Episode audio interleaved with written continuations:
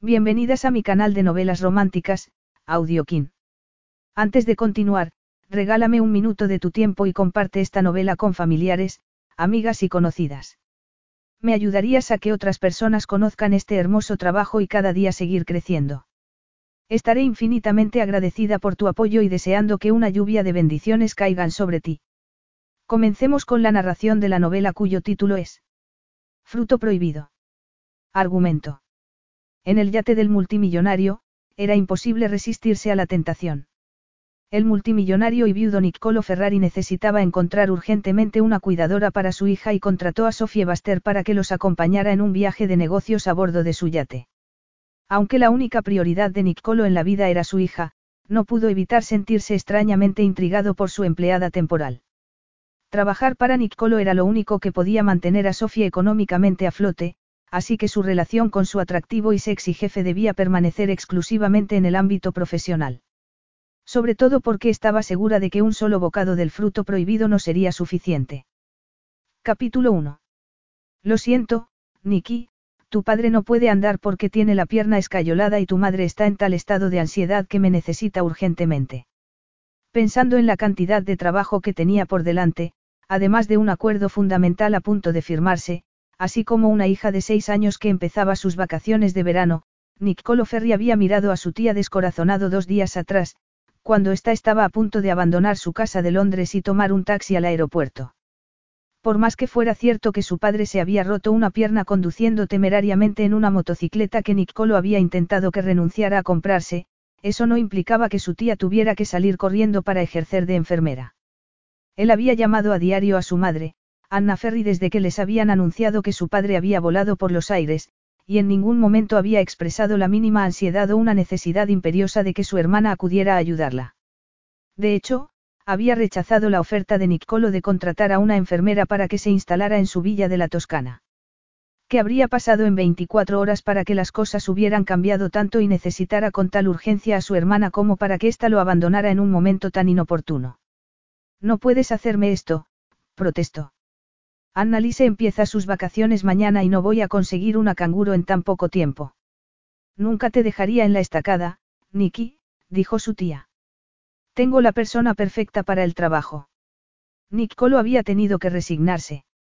Respetaba y adoraba a su tía, la única hermana de su madre, una fuerza de la naturaleza que, en su juventud, había viajado por todo el mundo.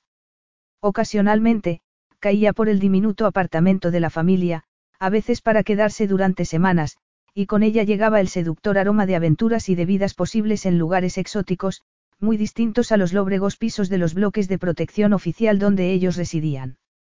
De pequeño, Niccolo había visto el rostro de su madre iluminarse cada vez que Evalina aparecía, y a su padre relajarse y reír, liberado de las preocupaciones que lo acosaban a diario.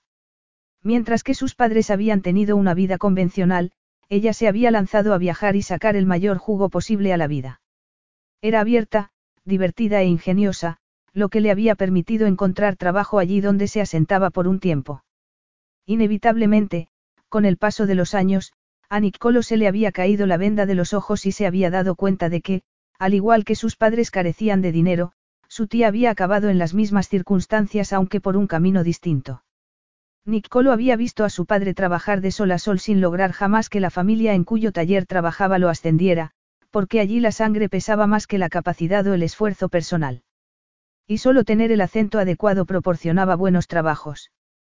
Su padre, un inmigrante cumplidor y responsable, había trabajado sin descanso hasta que, hacía tres años, su corazón le había advertido de que no podía seguir manteniendo aquel nivel de estrés.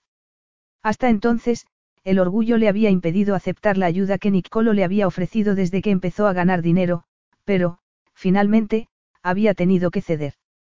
Por su parte, su madre también había trabajado como una esclava, limpiando casas y paseando a perros.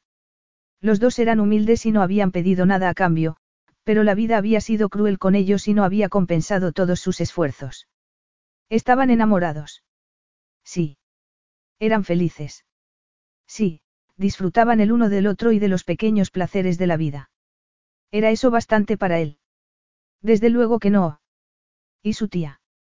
Tan vivaracha, hermosa, independiente y lista en la juventud y, sin embargo, cumplidos los 50 años, había tenido que renunciar a su vida nómada. Aquel había abocado no tener estudios ni los contactos adecuados. A no tener la más mínima seguridad económica. Observarlos mientras crecía y ver las penurias que padecían había sido una lección para Niccolo que lo había marcado para siempre. Gracias a un talento académico innato, había tenido claro lo que debía hacer y había trabajado para conseguirlo. Con 11 años había conseguido una beca para un prestigioso colegio privado en el que había descubierto lo lejos que se podía llegar con poder, dinero y privilegio.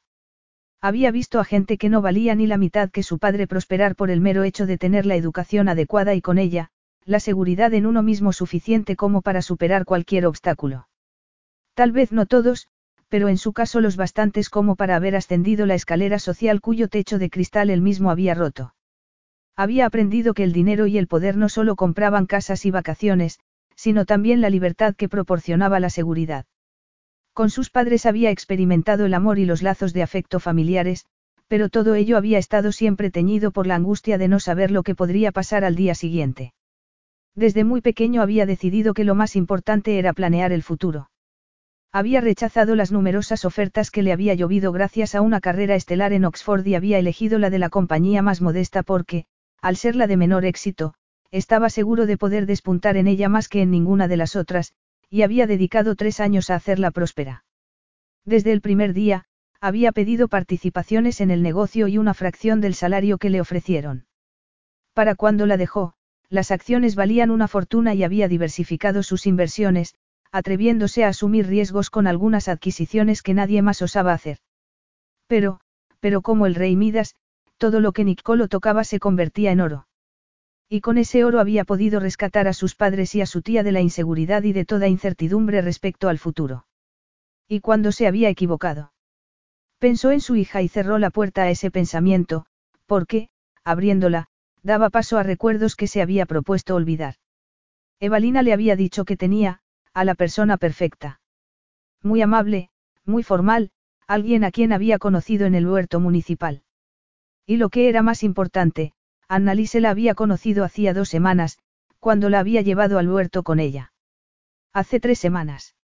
Cuando saliste con aquella morena muy maquillada con Ted Grandi, había especificado, recordando Nicolo a la mujer de pechos grandes de la que, afortunadamente, se había despedido con un beso en la mejilla después del teatro. Ya que su tía se había ido, al menos era un alivio que no lo hubiera dejado en la estacada. Le tranquilizaba saber que la señora en cuestión fuera amiga de su tía. Y el hecho de que hubiera conocido a su hija compensaba la falta de formación que le suponía. Confiaba en el juicio de su tía. Había aparecido en su casa hacía cinco años, cuando sus pies habían empezado a protestar de tanto viaje, en el preciso momento en el que él necesitaba ayuda. Al encontrarlo al cargo de una niña pequeña tras la muerte de su esposa, Evalina se había mudado a su casa y se había entregado con placer a cuidar de Annalise, quien había llenado el vacío de no haber tenido nunca hijos propios. Y Nicolo se había sentido infinitamente agradecido. En menos de seis meses de casado, se había dado cuenta de que había cometido un error. Pero había vivido tan aceleradamente que no había podido parar a pensar. Matrimonio, paternidad, divorcio en dos años y medio. Y lo único bueno que quedaba era su hija. Entonces, apenas ocho meses después del divorcio, Caroline había muerto en un accidente en su porche, que, como acostumbraba, conducía a demasiada velocidad y con demasiado alcohol en la sangre. Así que, como no iba a estar agradecido a su tía. Por eso estaba también seguro de que la mujer que le había recomendado sería apropiada. Suponía que tendría unos 60 años, como Evalina, lo que significaba que no tendría que acudir a un trabajo a diario ni tendría a su cargo niños pequeños. Por otro lado, estaba seguro de que el generoso cheque que había ofrecido por las cuatro semanas de trabajo facilitaría las cosas. Con ese pensamiento, miró la hora y pidió otra copa sin prestar atención a la camarera que se apresuró a acudir a su mesa. En el elegante café bar y con su hija pasando la noche en casa de una amiga, entrevistaría a la señora Baster, le explicaría sus funciones y le diría que al término de la entrevista depositaría la mayor parte de la suma en su cuenta bancaria. Estaba convencido de que la mujer sería la adecuada. Evalina adoraba a Annalise y solo recomendaría a alguien en quien tuviera una fe ciega. Aún así. Era mejor no correr ningún riesgo. La amiga de su tía podía ser una señora encantadora capaz de hacer las más deliciosas tartas de manzana, pero él tenía que asegurarse de que se tomaba el trabajo en serio y de que supiera que él la observaría y no toleraría que cometiera errores. En lo que concernía a su hija, era muy estricto. Miró de nuevo la hora y frunció el ceño. Quedaban cinco minutos para que llegara y se sentara frente a él. Que fuera impuntual no sería una buena señal. Nicolo había calculado que podría volver a casa y dedicar un par de horas a su correspondencia antes de acostarse. Echó otra ojeada al reloj y, colocando el móvil delante de sí, deslizó el dedo por la pantalla para leer sus correos. Sofía Baster llegó al café bar apresuradamente, a unos segundos de cumplirse la hora. La habían retrasado una prolongada llamada del banco y otra del agente inmobiliario pidiéndole los documentos relativos a una medianera que le había resultado imposible localizar. Llevaba tanto tiempo lidiando con el caos y la desesperación desde la muerte de sus padres que todavía no había asimilado el cambio de dirección que su vida había tomado en el último par de días. La encantadora Evalina, su vecina del huerto que había conseguido a través de los amigos de unos amigos hacía siete meses, la había llamado para hacerle una oferta que no podía haber llegado en mejor momento, cuidar durante un mes de la hija de su sobrino, Annalise, a la que Sofía había conocido y que le había resultado adorable. Disculpa que sea una oferta tal precipitada, querida, pero el salario será excelente. Sofía había propuesto una entrevista. Le preocupaba la escasa experiencia que tenía como canguro. Solo lo había hecho durante unos meses con una familia con dos hijos, en Francia. Había aprendido algo de francés y lo había pasado muy bien, pero no tenía ninguna formación. Pero Evalina le había dicho que no había tiempo y que Nicolo aceptaría su recomendación, más sabiendo que ya había conocido a la niña. Había insistido en que no había tiempo para un encuentro formal porque ella tenía que partir de inmediato para ayudar a su hermana y a su cuñado. Había mencionado un accidente y numerosos huesos rotos, sin entrar en detalle. Y Sofía había supuesto, comprensiva, que le resultaba demasiado doloroso hablar de ello, así que no había insistido. Por otro lado, tampoco le había interesado hacer demasiado averiguaciones porque el dinero le hacía falta y, más aún, tener un lugar en el que vivir durante un mes mientras terminaba los papeleos de la casa. La oferta le había llegado como un soplo de aire fresco y después de un año de dificultades y tristeza, le había resultado imposible dejar pasar algo positivo. Así que allí estaba, a punto de tener una entrevista para un trabajo que ya era suyo y de conocer a su empleador, del que solo sabía, según le había dicho Evalina, que era, un padre bueno y abnegado que trabaja día y noche para mantener su hogar. El pobrecito perdió a su esposa hace unos años. Por eso es fundamental que confíe en la persona que cuide de su adorada hija. Qué trágico, se había dicho Sofie, y había pensado en el accidente que había acabado con la vida de sus padres, cuando, una noche lluviosa, un camión que conducía demasiado deprisa en dirección contraria había chocado contra su coche. Desde ese momento su vida había cambiado radicalmente. Poco a poco había transitado por una historia de dolor en la que todo aquello que creía sólido bajo sus pies, se había convertido en arena. Había tenido que enfrentarse a problemas económicos que sus padres le habían ocultado y que habían acabado con todo su capital.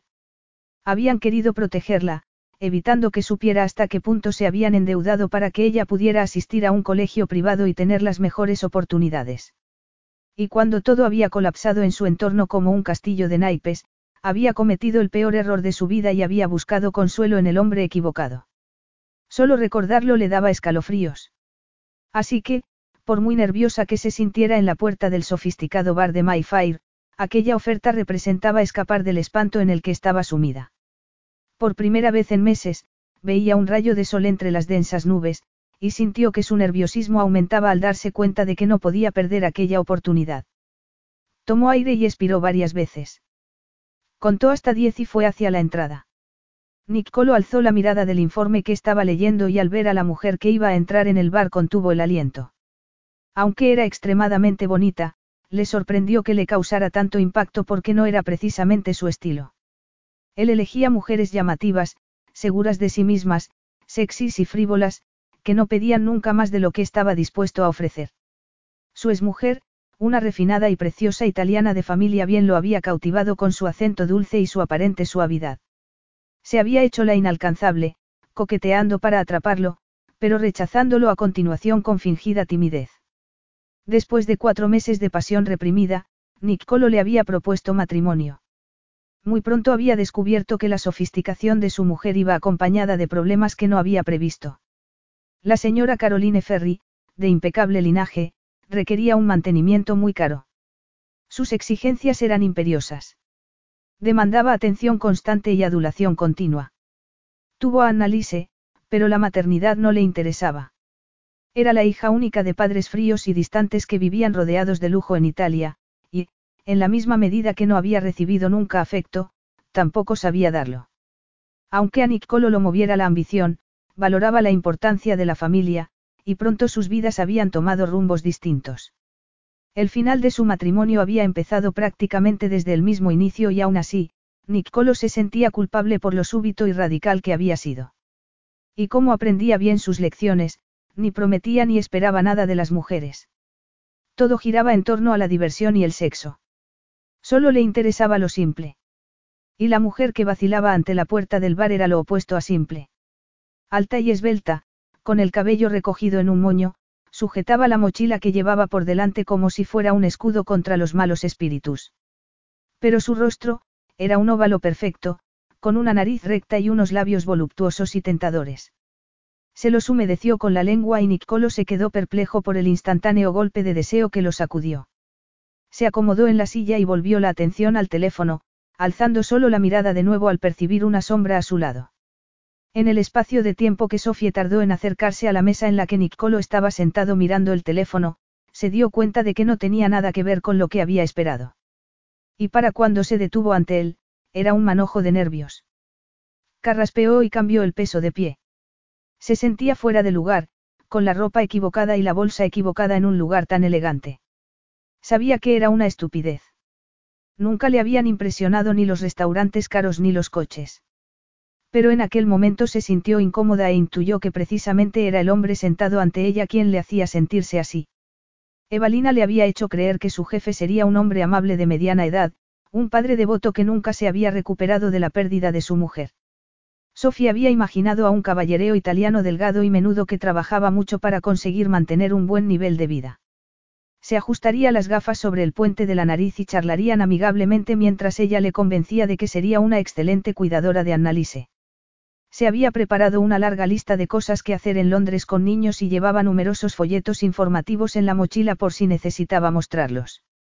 Aquel hombre, parecía un tiburón entre pececitos. Era más joven de lo que esperaba, de unos 30 años, y su rostro era una mezcla perfecta de belleza y fuerza. Tenía ojos negros y el cabello de un negro intenso, corto y retirado hacia atrás, dejando a la vista sus perfectas facciones. Y mientras Evalina era menuda y delgada, su sobrino, conseguía que la silla pareciera de miniatura. En definitiva, era espectacular. Sintió cómo la presión la invadía y se le aceleraba la respiración.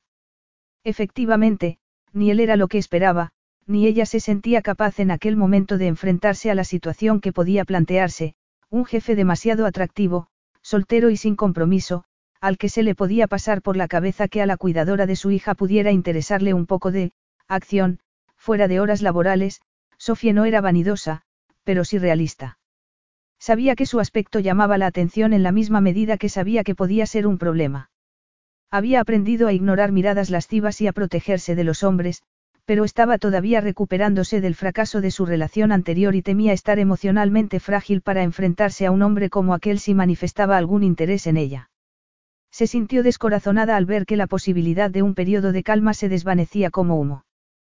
¿Quién eres? Sofía parpadeó.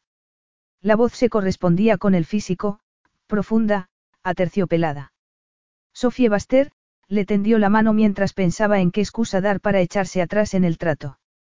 Soy quien Evalina, tu tía, recomendó para que la sustituyera mientras estaba en Italia. Por cierto, lamento lo de tu padre. Debe de ser difícil.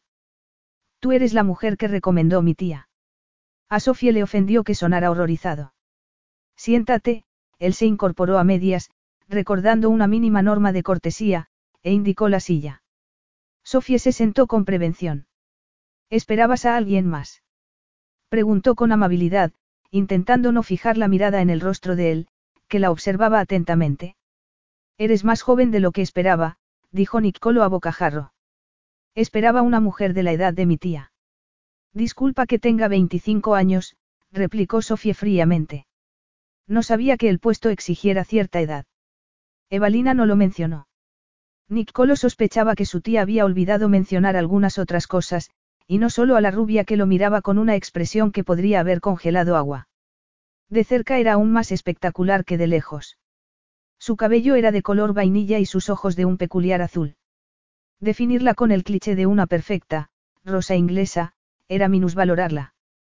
Algo en ella la elevaba por encima de cualquier etiqueta. Nicolo volvió a sentir un golpe de deseo. Serían sus increíbles ojos, las oscuras y densas pestañas, los labios sensuales. O tal vez la actitud retadora con la que lo miraba, tan distinta a la reacción que estaba acostumbrado a provocar en las mujeres. En cualquier caso, una rubia esbelta de 25 años no era la persona apropiada. Pero encontrar a la canguro adecuada podía suponer un problema. Y la otra posibilidad que le quedaba, llevar a Annalise a su oficina y que su asistente personal cuidara de ella no sería cruel para una niña activa de seis años que debía estar al aire libre disfrutando de sus vacaciones de verano. ¿Quieres comer algo? Llamó a la camarera, que acudió presurosa. Sofía miró el menú, pero sacudió la cabeza y dijo. Solo un té, gracias. Una botella de chablis y unas tapas, dijo Nicolo. Además del té, claro, se inclinó hacia adelante y tras unos segundos, añadió con gesto serio. Disculpa si he sido descortés. No te preocupes. Supongo que como conocí a tu tía en el huerto, pensabas que tendría unos 60 años, que era soltera y que estaría jubilada. Nicolo rió y se reclinó en el respaldo mientras la observaba y se preguntaba por qué su tía no se había molestado en describir a la mujer que le había recomendado. Evalina y sus padres insistían en que volviera a casarse. Decían que haber cometido un error no significaba que tuviera que permanecer soltero el resto de su vida y que Annalise necesitaba una madre. Hasta entonces había conseguido disuadirlos de que intentaran buscarle pareja. En aquel instante, le irritó que lo hubieran puesto en una situación tan incómoda. Algo así, admitió. Y tras una leve vacilación, añadió, creo que mi tía ha jugado con los dos. Era de la opinión que la sinceridad era la mejor manera de abordar temas espinosos, especialmente cuando se trataba de las relaciones con el otro sexo. Le gustaba ser claro, poner las cartas sobre la mesa y evitar malentendidos. La observó atentamente, vio que fruncía el ceño mientras pensaba y el instante en que brilló un destello de comprensión en sus ojos. Ya entiendo. O eso creo, Sofía suspiró, divertida a su pesar con la intervención de Evalina. Tu tía piensa que, debe sentar la cabeza. Es eso. Llegó la camarera con lo que habían pedido. Y Nicolo sonrió para sí al ver que Sofía dejaba el té a un lado y bebía de la copa que le había servido. Se encogió de hombros. Soy el único hijo de una familia tradicional italiana que incluye a mi tía. Todos piensan que el matrimonio es el estado ideal. Supongo que tener una hija pequeña influye. La vida privada de aquel hombre no era de su incumbencia, pero Sofía agradeció que hubiera aclarado la situación porque no quería complicaciones y parecía que él tampoco. Él no sabía nada de ella, excepto que su tía la había recomendado como alguien de confianza. Tenía consigo la carta de recomendación de la familia con la que había trabajado en el pasado. Su vida privada era precisamente eso. Y si él quería a alguien más cualificado, tendría que buscárselo. Ella perdería el salvavidas con el que había contado, pero si había aprendido algo en los últimos meses de su vida era que podía superar cualquier contratiempo. Por su parte, tampoco sabía nada de él y no tenía intención de hacer preguntas. Había tenido un matrimonio feliz. Habría superado el duelo por la pérdida de su esposa. ¿Por qué yo? Se oyó preguntar a su pesar. ¿Quién sabe? Tal vez porque compartís el amor a la naturaleza. Me alegro de que haya sido tan claro.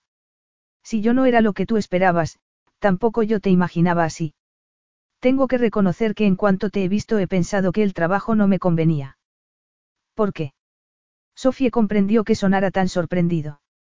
Era tan guapo y atractivo, tan obviamente irresistible, que debía estar acostumbrado a que las mujeres lo persiguieran, no a que le dieran con la puerta en las narices. Por un instante, Sofía disfrutó de bajarle un poco los humos. Los hombres guapos siempre eran vanidosos. Y uno tan espectacular como aquel, debía serlo por encima de la media. Acabo de salir de una mala relación con el hombre equivocado, decidió no andarse por las ramas. Cuando te he visto he pensado que lo último que necesitaba era compartir una casa contigo y... El semblante de Niccolo fue pasando de la resignación de tener que aclarar las cosas, a la sorpresa por la inesperada reacción de Sofie, a la más absoluta estupefacción. ¿Qué has pensado? Que podía ser una especie de, acosador sexual. Algo así, contestó Sofie con franqueza. Esto es increíble. Jamás, repito, jamás, he oído algo tan ofensivo. Sofía le sostuvo la mirada sin parpadear. Estaba fascinada con su energía, inmersa en una burbuja en la que todo lo que la rodeaba se había desdibujado. Nunca había sentido la fuerza de una personalidad con aquella nitidez, y eso la alarmó. También la excitó. El corazón le latía aceleradamente.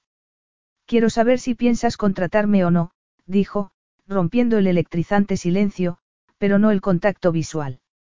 Porque si la respuesta es que no, será mejor que me vaya y que no perdamos el tiempo. Capítulo 2.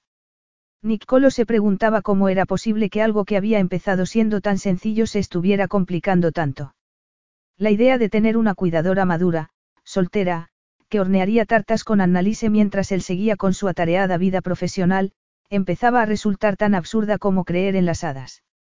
Nada más descubrir las intenciones de su tía, debía haber tomado la decisión de decir a aquella mujer que no era la persona apropiada para el puesto. Sabía que ni Evalina ni sus padres eran conscientes de la amarga lección que había aprendido durante su matrimonio, ni de hasta qué punto había hecho descarrilar su vida. Como tampoco habían llegado a entender lo profundamente que le había afectado ser testigo del camino que sus padres habían elegido, aceptando trabajar por migajas y conformándose con disfrutar de los pequeños placeres de la vida sin comprender que eso no era suficiente en la vida. Uno no se daba cuenta plenamente hasta que sucedía algo que lo hacía evidente. En el caso de su padre, ese momento solo había llegado cuando había sufrido un infarto y había tenido que dejar de trabajar. ¿Cómo habrían sobrevivido entonces de no haber tenido él los medios para mantenerlos y proporcionarles la vida que se merecían? En cuanto al fiasco de su matrimonio. Se había engañado a sí mismo creyendo encontrar el amor y la felicidad que sus padres ansiaban que alcanzara. De ese fracaso lo único salvable era su hija. Lo demás no eran más que recuerdos de las incesantes recriminaciones de su esposa, la lucha por conseguir un equilibrio entre el trabajo y el placer mientras Caroline exigía, más diversión y atención, y sus amargas críticas cuando no lo conseguía. Su vida se había convertido en una pesadilla desde el instante en que le había puesto la alianza en el dedo. Y vivir en un campo de batalla lo había conducido a la desesperación. El silencio se había convertido en su único aliado. Nadie sabía hasta qué punto había sufrido, así que ni siquiera debía plantearse contratar a aquella mujer. Lo último que necesitaba era que su tía creyera que aprobaba sus intentos de encontrarle pareja. Por otro lado, estaba en un apuro y a veces el dinero no bastaba para encontrar una solución. Aquella mujer conocía a su hija. ¿Cómo no iba a vacilar? Porque había combatido el impulso de hacer lo que sabía que era lo correcto. Porque había sido sensato y había sacado un tema espinoso para dejar las cosas claras, si finalmente aceptaba la recomendación de su tía aún sabiendo con qué manipuladora intención la había hecho. Que con solo verla le hubiera dejado sin aliento no afectaba su decisión. Todo lo contrario. Por eso había sido imperativo aclararle que no estaba disponible. Aunque la respuesta que había obtenido fuera tan distinta a la esperable. ¿Quién estaba haciendo la entrevista a quién? Y bien. Lo apremió ella. Sin haberse recuperado del todo de que alguien lo acusara de lo impensable, Nick Colo frunció el ceño. Me encuentro en una posición incómoda, dijo, intentando recuperar el control de la situación y dar muestra de autoridad. Evalina se ha marchado y necesito ayuda, así que la respuesta a tu pregunta es que sí. La oferta sigue en pie siempre que acordemos una serie de reglas. Hizo una pausa para encontrar una manera de seguir adelante en un tono menos beligerante. Si iba a ser la cuidadora de su hija, lo último que necesitaba era que sintiera cualquier tipo de animadversión hacia él. Observó su expresión distante y decidida y se dio cuenta de que era la primera vez que se enfrentaba a una situación como aquella, una mujer atractiva que no pretendía agradarlo. No quería incomodarla mirándola fijamente, pero tenía algo tan, magnético. Su vestuario y el cabello recogido en un moño apretado apuntaban a un intento de mitigar su atractivo, pero nada podía anular el impacto que causaba. Apartó la mirada y se removió en el asiento, irritándose consigo por no ser capaz de reinar sobre unos instintos que debía tener dominados. Cuéntame cómo conociste a mi tía, dijo bruscamente para poner candado a las fantasías que amenazaban con condicionar su comportamiento. Discúlpame, pero pareces demasiado joven para tener un huerto. Sofía seguía teniendo el corazón acelerado. Nicolo la perturbaba de una manera que la desconcertaba. Había sido directo y sincero, lo que a su vez le había permitido sincerarse a ella. Habían sido claros el uno con el otro. Un poco avergonzada, Sofía se preguntó qué le había llevado a expresar su desconfianza hacia él tan abiertamente. Cuanto más lo miraba, y no parecía capaz de hacer otra cosa, más consciente era de que un hombre como aquel no se fijaría en la cuidadora de su hija.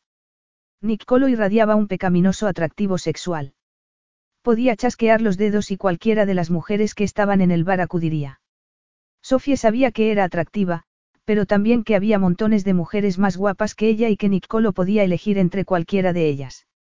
Los años y el empeño que había puesto Scott en conquistarla le habían hecho creerse más atractiva para el otro sexo de lo que realmente era. Los chicos la habían mirado toda su vida, pero aquel no era un chico, sino un hombre que no debía tener el menor interés en una mujer de 25 años sin experiencia y sin la menor sofisticación en los juegos de seducción. Se ruborizó al pensar en lo ridículos que habían sido sus recelos, pero se recordó que siempre era mejor prevenir que curar. Esa era una lección que había aprendido a las malas y que no pensaba olvidar. Yo, es difícil conseguir uno en Londres, Sofía se sintió como si estuviera desvelando un secreto de Estado, aunque no fuera más que la pregunta de alguien que quería conocerla un poco más para decidir si la contrataba. Pero tenía los nervios a flor de piel. Podía sentir la mirada de Nicolo de una manera que era a un tiempo perturbadora y física. Cometería un error si aceptaba el trabajo. Pensó en los problemas económicos que la abrumaban desde la muerte de sus padres y respiró profundamente. Su vida había entrado en tal caos que apenas había tenido tiempo para pasar el duelo. Se recordó la alegría que le había dado la oferta de Evalina porque representaba poder saldar algunas de sus deudas. Visto desde ese ángulo, ¿qué importancia tenía contestar algunas preguntas intrascendentes? Estaba estudiando gestión de tierras en la universidad cuando, tuve que dejar el curso por una serie de problemas. Estaba en Londres y me quise apuntar a la lista de huertos urbanos. Pero antes de que lo hiciera, un amigo de un amigo me cedió el suyo. Me encanta la jardinería, y esperaba convertirme en paisajista. Puede que eso jugara en mi favor. Mucha gente no cuida los huertos como debiera, Sofía desvió la mirada al notar que los ojos se le humedecían. El roce de un pañuelo junto a la mano que apoyaba en la mesa la tomó por sorpresa. Debo de ser de las pocas personas que siguen valorando la importancia de los pañuelos, Nicolo sonrió. Tómalo. Está inmaculado, te lo prometo. Se miraron y Sofía sintió temblorosa. Disculpa, farfulló y le tranquilizó ver que él le quitaba importancia encogiéndose de hombros. Has dicho que esperabas hacerte paisajista. La vida tenía otros planes para mí, dijo Sofía críptica. Y prefieres que no ahonde en el tema. Exactamente. Sofía sostuvo la mirada de Nicolo diciéndose que no debía bajar la guardia. ¿Qué le habría dicho Evalina de ella? Suponía que poco, puesto que ni siquiera le había aclarado que no era su contemporánea. Y lo cierto era que tampoco tenía demasiada información sobre ella. Sofía había evitado entrar en detalles y habían mantenido las conversaciones a un nivel superficial y animado, centradas fundamentalmente en el amor que ambas profesaban a las plantas. Se preguntó si, de haber sabido hasta qué punto su vida era complicada, Evalina la habría considerado una buena candidata para sus maquinaciones de casamentera. Siempre que Annalise había ido al huerto, había pasado mucho rato con ella, enseñándole los vegetales y las flores que había plantado. Le había proporcionado bienestar y paz, y le había recordado cómo su madre solía compartir con ella su amor por la jardinería. El dinero y tener un techo sobre su cabeza habían sido importantes para que aceptara la oferta de Evalina, pero Sofía sabía que también había sido fundamental el vínculo que había establecido con la niña. Nicolo sintió una primera punzada de curiosidad. Sería una mala experiencia con un hombre lo que la hacía desconfiar. ¿Qué había sucedido para que abandonara sus estudios? Le sorprendió lo fuerte que fue el impulso de interrogarla sobre su vida privada cuando era algo que evitaba conscientemente, tal vez porque las mujeres acostumbraban a darle información voluntariamente. Cuantos menos detalles personales se compartían, más apacibles eran las relaciones. Y así era como a él le gustaban. Según mi tía, tienes experiencia cuidando a niños.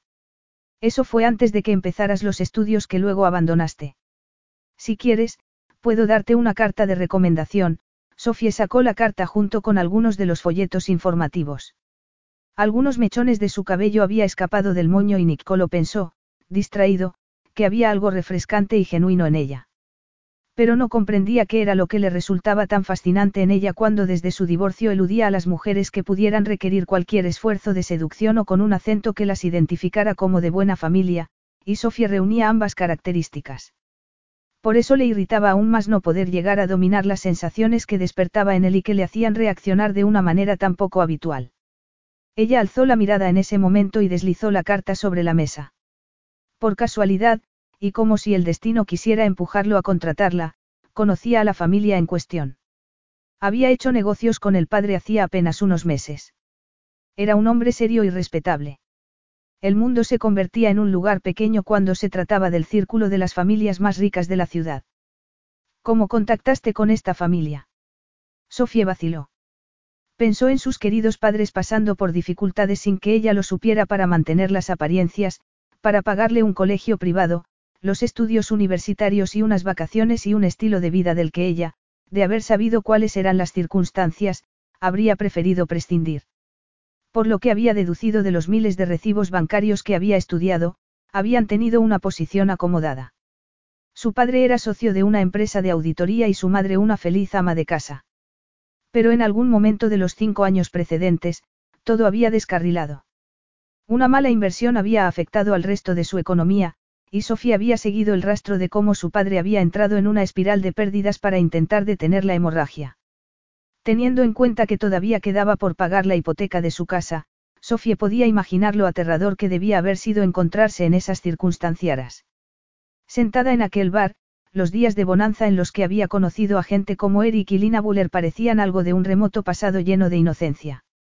Pero no tenía la menor intención de hacer ese tipo de confidencias. Por más que Nicolo la desconcertara, solo compartiría con él información estrictamente necesaria, y no tenía por qué saber nada de sus padres. Lo que asumiera era cosa suya. Por una recomendación, dijo, bajando la mirada. Me gusta esquiar y me pareció un buen plan antes de entrar en la universidad. Me llevé fenomenal con los Buller y lo pasé en grande. Son una familia encantadora. No he vuelto a hacer de canguro, pero he conocido a tu hija y nos llevamos muy bien. Le acercó los folletos sobre la mesa y Nicolo estudió los dos primeros. Museos, una exposición de arte de Disney, el zoo, muchos parques, Sofía había hecho los deberes y eso le gustó porque significaba que no daba por hecho que el trabajo fuera suyo por haber sido recomendada por su tía. Muy bien, dijo. ¿Y hay algún impedimento para que vivas con Annalise y conmigo mientras trabajas para mí? Tengo que saberlo porque, por más que lo intente, nunca sé cuándo voy a terminar en la oficina. Los días que llegue tarde, que son más frecuentes de lo que me gustaría, tendrás que estar disponible.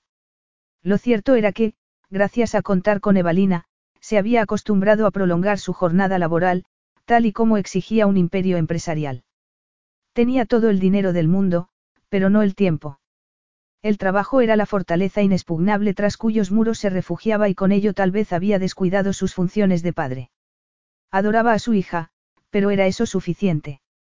Con la llegada de una persona nueva, tendría que modificar sus hábitos para poder estar más pendiente de lo que sucedía en su casa.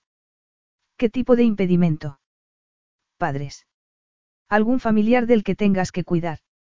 ¿Algún asunto pendiente con un novio? Perros.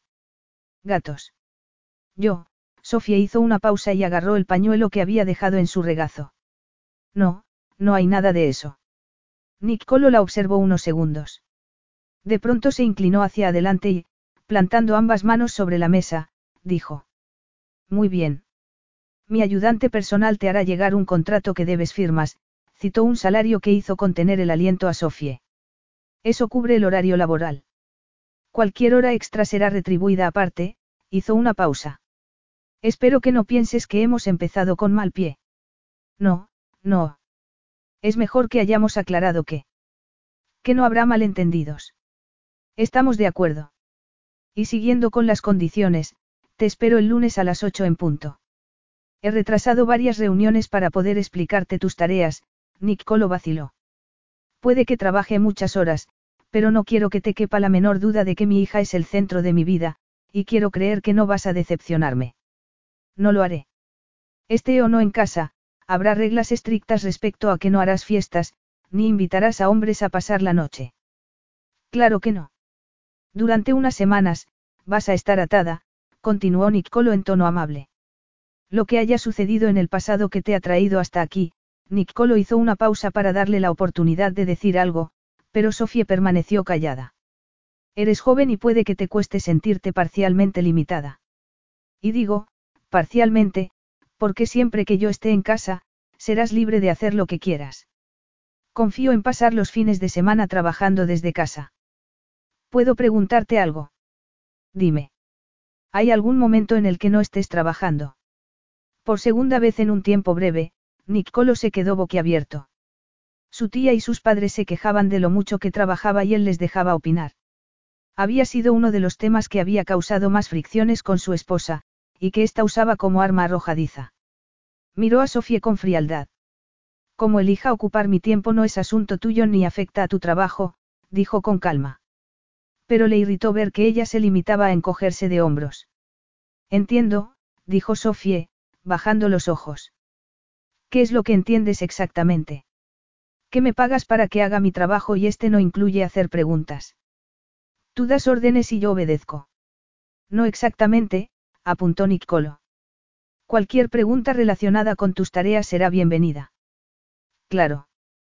Como te he dicho por otro lado, voy a intentar acortar mis horas de trabajo, añadió Nicolo sin llegar a entender por qué estaba inquieto y aquella mujer le hacía perder su habitual impasibilidad. Si prefiriera quedarme en la casa cuando tú estés, Puedo retirarme a mi dormitorio. Por supuesto. Esto es un acuerdo laboral. No pretendo que estés disponible todo el tiempo. En cuanto yo vuelva a casa, tú eres libre de hacer lo que quieras. La respuesta no podía haber sido más clara y, sin embargo, no daba la sensación de que se tratara de un acuerdo meramente mercantil. Sofía se preguntó si se debía a la manera en que Nicolo la afectaba, a cómo sentía los nervios a flor de piel y se le ponía la carne de gallina. El trabajo que por un lado era un regalo caído del cielo, se había convertido en un arma de doble filo. Ella ni tenía el dinero ni prácticamente le quedaban amigos de su vida pasada. Si había aprendido algo en los últimos meses era que la amistad duraba tanto como la posibilidad de ir al restaurante o local de copas de moda. Las invitaciones a fiestas habían ido escaseando hasta ser inexistentes. Los ricos se impacientaban con quien no podía permitirse su estilo de vida. Había abandonado un mundo y entrado en otro en el que incluso ir al cine podía resultar un gasto excesivo porque cada céntimo estaba destinado a pagar facturas. Así que estaría recluida en su dormitorio, evitando salir por temor a encontrarse con Nicolo, puesto que dudaba de que la casa fuera tan grande como para poder evitar coincidir con él. Y solo pensarlo poblaba su mente de incómodas imágenes que debía ahuyentar. Nicolo en vaqueros y camiseta, descalzo, relajado, como un gato al acecho del ratón. No tendrás que hacer ninguna tarea doméstica, añadió Nicolo. Una asistenta viene a diario y si hace falta, también un chef, aunque a mi tía no le gusta que le invadan la cocina. Sofía sonrió al pensar en Evalina. Me lo imagino. Dudo que deje que nadie toque los productos de su huerto. Es muy competitiva. Según ella, mis judías verdes nunca están a la altura de las suyas. Y tiene razón. Nicolo rió. Evalina nunca se muerde la lengua. Ha sido siempre así. Que yo sepa, sí. Es imposible imaginar dos hermanas más distintas. Mi madre ha sido la perfecta ama de casa y Evalina, la aventurera.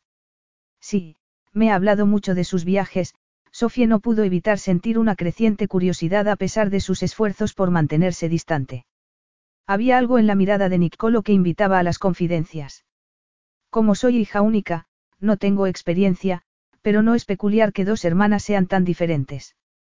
Afortunado fuiste de contar con la presencia estable de tu madre al tiempo que Evalina os visitaba con sus estimulantes anécdotas.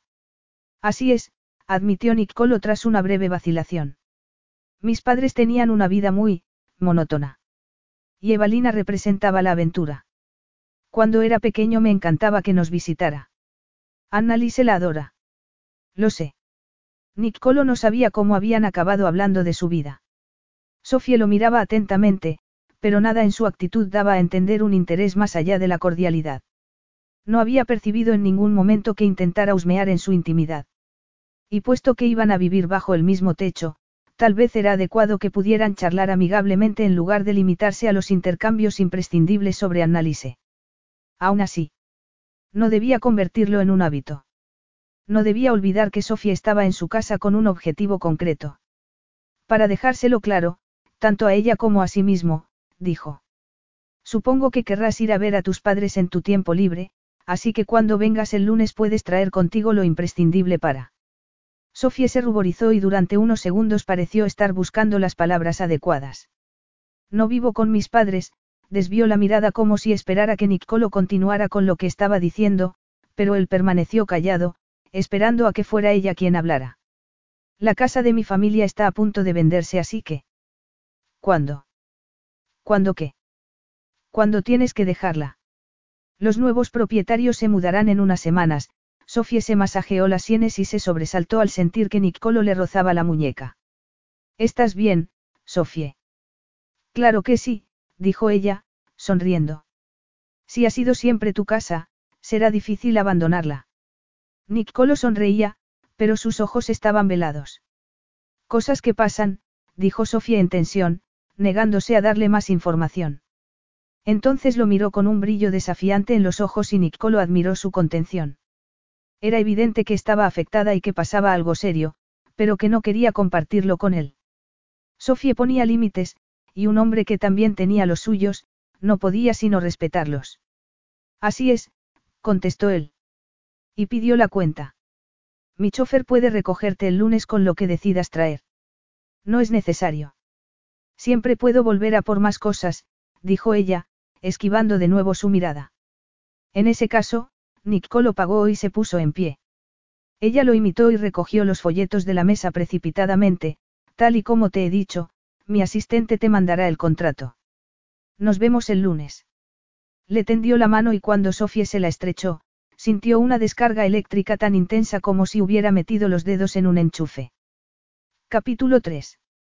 Sofía se dio cuenta de varias cosas cuando se presentó en el trabajo el lunes con una maleta de ruedas y unas cuantas bolsas. La primera, que no volvería a su casa a menudo.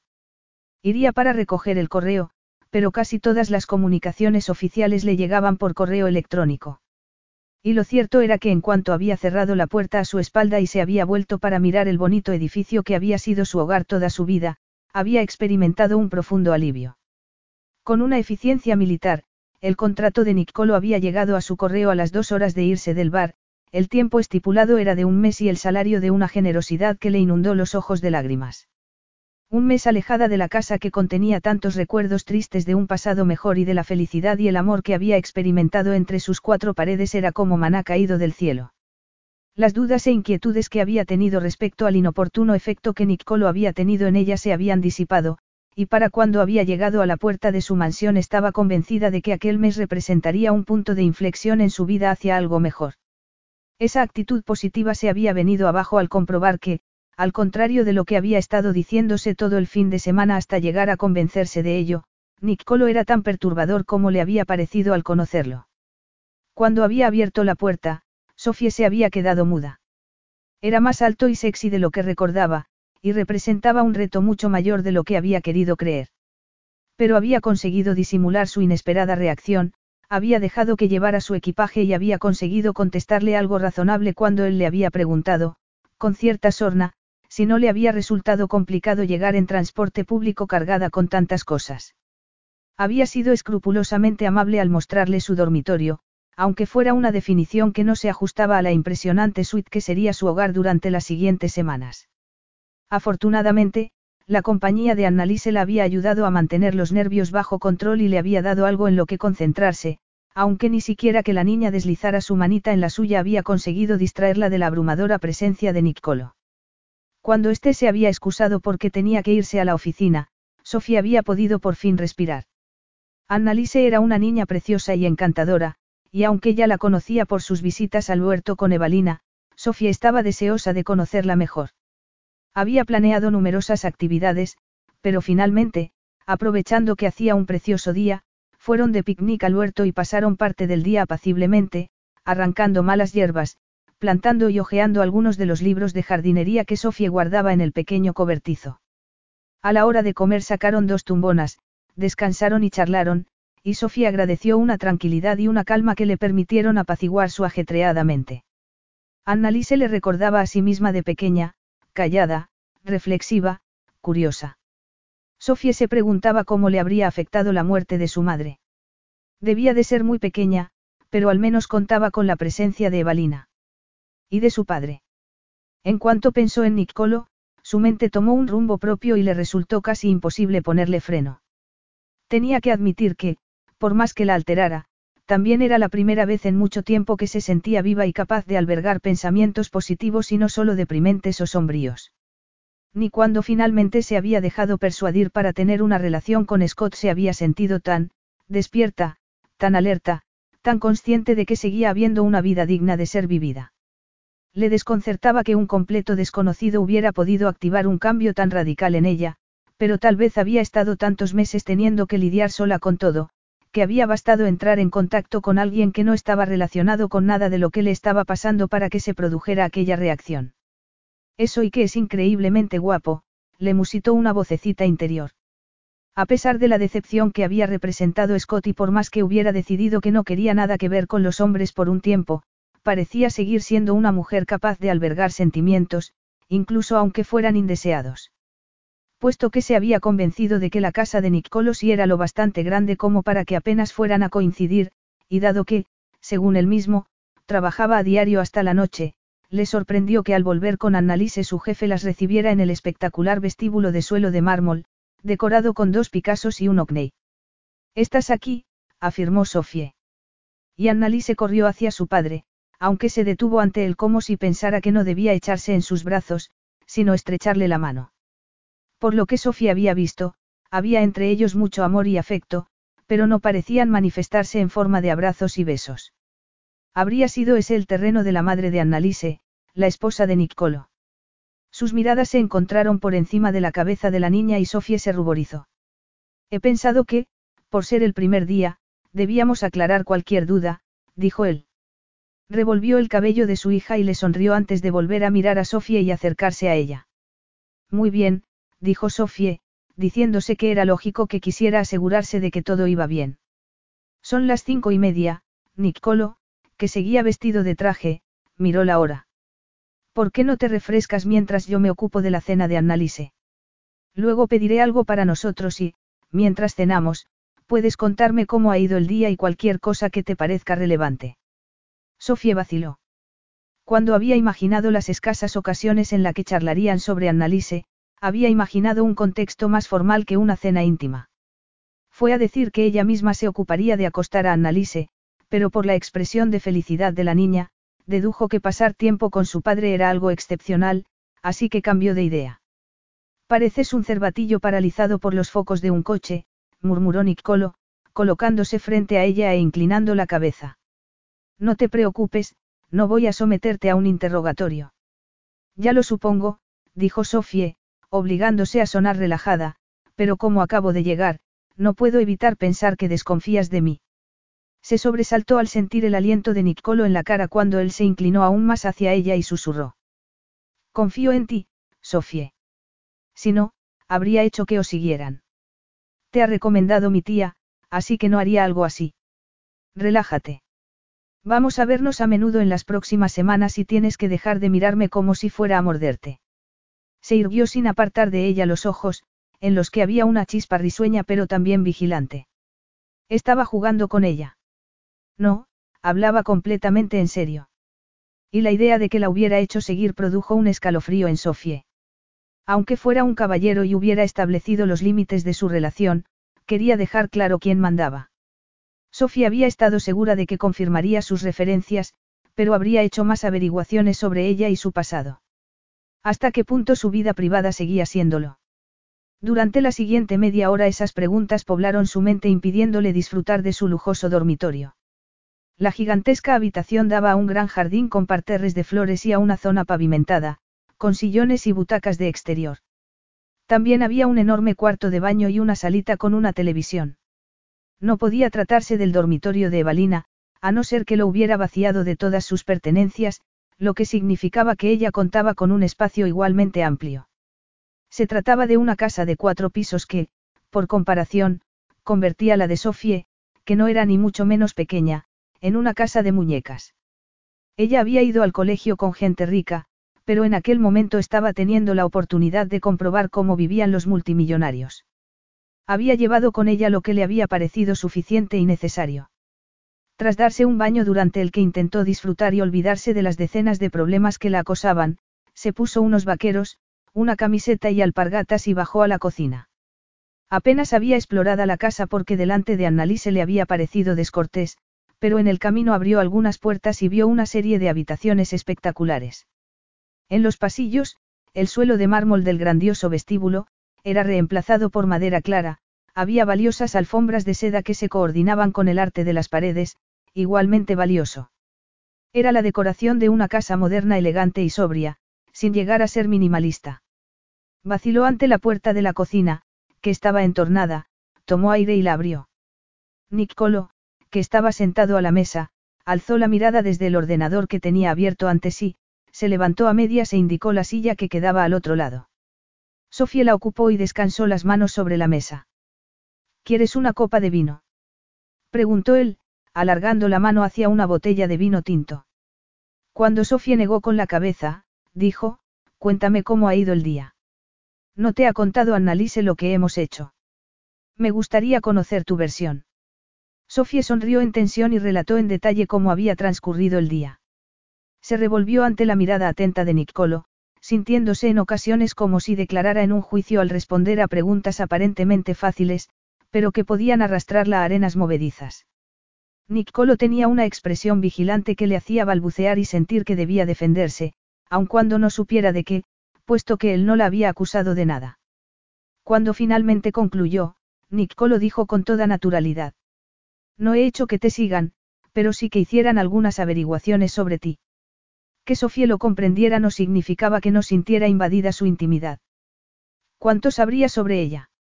Ella siempre había sido muy celosa de su vida privada y los acontecimientos del último año y medio habían fortalecido esa tendencia.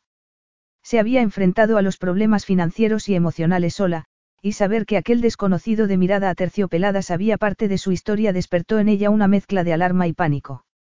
La lógica y el sentido común se desvanecieron en la súbita tensión y la incontenible tentación de decirle que su vida privada no era de su incumbencia. Tus padres, empezó Nicolo en voz queda. Sofía no lo miró. ¿Por qué no hiciste esas averiguaciones antes de que tuviéramos la entrevista? Preguntó ella dedicándole una mirada acusadora. Quería conocerte antes. Supongo que has pasado un periodo difícil y lamento mucho lo de tus padres, Sofía. No es asunto tuyo. Tu pasado lo es desde el momento en que te contraté para cuidar de mi hija. Sofía suspiró y lo miró. Murieron en un accidente de coche, dijo en voz baja. Llovía y mi padre perdió el control. No había bebido ni nada de eso. No había hablado de ello con nadie desde hacía mucho tiempo. Se lo había guardado para sí mientras la vida a su alrededor colapsaba entre la tristeza y la confusión. Había pensado que le costaría hablar de ello, pero una vez empezó, la recorrió una sensación de alivio. Continuó. Yo estaba en la universidad. Tenía una carrera ante mí y, súbitamente, la vida estalló en mil pedazos y me aplastó entre los escombros. Se dio cuenta de que era la segunda vez en cuestión de días que un hombre prácticamente desconocido la arrastraba al borde del llanto. Lamentó no haber guardado el pañuelo porque tuvo la certeza de que si abría la compuerta, no podría contenerse. Y de pronto, ni siquiera le importó lo que sucediera. Tenía una relación muy estrecha con mis padres. Pensé que nunca superaría su pérdida. Descansó la cabeza en las manos y miró la mesa sin esforzarse por detener las lágrimas que caían de sus ojos. Sin que notara que se movía, Nicolo apareció súbitamente a su lado y le pasó el brazo por los hombros. Para Sofía aquel contacto físico fue lo más reconfortante del mundo. Al cabo de unos segundos, tomó aire temblorosamente y dijo. Lo siento, te he mojado la camisa. Podré superarlo, bromeó Nicolo. Y tengo otro pañuelo. Estás bien suministrado. Como te dije, es difícil perder algunas costumbres. He heredado la afición a los pañuelos de mi padre. Cuéntame qué pasó, Sofie. Lo más raro era que ella quisiera hacerlo. Habría estado taponándolo tanto tiempo que bastaba una palabra amable para que la compuerta se abriera. Habló de sus padres, recordando pequeños detalles y sonriendo con algunos recuerdos. Pudo sentir que parte de la oscuridad se disipaba. Le sentó bien expresar su dolor, arrancárselo del pecho. Supongo que sabes que tengo serios problemas económicos, concluyó, habiendo recuperado el dominio de sí misma. Suspiró. Todo salió a la luz, una serie de inversiones equivocadas, una extensión sobre la hipoteca, hicieron todo lo que estuvo en su poder para que siguiera disfrutando de la vida a la que me habían acostumbrado, se presionó los ojos con los dedos. No se molestaron en preguntarme si era eso lo que me importaba. Y lo era. Claro que no, Sofía rió con amargura. Ir a un colegio privado estuvo bien. Las clases eran pequeñas y el colegio en sí increíble, pero los niños, muchos eran unos consentidos y creían que el mundo debía rendirles pleitesía. Eran insoportables. Nick Colo sonrió. Yo también he conocido a ese tipo de gente, admitió. Y coincido plenamente contigo. He aceptado este trabajo por varios motivos, dijo Sofía sincerándose. Por un lado, porque me encantan los niños y encuentro a tu hija adorable. También porque necesitas el dinero. No soy materialista, protestó Sofía mecánicamente. Nick Colo enarcó las cejas. No te he acusado de serlo. Sofía se encogió de hombros. He tenido que vender un montón de cosas para pagar las deudas que me iban llegando a diario, hizo una mueca. También he tenido que vender la casa familiar. Aunque sigo teniendo que pagar la hipoteca, me quedará algo de dinero una vez la pague. Así que sí, acepté el trabajo porque necesitaba el dinero. Y alojarme aquí un mes me da un respiro para poder decidir qué hacer ahora que la casa se ha vendido y solo me quedan por empaquetar algunos recuerdos. Vas a retomar tus estudios. Sofía rió con desgana. Es un lujo que no puedo permitirme. Tal vez en el futuro. Por ahora estoy haciendo el currículum para presentar a algún estudio de paisajismo. Es un campo que me encanta y en el que puede haber alguien dispuesto a darme una oportunidad.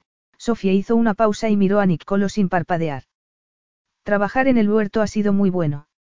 Tengo una idea excelente para crear espacios armónicos combinando vegetales, frutas y plantas ornamentales en espacios de oficinas que contribuyan a que la gente trabaje en un ambiente apacible. Tengo varias ideas de cómo desarrollar ese concepto en términos prácticos. También eso lo hacía por primera vez, hablar de planes de futuro. Sofía se echó el cabello sobre el hombro y empezó a hacerse una trenza distraídamente mientras miraba a Nicolo con prevención. Supongo que vas a decirme que ya no requieres de mis servicios. ¿Qué te hace pensar eso? No sé si quieres que trabaje para ti alguien con tanta carga emocional y que acaba de desplomarse ante tus ojos. Has perdido a tus padres y has tenido que ocuparte de los problemas que dejaron atrás, dijo Nicolo con dulzura. Que lleves tal peso sobre tus hombros es casi una ventaja. De hecho, dijo pensativo, que necesites el dinero significa que estás dispuesta a esforzarte y trabajar más. Voy a fijar tu salario de acuerdo a una escala. Cuantas más horas trabajes y más favores tenga que pedirte, más te pagaré por las horas extra. No es necesario. El salario ya es más de lo que me pagarían en cualquier otra parte. También pagaré para que te ayuden a sacar lo que queda en tu casa y buscaré un trastero para que puedas guardarlo. Preferiría que no lo hicieras. ¿Por qué? Porque, si hubiera conseguido este trabajo por medio de una agencia, mis empleadores no me harían ese tipo de favor. Yo puedo permitírmelo y tú puedes verlo como una manera de ganarme tu lealtad y asegurarme de que puedo confiar en ti. Me ocuparé de que transfieran a tu cuenta la mitad del dinero mañana y la otra mitad cuando acabe tu contrato. Mientras estés aquí tendrás una tarjeta de crédito para pagar cualquier gasto que tengas con Annalise, además de 500 libras en metálico. Sofía lo miró con incomodidad. 500 libras. Es una cantidad muy generosa. Pero pareces a punto de rechazarla. No debes preocuparte. Si preguntas a mis empleados, me caracterizo por pagar bien. En mi opinión, el salario y la lealtad van unidos. Y para mí, la lealtad lo es todo. ¿Te gusta comprar a la gente? musitó Sofie. Y se ruborizó por lo inapropiado del comentario. Pero en lugar de ofenderse, Nicolo pareció pensárselo y cuando habló lo hizo sin acritud. En mi experiencia, funciona. A un nivel subconsciente, Nicolo sabía que era una de las cosas que se le había quedado grabado por haber visto a sus padres al pie de la escalera, siempre a las órdenes de otros, y decidir desde muy pequeño que él no quería ese tipo de vida. Por eso había ascendido rápidamente a una posición en la que no dependía de nadie, donde nadie podía decirle qué tenía que hacer. Jamás recibiría órdenes. El colapso de su matrimonio le había enseñado que el camino que había elegido era incompatible con una relación que exigiera una intensa implicación emocional. Aunque su relación con Caroline hubiera durado más de cuatro años, dudaba de que hubiera podido evitar que acabara menos dramáticamente. Sin embargo, nadie le había dicho algo así con tanta franqueza, y le desconcertó cuestionarse por unos segundos lo que era uno de los pilares de su vida. Comida, dijo bruscamente, dado por terminada la conversación. Voy a pedir algo. Yo. Sofía se preguntó si aquello se convertiría en un hábito. Era consciente de haber proporcionado información muy personal y de haber compartido sentimientos inapropiados, dadas las circunstancias. Y no ya porque Nicolo fuera quien pagaba su salario, sino porque era un hombre que ponía el dinero y lo que éste podía comprar por encima de cualquier cosa. Tal vez Nicolo sabía escuchar, pero ella no debía caer en el error de pensar que podía hacerle confidencias. De hecho, debía evitarlo. Por eso, pensar en otra conversación íntima hacía que le recorriera un escalofrío. Llevas aquí solo unos minutos, dijo Nicolo bruscamente. No voy a dejar que vuelvas a tu dormitorio hambrienta y desconcertada porque se supone que no quiero compañía. Puedes estar tranquila, no tienes que cenar conmigo siempre que esté aquí. De hecho, mis horarios son tan impredecibles que sería prácticamente imposible. Me alegro, dijo Sofía sonriendo. Una respuesta interesante, dijo Nicolo con sorna. Siempre eres así de directa. No hace falta que contestes. Está claro que lo eres. ¿Qué quieres cenar? Me da lo mismo. Gracias. Entonces voy a ver qué hay en el frigorífico y prepararé algo yo mismo, dijo Nicolo. Sofía siguió sus movimientos como hipnotizada. La forma en que se movía, su elegancia y fluidez, era impactante. Casi podía ver sus músculos contraerse bajo la camiseta y los pantalones. No comprendía cómo había sido capaz de prácticamente abrirle su corazón cuando se había jurado no confiar nunca más en un hombre. Al menos hasta no estarlo bastante fuerte. ¿Cocinas? Preguntó mientras Nicolo sacaba cosas del frigorífico. Como el resto de la casa, la cocina era espectacular, con muebles de aluminio y superficies de granito, incluida la mesa. Era una elegante combinación de grises y blancos, funcional y elegante a un tiempo. Nicolo se volvió y la miró unos segundos. Había sido un alivio poner una mínima distancia física entre ellos. Volvían a un terreno neutro. Había puesto las cartas sobre la mesa y al decirle que la había investigado, ella había sido sincera. Era cierto que no había contado con que la conversación diera un giro tan emocional, aunque debía haberlo previsto. Afortunadamente, había reaccionado a tiempo y ella había conseguido recuperarse. Era evidente que no tenía el menor interés en compartir cenas con él y eso era lo ideal, aunque fuera la primera vez que le pasaba y le resultara desconcertante. Lo cierto era que Sofía podía convertirse en una distracción. Algo en ella conseguía alterarlo, así que estaba encantado de tomar las medidas necesarias para evitar esa inesperada perturbación en su vida. Aunque, como era lógico, quisiera hablar con ella a menudo sobre Annalise, podían hacerlo en el ambiente formal de su despacho. Mirándola en ese momento, pensó una vez más lo excepcional que era el color de sus ojos. Se obligó a apartar la mirada y contestó con un encogimiento de hombros. Soy italiano. De pequeño solía subirme a una silla para ver cocinar pasta a mi padre. Eso suena maravilloso. Hace tiempo que apenas cocino, dijo Nicolo mientras cortaba tomates, olía unas hierbas aromáticas y se decía que hacía mucho tiempo que no cocinaba nada. Y menos para una mujer. Aparte de ser siempre sincero respecto a no querer nada permanente, nunca hacía nada que pudiera dar lugar al más mínimo malentendido. Su hogar era el espacio que compartía con su familia. Tenía un apartamento en Mayfair que era donde llevaba a las mujeres con las que salía. Qué lástima. Supongo que cocinar para otros debe de ser un poco como la jardinería para mí, algo relajante que libera del estrés diario. Un chef puede hacerlo igual de bien. Nicolo añadió los ingredientes a la sartén. Salteándolos con maestría en aceite y mantequilla. En diez minutos estará listo. Nicolo se volvió hacia Sofía y, tras observarla unos instantes, tomó aire profundamente. Sofía se había abierto a él probablemente más de lo que ninguno de los dos había esperado. Sin pretenderlo, había abierto una puerta a un torrente de emociones que debía de haber taponado durante meses, mientras lidiaba con las dificultades materiales a las que se había enfrentado tras la muerte de sus padres. Le había hecho todas aquellas confidencias y, sin embargo, había un tema que ni siquiera había mencionado. ¿Qué había del tipo que había provocado en ella tal desconfianza en los hombres como para hacerle temer de sus intenciones hacia ella? ¿Qué lugar ocupaba en su vida? Una vez más volvía a sentir, curiosidad. Precisamente lo que menos necesitaba. Capítulo 4. ¿Quieres que contemos los pisos? Preguntó Sofie. Ni ella ni Annalise habrían podido calcular cuántos pisos tenía el rascacielos de cristal que se cernía sobre ellas. Miró la cara de entusiasmo de la niña. ¿Estás ansiosa por tomar el ascensor que nos lleva a la oficina de tu padre o tienes miedo? Yo tengo miedo. Prométeme que no me soltarás la mano. En cierto sentido, Sofía no mentía, aunque, más que temor, lo que sentía eran nervios por el hombre que las esperaba para invitarlas a comer. Tras varios días en los que apenas se habían visto, Nicolo había vuelto a casa más temprano de lo habitual y las había encontrado en la cocina, donde Sofía se sentaba a la mesa mientras Annalise, frente a ella, estaba abstraída, concentrada en colorear una flor. Sofía había alzado la mirada y lo había visto en la puerta, observándola.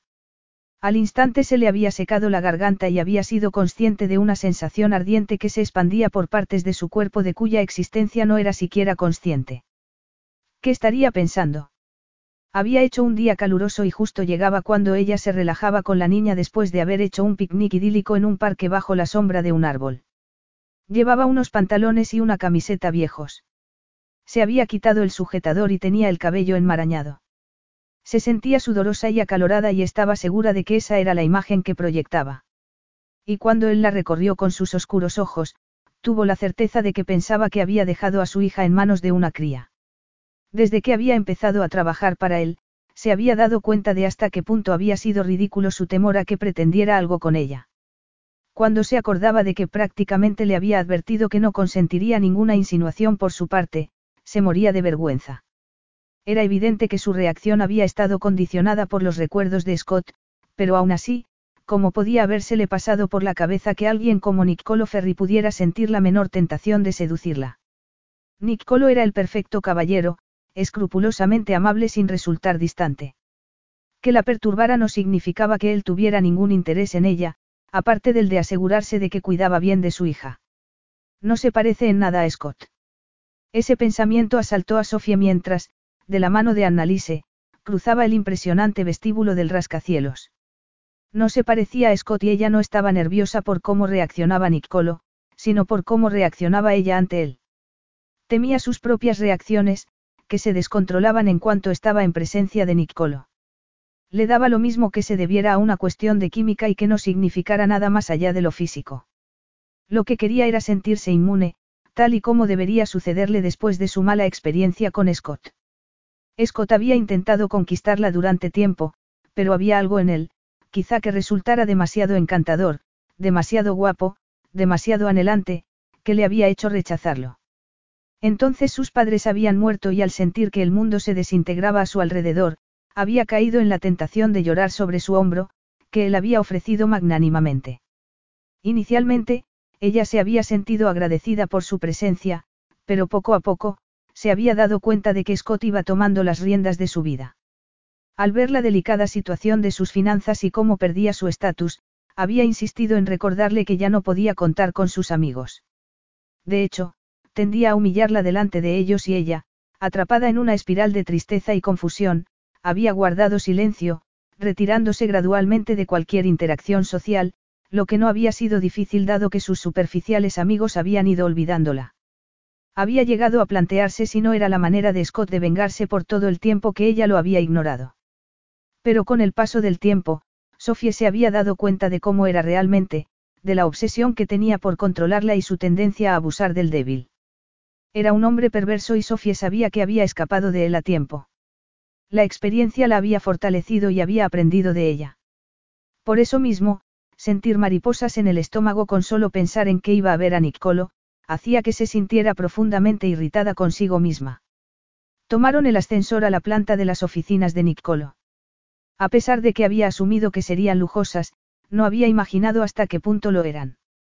El suelo de madera clara no parecía tener fin. En una primera zona había un conjunto de sofás tapizados en un vibrante amarillo. Más adelante, un escritorio semicircular tras el que había dos hombres espectacularmente guapos que trabajaban ante dos enormes monitores con gesto de concentración. Reinaba un silencio absoluto. Más allá de la entrada, la oficina se expandía entre mamparas de cristal y unas macetas bajas con frondosas plantas. Todos los escritorios estaban ocupados y, en medio de una atmósfera de intensa laboriosidad, se oía el murmullo quedo de conversaciones. Las paredes exteriores, de cristal, atraían la mirada hacia el cielo exterior y, muy abajo, hacia la ciudad que parecía una miniatura de juguete, una vista irresistible para una niña de seis años. Annalise soltó la mano de Sofía y corrió en esa dirección. Allí las encontraron cuando les anunciaron que podían pasar al despacho de Niccolo, al que se accedía subiendo unos escalones. Sofía se puso aún más nerviosa al verlo en su hábitat, el magnate en la cima del mundo despiadado del gran capital. No llevaba traje, sino unos pantalones negros y camisa con las mangas dobladas hasta los codos. Ya veo que Annalise ha explorado el mundo exterior, dijo él, agachándose para abrazar brevemente a su hija al tiempo que sonreía a Sofía por encima de la cabeza de su hija. Entonces, como si se lo pensara mejor, tomó a la niña en brazos y la llevó hasta la cristalera para que pudiera seguir contemplando las vistas. No he podido frenarla. Es la primera vez que viene aquí, dijo Niccolo, mirando a Sofie con expresión velada. Niccolo llevaba los dos días anteriores manteniendo sus encuentros al mínimo. Siempre evitaba las distracciones pero, desafortunadamente, parecía estar abierto a aquella en particular y no le gustaba en absoluto. Con todas las mujeres que salía solo buscaba el entretenimiento. Que él supiera, nunca había roto el corazón de ninguna, y en más de una ocasión se había planteado seriamente si tan siquiera habría roto el de su mujer. Era extremadamente generoso excepto con sus emociones. El trabajo era lo primero para él. Y, sin embargo, llevaba días pensando en aquella mujer en los momentos más inesperados, en medio de una conferencia al más alto nivel, cuando apagaba la luz por la noche, cuando descansaba unos segundos y miraba por la ventana. En aquel momento, ella vestía un mono de flores holgado con una camiseta debajo y sandalias planas. Sin una gota de maquillaje, resultaba natural y extraordinariamente hermosa. Siempre me prometías traerme, pero estabas demasiado ocupado, dijo Annalise, retomando la conversación después de haber explorado exhaustivamente el mundo tal y como se veía desde el piso 40. Sofía los miró y percibió la expresión apesadumbrada de Annalise y la avergonzada de Niccolo. Como en otras ocasiones, se preguntó cómo era posible que Niccolo tuviera una actitud tan protectora hacia su hija, que fuera tan evidente que la amaba y que, sin embargo, pareciera incapaz de establecer una relación cálida con ella. Pero la conversación quedó ahí, reemplazada por el parloteo de Annalise que sirvió para impedir que tomara cualquier dirección hacia el ámbito de lo personal. Las preguntas se sucedieron incesantes, el espectacular y carísimo restaurante de la planta 31, con sus vistas panorámicas, era para Annalise, el mejor sitio al que he ido en toda mi vida. Tenía memoria fotográfica y dedicó tiempo a enumerar la lista de todas las plantas y flores que Sofía le había enseñado, con sus nombres en latín. Habló sin tomar aliento y con el entusiasmo de una niña buscando la atención de su padre, algo a lo que Niccolo accedía generosamente. Y, sin embargo, Sofía sabía que debía mantenerse en un plano estrictamente profesional, que no debía dejar espacio a la curiosidad. Pero Niccolo la intrigaba y, en cierta medida, en eso no había ningún mal pues le permitía olvidarse de sus propios problemas. Viviendo en la mansión de Niccolo, su vida angustiosa y deprimente parecía algo distante y digerible.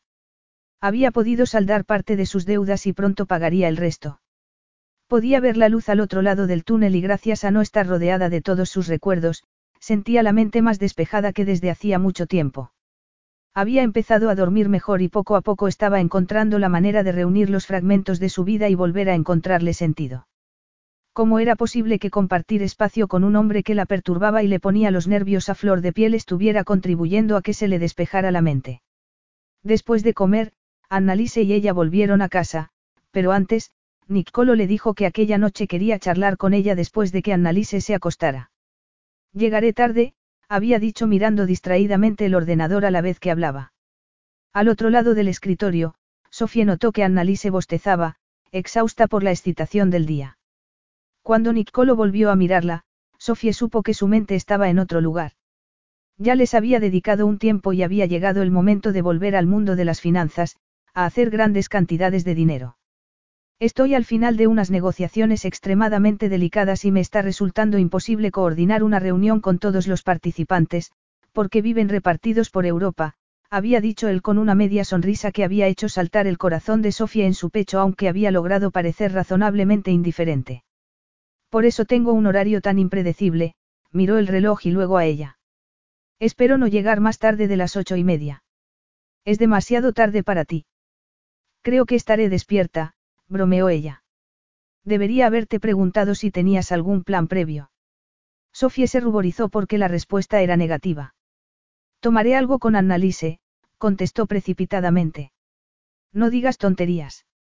La comida ha sido muy abundante. Solo has tomado una ensalada, había respondido Nicolo. Llevaré algo para cenar. Y con eso había dado la conversación por terminada. Esperándolo en ese momento en la cocina, Sofía volvió a sentir la misma curiosidad que unas horas atrás. Nicolo le había advertido que llegaría tarde y había esperado que las ocho y media fueran más bien las nueve y cuarto, pero oyó la puerta de entrada un poco antes de las ocho. Al instante se le quedó la mente en blanco y sus músculos se tensaron al activarse su sistema nervioso. Estaba poniéndose en pie cuando él entró cargado de bolsas de las que escapaba un delicioso aroma a comida china. Yo, la mente de Sofía se aceleró, se le secó la boca y, como siempre, tuvo la reacción que menos quería manifestar. Pareces cansado. Tanto se nota. Nicolo se paró en seco y la miró fijamente mientras dejaba las bolsas sobre la mesa. Sofía se había ruborizado y a Nicolo le sorprendió darse cuenta de que, aparte de su tía, nadie le hacía comentarios de ese tipo, aunque no fueran más que observaciones bien intencionadas. Ha sido un día muy largo, dijo finalmente. Y se sentó frente a Sofía. Pero no tanto como temías, dijo ella, sonriendo. La comida huele fenomenal. He traído un montón así que espero que no hayas cenado. Annalise ha cenado demasiado temprano para mí.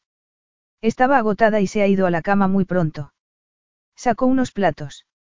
Y un par de copas. Nicolo parecía pensativo mientras ella sacaba la vajilla y él abría las cajas con comida. No hemos hablado sobre cómo encuentras el trabajo, dijo él una vez ella se sentó. Sofía jugueteó con el extremo de su rubia trenza. ¿A qué te refieres? Lo pasas bien con Annalise. No me refiero al salario, sino a si estás contenta con el trabajo. Claro que sí. Dijo Sofía como si le sorprendiera la pregunta. Por mucho que te pague, quiero saber si piensas que estás trabajando demasiadas horas. ¿Qué te hace pensar eso? Sofía bebió vino y, a indicación de Nicolo, empezó a servirse comida. Él hizo lo mismo. Tras dar un sorbo al vino, comentó. Que no has ido a ninguna parte desde que estás aquí. Ni siquiera las tardes que he vuelto a una hora lo bastante razonable como para que salieras. Sofía lo miró fijamente antes de beber un largo trago de vino. Voy, este fin de semana voy a ir a mi casa a recoger algunas cosas. ¿No quieres que se ocupe una compañía de mudanzas? No. Sofía bajó la mirada y continuó comiendo. Bueno, supongo que podría hacerlo ahora que he retirado todo lo que tiene valor sentimental. ¿Por qué no lo haces? Por el coste. No, Sofía sonrió con frialdad. Gracias a este trabajo podría permitírmelo, pero me parece un despilfarro cuando puedo hacerlo yo misma. Qué ahorradora. No he tenido otra opción. Es lógico que tú no lo entiendas, dijo Sofía recorriendo la lujosa cocina con la mirada. Tampoco yo sabía antes lo que suponía contar cada céntimo, pero ahora he aprendido a no dar nada por sentado, Sofía rió con melancolía.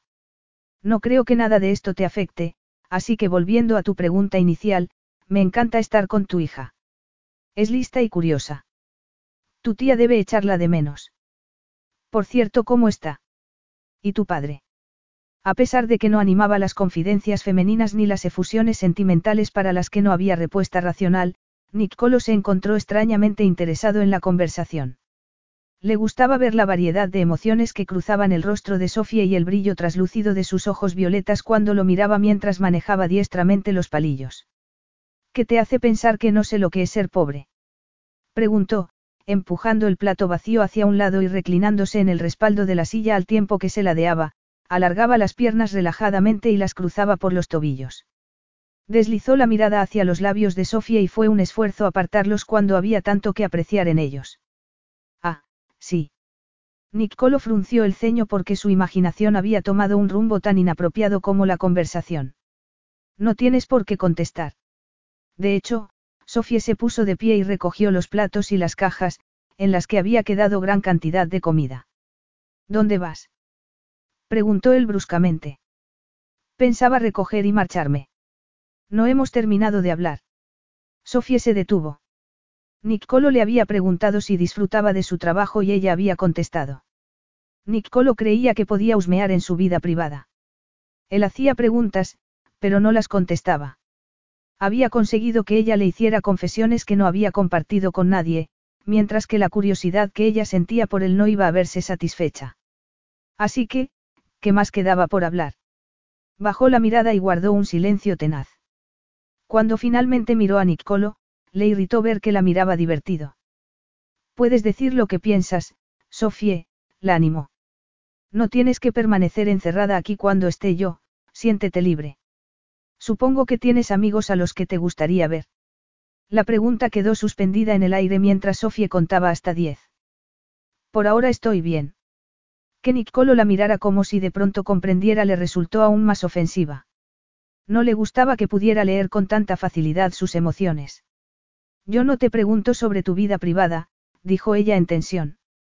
Y luego se ruborizó al darse cuenta de que era un acto de insubordinación, pero no quiso disculparse. Respeto que no quieras dar información personal. Sé que se siente no teniendo dinero, dijo entonces Nicolo quedamente. Tú creciste con dinero y ahora los has perdido. Yo no tenía nada y ahora soy rico. Cada uno ha tenido su propio aprendizaje. Tus padres eran felices. Sofía ladeó la cabeza y lo miró fijamente. Deduzco que sí, puesto que siguen juntos. Debiste crecer en una familia muy unida, si no, Evalina no se llevaría tan bien contigo, con su hermana y con su cuñado. La felicidad no lo es todo cuando surgen las dificultades. La seguridad que proporciona el dinero también es fuente de felicidad, porque te hace intocable. Mis padres fueron felices, dijo Sofía con melancolía. Y yo sí creo que es fundamental cuando las cosas se ponen difíciles. Ojalá pudiera decírselo. Así que Nicolo había crecido pobre y Sofía podía imaginar la fiera ambición que había guiado su aprendizaje hasta convertirlo en el hombre de éxito del presente.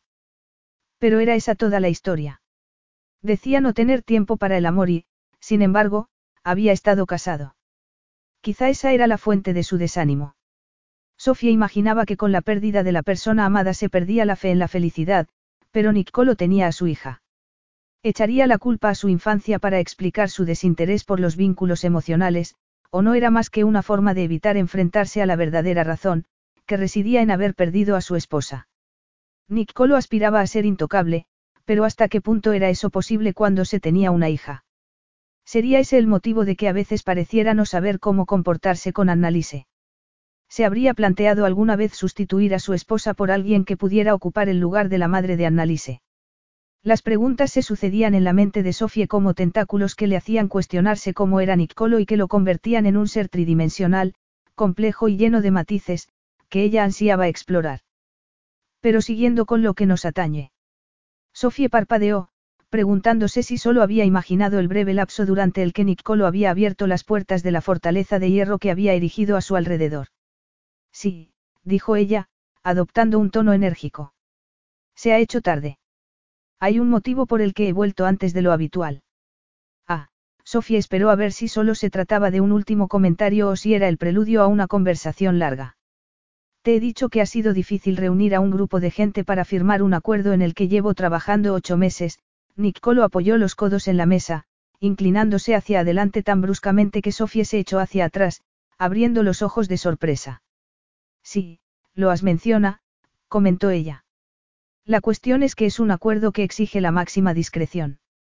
Implica a una familia de negocios y tenemos que anunciar la compra una vez se finalice para evitar la pérdida de confianza del mercado que supondrían meses de especulación sobre la posible adquisición del negocio por mi parte. Hacer público que están dispuestos a vender podría dar lugar a un intento de compra hostil, algo que quieren evitar a toda costa. Todo ha de hacerse con extrema delicadeza y acabo de pensar en la solución para que todos los implicados puedan estar presentes para supervisar los últimos detalles. Puede que pienses que en un mundo interconectado gracias a Internet no tiene importancia que nos reunamos físicamente. No se me había pasado por la cabeza, dijo Sofie. Solo me pregunto a dónde lleva esto. Aparte, claro, de que esté muy contenta de que hayas cerrado el acuerdo. Supongo que es muy, gratificante para ti. Gratificante y lucrativo, dijo Nicolo. Además, tengo la intención de mantener a todos los empleados, lo que es una de las razones de que la familia me haya elegido como comprador. Eso es maravilloso. Sé lo que es trabajar para una compañía que cree que puede prescindir de ti cuando quiera, aunque le hayas dedicado toda tu vida, masculló Nicolo. Luego añadió en tono decidido. En cualquier caso, para mi cliente es importante que nos reunamos, se encogió de hombros. Puede que sea un estilo anticuado, a la italiana, o la desconfianza de un octogenario en la tecnología. A veces hace falta conocer a alguien en persona para saber cómo es. Puede ser. El caso es que varios miembros de la familia, que viven repartidos por Europa, deben reunirse discretamente con un equipo de abogados y gestores internacionales que llevan meses trabajando con admirable discreción. Encajar las agendas ha sido una pesadilla. Sofía pensó que no le irían mal unos días sin Nicolo durante los que conseguir dominar su sistema nervioso y conseguir que no se electrocutara cada vez que él estaba cerca. Annalise y ella podían entretenerse durante el día y relajarse por las tardes sin la agitación continua que le aceleraba el corazón cada vez que creía oír la puerta de entrada. Le serviría para recordarse que los hombres eran decepcionantes. Y para contestar los correos que tenía pendientes sin que la asaltaran imágenes de su mega atractivo jefe. Me quedaré encantada con Annalise mientras tú acudes a la reunión, dijo, sonriendo para tranquilizarlo. Espero que a estas alturas confíes en que puedo cuidar de ella. Y no creo que temas que vaya a organizar fiestas salvajes aquí en cuanto salgas por la puerta. No, no lo temo en absoluto, dijo Nicolo. Me alegro, dijo Sofie, asombrada de que pudiera resultar un cumplido respecto a hasta qué punto confiaba en ella y, al mismo tiempo, hacer que sonara como si fuera la persona más aburrida del mundo. Creo que me estás entendiendo mal. Sofie seguía sonriendo, aunque a medida que él continuó hablando fue sintiendo una creciente aprensión. No voy a dejar aquí a Annalise contigo. Las dos vendréis conmigo, Nicolo hizo una pausa, dándole tiempo a asimilar la información. Puedes tomártelo como unas mini vacaciones, seguirás cuidando de Annalise, claro, pero a bordo de un yate de lujo y rodeada de compañía. A bordo de mi yate, que está actualmente amarrado en Cerdeña. No comprendo cómo no se me había ocurrido antes que era el sitio perfecto para tener la máxima privacidad, Nicolo sonrió satisfecho. No pongas esa cara de susto, Sofie.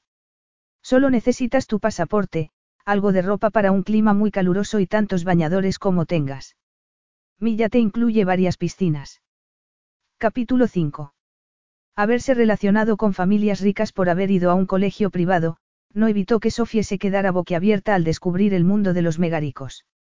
Nicolo había estado tan ocupado con las distintas reuniones previas a su partida que apenas habían coincidido los tres días siguientes. En ese tiempo, él había dejado contratada una agencia profesional para que terminaran de vaciar su casa, que llevaba un par de semanas intacta. Le había mandado un mensaje de texto el día anterior. El viernes a las nueve. Contrataría a alguien para que se ocupara de Annalise, pero sospecho que se lo puede pasar bomba con el fiestón. Y tenía razón. También ella, que un poco después de las cinco de la tarde del viernes, se asombró al ver todo lo que habían hecho. Apenas quedaban cosas por recoger y los objetos más personales iban camino de casa de Nicolo, que le había sugerido que las guardara allí hasta que acabara su contrato. A Sofía le resultó extraño que finalmente el proceso le resultara menos doloroso de lo que había esperado, y se preguntó si tendría que ver con haber contado con la compañía de Annalise y con tener ante sí la perspectiva de un inquietante viaje. Luego, ya de vuelta a la casa de Niccolo, había sido divertido hacer el equipaje con Annalise.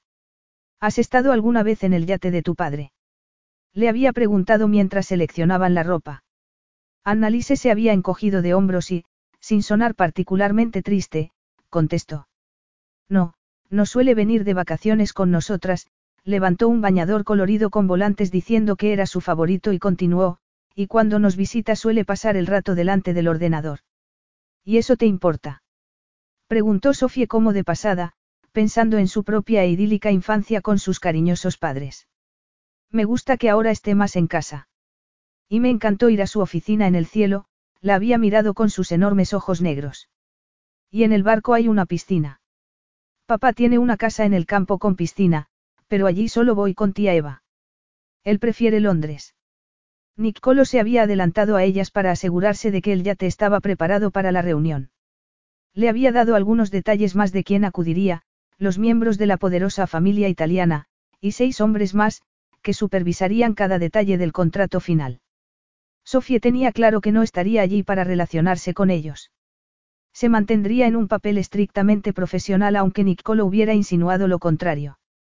Pasarían cuatro días a bordo mientras se cerraba el negocio en un ambiente relajado y distendido.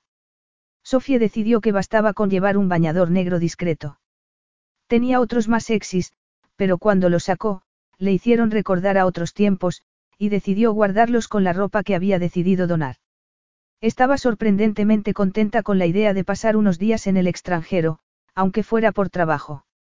Siempre le había encantado viajar, y era algo de lo que había dado por hecho que continuaría haciendo hasta que sus dificultades económicas le habían robado la posibilidad de hacerlo. ¿Qué había esperado? El viaje en primera clase al aeropuerto de Cagliari, sí. Suponía que para Niccolo no había otra clase. Aún así, le impresionó hasta qué punto se había sentido mimada, pues sus padres nunca se habían movido a ese nivel. Annalise, en cambio, no conocía otra cosa, así que nada llamaba su atención y se entretuvo coloreando dibujos. Pero lo que Sofía no había esperado fue la limusina que las recogió para llevarlas a un aeródromo desde el que un helicóptero las llevó al yate. De su equipaje se había ocupado personal prácticamente invisible, de manera que ni Annalise ni ella tenían otra cosa que hacer que disfrutar del paisaje. Desde la fresca comodidad de la limusina, Sofía contempló las coloridas casas, arracimadas en la colina que descendía hasta el mar, que a su vez centelleaba como una joya salpicada por botes que se balanceaban en su superficie. Annalise lanzó varios grititos de entusiasmo, haciendo sonreír a Sofía. Aunque el aire en la limusina era agradable, el intenso azul del cielo le hacía sentirse acalorada. Llevaba unos vaqueros blancos y una blusa rosa holgada, y se arrepintió de no haberse puesto un vestido. La vista desde el coche había sido preciosa, pero el panorama desde el helicóptero fue espectacular. Viajando por el aire y mirando desde la mareante altura mientras Annalise le apretaba la mano como si temiera caerse, Sofía observó en silencio el mar turquesa, los acantilados escarpados y las montañas salpicadas de arbustos y bosquecillos verdes. Tras un breve vuelo, el helicóptero descendió vertiginosamente y Sofía cerró los ojos con fuerza, no sin antes haber identificado, entre los barcos que había a sus pies el gigantesco yate sobre el que iban a aterrizar. Niccolo no era un joven recién llegado a la jungla. Era el león que se sentaba en lo alto del reino animal. Sin solución de continuidad los nervios reemplazaron la relajada excitación del viaje al tiempo que el furioso rugir de las hélices cesaba y se abría la puerta. Y allí estaba Niccolo, devastador en unos pantalones cortos claros, una camiseta gastada de rayas, descalzo y con unas gafas de sol que se quitó al instante. Se acercó a ellas y se agachó cuando Annalise corrió hacia él. Niccolo miró por encima de la cabeza a Sofía antes de tomar a la niña en brazos y darle una vuelta en el aire que la hizo gritar de alegría. ¿Buen viaje? preguntó. Y Sofía sintió mientras cada nervio de su cuerpo se activaba. ¿Cómo podía ser tan guapo? Era el epítome de la belleza mediterránea, piel de bronce, musculoso, cabello negro, ojos de mirada penetrante y unos labios sensuales que prometían placeres ocultos. Ha ido muy bien. A Annalise le ha encantado, dijo carraspeando. Sofía acarició la mejilla de la niña, que le sonrió al tiempo que apoyaba la cabeza en el hombro de Niccolo, evidentemente feliz con aquella inhabitual demostración física de afecto. Caminaron hacia el interior del yate y Sofía se quedó paralizada al mirar a su alrededor y constatar una vez más el grado de lujo que la rodeaba. Te enseñaré tu dormitorio, Nicolo fue hablando del yate mientras bajaban una escalera de caracol. Se construyó siguiendo mis especificaciones, tiene cuatro cubiertas y una velocidad máxima de 21 nudos. Cuenta con capacidad para todos los invitados a la reunión y la tripulación, incluidos dos chefs. Si necesitas cualquier cosa, no tienes más que pedirla. Voy a necesitar un navegador para no perderme. Nunca has estado en un yate. No, y menos en uno como este, Sofía estaba aturdida. ¿Dónde está todo el mundo? Llegan mañana por la tarde. Esta noche estaremos solos, y con Annalise, si no fuera porque se me ha quedado dormida en el hombro. Debería quedarme con ella, se apresuró a decir Sofie, queriendo evitar a toda costa estar con Nicolo a solas. Si se despierta no sabrá dónde está. Haré que alguien del personal ocupe la habitación contigua por si se despierta desorientada. Pero Annalise no lo conocerá. Annalise está acostumbrada a tratar con mucha gente, dijo Nicolo zanjando el asunto. Evalina y yo no siempre podemos ocuparnos de ella. Avanzaban de una sala a otra, con vistas ininterrumpidas del mar y rincones en los que se creaban ambientes más o menos formales para sentarse y descansar. ¿Qué pasa con el yate cuando no lo usas? Preguntó Sofie, dejándose llevar por la curiosidad. Empezaba a darse cuenta de hasta qué punto Nicolo tenía que ser ambicioso para haber llegado desde la pobreza hasta ser propietario de todo aquello y asegurarse que nunca le faltaba nada, tal vez incluso más por su hija que por él mismo. Pero ¿qué había sacrificado a cambio? Sus ojos la traicionaban y dirigían miradas a Annalise, a la que Nicolo sostenía en brazos contra su pecho, profundamente dormida. Los músculos de su antebrazo y de su bíceps se marcaban suavemente. Era una magnífica mezcla de gracilidad y fuerza, y tan hipnótico que Sofie tuvo que esforzarse por volver a poner su cerebro en funcionamiento cuando le oyó decir con sorna. ¿Vas a regañarme? Sofie sonrió ante su tono risueño. Sería un despilfarro que lo dejaras aquí abandonado y solo vinieras ocasionalmente a comprobar que sigue funcionando y que no hay telarañas. Nicolo estalló en una carcajada que contuvo al notar que Annalise se removía y entreabría los ojos. No te andas por las ramas, Sofie, susurró. Ella se dijo que le encantaba que dijera su nombre como si fuera la caricia de una pluma. Tienes que admitir que es el juguete gigante de un hombre rico, Sofie vio que el cielo adquiría el tono lavanda del atardecer. Tienes tripulación cuando no lo usas. Si contesto afirmativamente, empezó Nicolo sin perder el tono risueño, ganaré puntos por aliviar el desempleo en esta parte del mundo. No. Qué severa. Subiendo esta escalera llegamos a la suite principal y a dos habitaciones contiguas que tienen las mejores vistas del barco. Son nuestras estancias. De pronto el megayate se encogió al tamaño de una caja de cerillas por muy grande que fuera el barco hasta qué punto podían tener privacidad estando tan cerca. Sofía pronto descubrió que era lo bastante grande como para que, además de la suite de Nicolo, hubiera dos mini suites para Annalise y para ella, ambas con su propio cuarto de baño y conectadas por una sala de estar central. Aunque fuera espectacular, en lugar de disfrutar observándola, Sofía solo podía pensar en que el dormitorio de Nicolo estaba directamente enfrente del de ella. Para empeorar las cosas, él comentó de pasada. Si necesitas cualquier cosa no tienes más que llamar a mi puerta, o, indicó un timbre en la pared, llamar al servicio. Abrió la puerta que daba al dormitorio de su hija y la depositó en la cama. Haré que nos traigan la cena. Así, si Annalise se despierta, nos tendrá cerca. Sofie, que no lograba dejar de imaginarlo durmiendo a apenas unos pasos de ella, asintió distraídamente. Tu equipaje estará ya en tu dormitorio, apuntó Nicolo, como si percibiera su indecisión. ¿Por qué no te instalas mientras yo organizo la cena?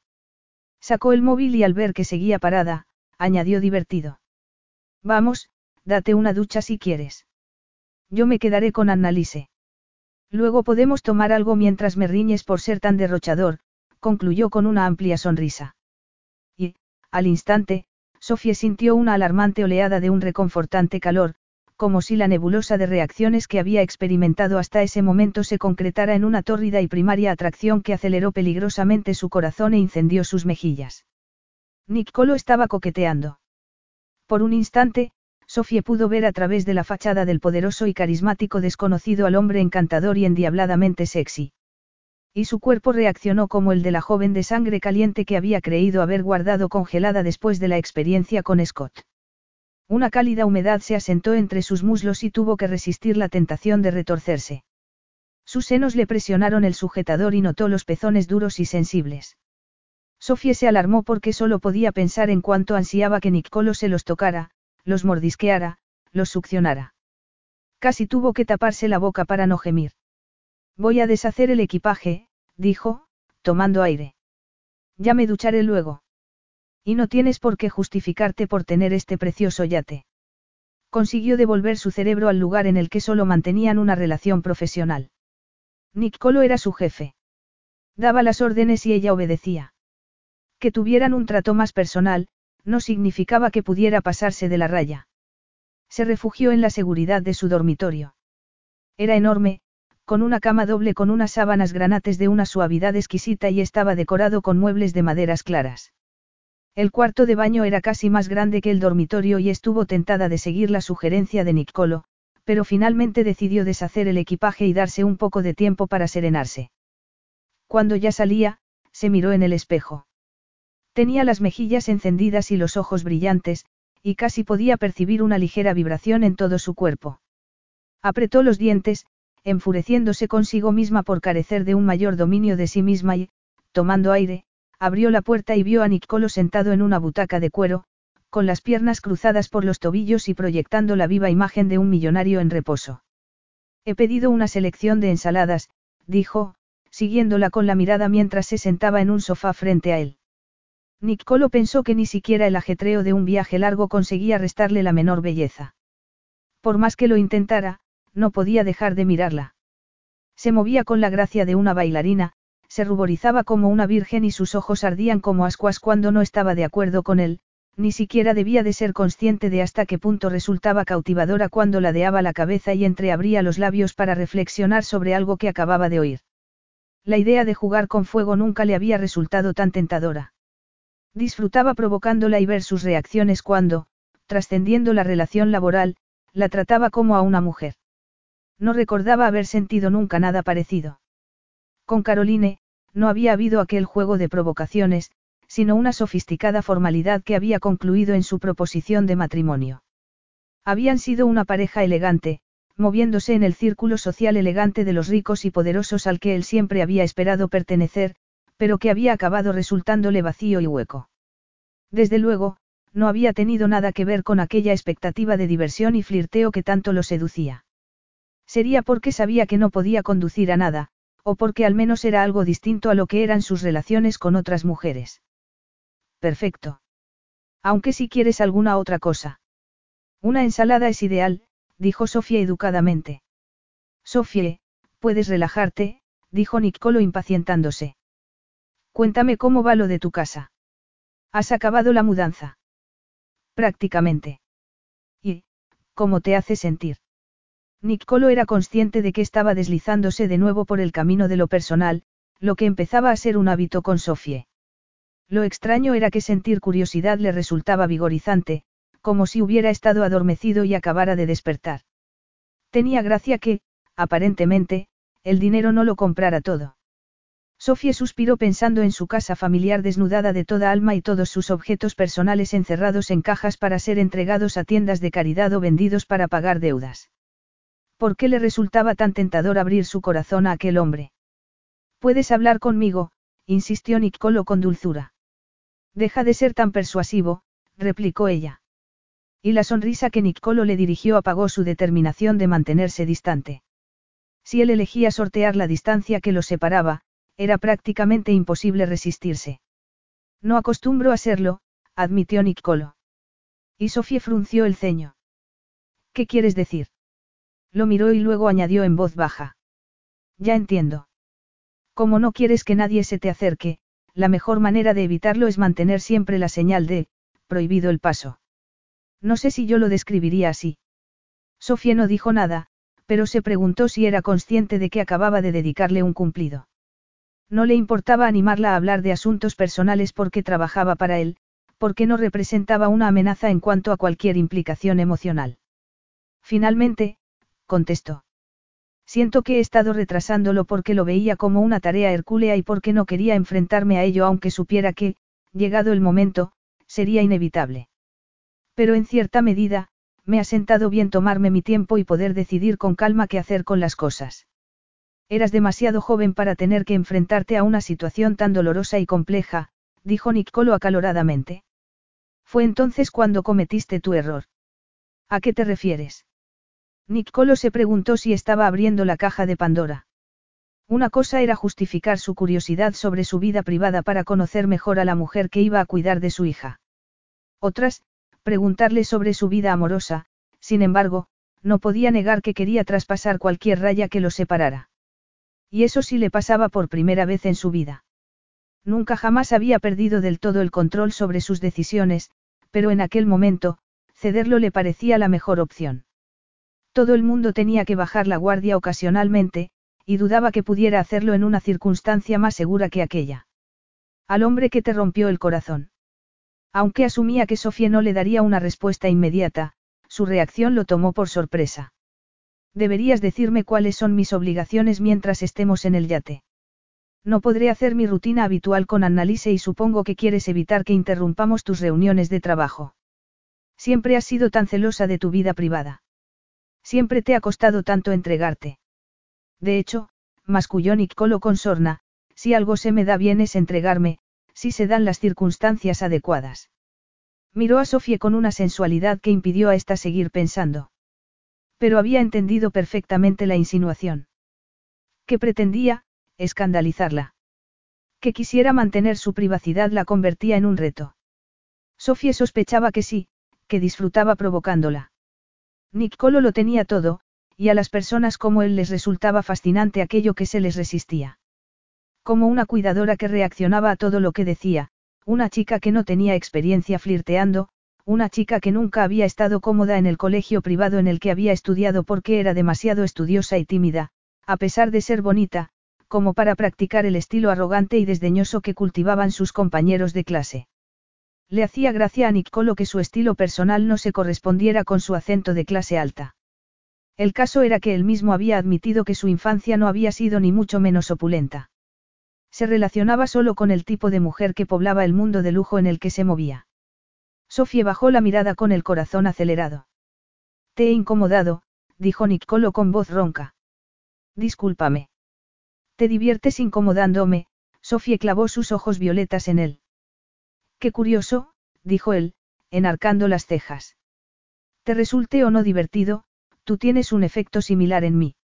El silencio se prolongó hasta que Sofía pudo prácticamente oírlo vibrar entre ellos. Sofía se humedeció los labios y Nicolo sintió el fuego que había entre ellos con tal intensidad que pensó que si alargaba la mano, se quemaría. Lo notaría ella también. Era posible que no, pero bastó que él lo percibiera para que de pronto la situación dejara de ser divertida. ¿Qué estaba pasando? Tomó aire, pero fue una llamada a la puerta lo que rompió la tensión. Llegaba la comida. Habrían llamado antes sin que los oyeran. Nicolo se irguió aliviado al ver entrar a un joven que se alargó dando explicaciones sobre el retraso debido a la presencia de un nuevo miembro del personal inexperto. Nicolo le dejó hablar porque le liberaba de mirar los ojos violetas que alteraban su paz mental de una manera tan inesperada. Finalmente, indicó al joven que se retirara y esperó a que se fuera para volverse a Sofie. Sírvete. La comida estaba dispuesta en un carrito de acero y cristal. Había también una botella de vino que Nicolo decidió no tocar, mientras observaba disimuladamente las manos de Sofie, delicadas y con unas prácticas uñas cortas. De su moño escapaba un mechón de cabello y, en el silencio, Nicolo pudo oír su suave respiración mientras se concentraba en servirse. Le dijo lo que esperaba de ella en los siguientes días, y ella contestó con serenidad y voz pausada. Entretendría a Annalise, tal y como le correspondía por su trabajo. Habían hecho las paces. Nicolo confiaba en que sí. Evitando mirarlo, Sofía se oyó charlar con naturalidad mientras comían. Las ensaladas estaban deliciosas. Igual que Nicolo, evitó el vino y se limitó a beber agua. Nicolo la miraba apreciativa y detenidamente, y Sofía sospechó que lo estaba aburriendo con su incesante parloteo, pero estaba desesperada por evitar el silencio cargado que se había establecido entre ellos. En cuanto comió lo que parecía una cantidad razonable, apartó el plato e hizo ademán de levantarse. Pero cometió el error de arriesgarse a mirar a Nicolo. Se estaba poniendo también en pie, tan alto, tan masculino, y tan cerca de ella. Tan cerca que su corazón se desbocó, tan cerca que retrocedió instintivamente, tan cerca que pudo ver reflejado en los ojos de Nicolo el mismo deseo temerario que ella sentía. Después de media hora sin cesar de hablar, súbitamente se quedó sin palabras en un silencio eléctrico que la envolvió hasta asfixiarla. No, dijo con la voz quebrada. Se dio cuenta de que, sin saber cómo, habían sorteado el espacio que los separaba, de que, asombrosamente, su mano descansaba sobre el musculoso pecho de Nicolo. Podía sentir su respiración bajo la palma y su energía transmitirse a ella, revigorizándola y aterrándola a un tiempo. No, dijo Nicolo a su vez con voz aterciopelada. Dio un paso atrás y Sofía sintió que se rompía el hechizo, pero no pudo apartar la mirada de él. Ejercía una fuerza sobre sus sentidos que la debilitaba y le hacía sentir un anhelo que nunca había sabido poseer. Automáticamente, lo atribuyó a la soledad y al estrés. Estoy cansada. Voy a dormir. Hasta mañana, balbuceó, avergonzada de querer volver a ver en sus ojos el mismo sentimiento que había visto arder unos segundos antes en ellos. Pero Nicolo bajó la mirada, ocultándosela por un instante. Y cuando volvió a alzarla, su expresión era tan serena y controlada, que Sofía se preguntó si no se habría imaginado los últimos intensos y ardientes cinco minutos. Nicolo se limitó a decirle que el servicio recogería los platos. Con una inclinación de cabeza, desapareció y Sofía se quedó desinflada, como una marioneta a la que hubieran cortado las cuerdas. ¿Qué acababa de pasar? No era capaz de ponerle nombre. Solo sabía que no iba a permitir que se repitiera. Capítulo 6. Ni la tensión latente ni la necesidad de estar continuamente en guardia lograron restar un ápice a la sobrecogedora magnificencia del entorno. El día siguiente fue de una frenética actividad. Varios de los invitados llegaron en helicóptero y otros en fuera borda, y gracias a que había varias cubiertas, Sofía y Annalise pudieron observar a distancia, fascinadas, las ideas y venidas de todos ellos. Hacía un calor delicioso, incluso en la sombra, donde las dos descansaban en tumbonas al borde de una de las piscinas, que contaba con un jacuzzi en un lateral. En el cálido aire flotaba el distante murmullo de voces. Un miembro del servicio las había acompañado a aquella zona y unas horas más tarde les había servido bebidas, asegurándose en todo momento de que tenían todo lo que necesitaban. Habían nadado, hecho manualidades y visto un rato la televisión antes de almorzar en un comedor privado al lado de la piscina. Nicolo. Ya eran más de las cuatro de la tarde y no lo habían visto. Sofía había conseguido en cierto momento dejar de estar pendiente de que apareciera y por fin había logrado relajarse, cuando Annalise le alertó de su presencia. Estaba detrás de ella. Tras un instante de parálisis, compuso una sonrisa neutra y se giró. Aunque llevaba el discreto bañador negro, al incorporarse rápidamente, se sintió tan expuesta como si se tratara de un tanga y se anudó el pareo a la cintura mientras Nicolo se distraía con su hija. ¿Lo habéis pasado bien? Miró a Sofía desde la posición inclinada que había adoptado para ver unos dibujos de Annalise, y luego se sentó en una de las sillas que quedaba al lado de donde Sofía había estado unos segundos antes. Annalise, que llevaba un rato adormecida, recuperó la energía y quiso atraer la atención de su padre, demostrándole sus progresos en la natación.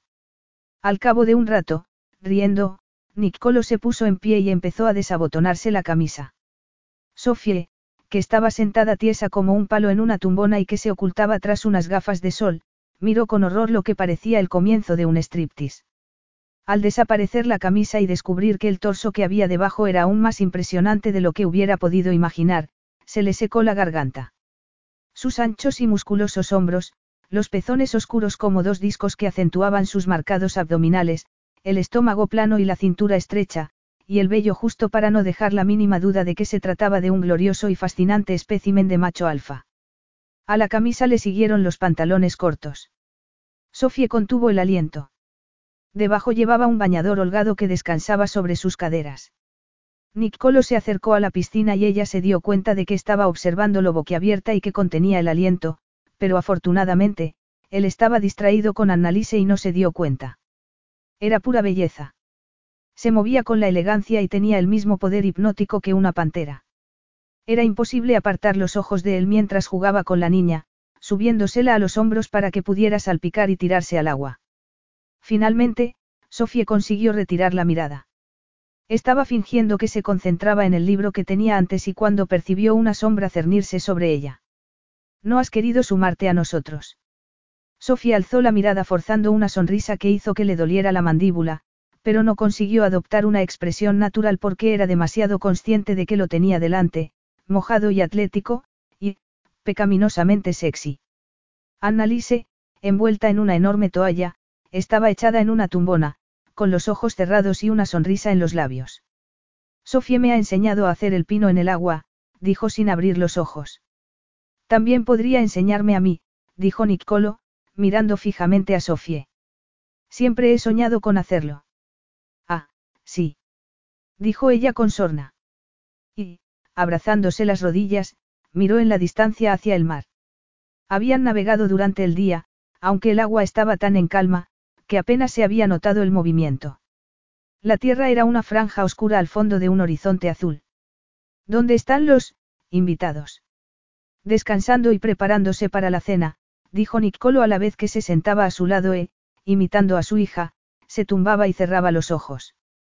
Sofía notó una tensión en el cuello por el esfuerzo que estaba haciendo para mirar en dirección contraria, cuando su cuerpo no hacía más que recordarle hasta qué punto estaba pendiente de la presencia de Nicolo, tan cerca de ella. He pedido al encantador chico que nos ha cuidado todo el día que nos sirva una cena temprana en nuestra habitación. Nicolo entreabrió los ojos y la miró. La había tenido en la cabeza todo el día. Había tenido que resistir la tentación en varias ocasiones de ir a comprobar cómo estaban ella y Annalise a pesar de que sabía que el personal estaba atendiendo todas sus necesidades. Para contenerse, se había dicho que la magnitud del acuerdo que estaba negociando estaba muy por encima del inexplicable deseo de querer ver a la cuidadora de su hija.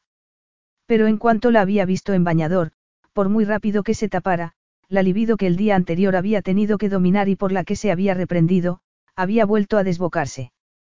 El sol empezaba a dar a su piel un tono dorado y a tornar su cabello de rubio en prácticamente blanco, y sus increíbles ojos azules, que solo había posado en él unos segundos, habían detonado en él una explosión de imágenes que le habían servido para recordar la facilidad con la que Sofía le hacía perder su preciado dominio de sí mismo. Después, se había ocultado bajo unas enormes gafas de sol, frustrando sus intentos de interpretar su semblante. Por primera vez en su vida, Nicolo había tenido que admitir que le interesaba una mujer que no parecía tener la misma disposición hacia él. Que le gustaba estaba claro. Lo había percibido en su mirada la noche anterior, en cómo contenía la respiración y su cuerpo se había acercado por propia voluntad al de él, en el instante en que la mezcla del calor que irradiaban ambos había estado a punto de convertir el espacio que los separaba en un horno del que él había tenido que retirarse. Afortunadamente, ella había retrocedido al mismo tiempo, tan ansiosa como él por evitar una situación incómoda. Aún así, Nicolo era consciente de que se había acostumbrado a que toda mujer que recibía por su parte cualquier señal de que le interesaba, se aferrara a ella incluso si él indicaba que había cambiado de idea. Se preguntaba desde cuándo se había convertido en un niño consentido en lo que se refería al sexo opuesto. Había alcanzado un punto en el que le irritaba que una mujer que le gustaba lo rechazara. En el caso concreto que lo ocupaba, lo conveniente precisamente era que Sofía lo rechazara así que por qué no sentía alivio. No hace falta que te encierres con Annalise para el resto del día, dijo pausadamente. Parte del personal lleva tiempo conmigo y pueden cuidar de ella perfectamente para que tú disfrutes de un poco más de libertad. No estoy aquí para disfrutar de mi libertad, dijo Sofie, mirándolo alarmada. Mi trabajo es cuidar de Annalise. En lugar de contestar, Nicolo alargó la mano hacia los pantalones cortos que había dejado en el suelo, sacó el móvil e hizo una llamada. En cuestión de minutos, apareció una joven que él presentó a Sofie con el nombre de Julia. Iba uniformada y tenía una sonrisa agradable. Mientras Sofía sentía una inquietud creciente, Nicolo indicó a Julia lo que quería. Annalise, que volvía a parecer cansada, la acompañó sin protestar. Aparentemente, la conocía de otras ocasiones, cuando había ido con Evalina a la casa de campo. Si te portas bien, puede que Julia te enseñe una sorpresa, dijo a su hija sonriendo. ¿El qué? Annalise se había puesto en pie de un salto con ojos brillantes. Ya lo verás. Pero tienes que prometer una cosa, Nicolo seguía sonriendo y Annalise se plantó delante de él atenta. Después de jugar un rato, cenarás y te irás a la cama. Ha sido un día muy largo. Vendrás. Annalise se vaciló. Vendrás a que te lea. He empezado un libro con Sofie. Desde detrás de Nicolo, Sofie sonrió y alzó el pulgar hacia la niña, animándola. Había olvidado que lo habían comentado un par de días atrás. Al darse cuenta de que le costaba mostrarse próximo a la niña, había pensado que podía ser una buena manera de contribuir a que pasaran más tiempo de calidad juntos. Pensar en ello la liberó por un instante la tensión que le causaba su presencia. Está mejorando muchísimo, dijo cariñosamente. Ha empezado un libro que yo leí a su edad. ¿Te está gustando, verdad, Annalise? Annalise asintió enérgicamente al tiempo que Sofía se preguntaba cómo iba a ocupar el tiempo si Julia la reemplazaba. Como si le leyera el pensamiento, Nicco lo dijo en voz baja, antes de partir de la mano de la niña. Me encantaría que te unieras a nosotros para la cena, Sofie. Seremos catorce y no será nada formal, así que no te preocupes por no tener la ropa adecuada. Unos pantalones y una camiseta servirán. Pero. Tomaremos una copa a las seis y media y la cena se servirá a las siete y media. No vais a querer hablar de negocios. Ya hemos hablado todo el día, Nick Colo sonrió como si pudiera adelantarse a cualquier excusa que pudiera ofrecer. La cena va a ser puramente para relajarnos. No acabaremos tarde. El cabeza del clan prefiere acostarse pronto. Llamaré a tu puerta a las seis y cuarto. Mientras Julia enseñaba a Annalise la sorpresa, Sofía eligió que ponerse y fue a ducharse a las instalaciones próximas a la piscina porque prefería evitar estar en el mismo espacio que Nicolo. Luego fue a su dormitorio y a los cinco minutos, Nicolo llamó a la puerta. Sofía se tensó automáticamente, tomó aire y abrió. Sofía se había puesto un vestido azul marino, abotonado por delante, con mangas de farol y un estampado de flores blancas. La parte superior se ceñía al cuerpo y desde la cintura se abría en una falda amplia que le llegaba a la rodilla. Excepcionalmente, se había dejado el cabello suelto, que le caía en cascada hasta la cintura. Nicolo no estaba preparado para el impacto que le produjo verla. Inspiró y por unos segundos se le quedó la mente en blanco. El impulso de alargar las manos y tocar la fruta prohibida fue tan intenso, que tuvo que meterlas en los bolsillos. ¿Estás lista? afirmó. La mayoría de las mujeres que conozco necesitan al menos dos horas para prepararse. Y muchas mujeres se sentirían ofendidas por esa generalización.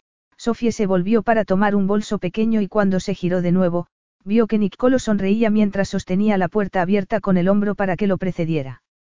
Ninguna con la que yo haya salido. Nicolo siguió sonriendo, observándola con ojos risueños mientras ella miraba hacia adelante, la barbilla alzada con gesto digno y los labios apretados por la indignación.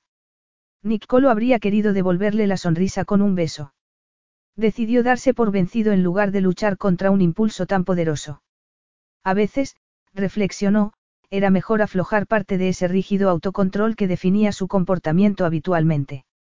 De hecho, le había funcionado respecto a Annalise, tal y como acababa de comprobar. Nunca había estado tan relajado con ella.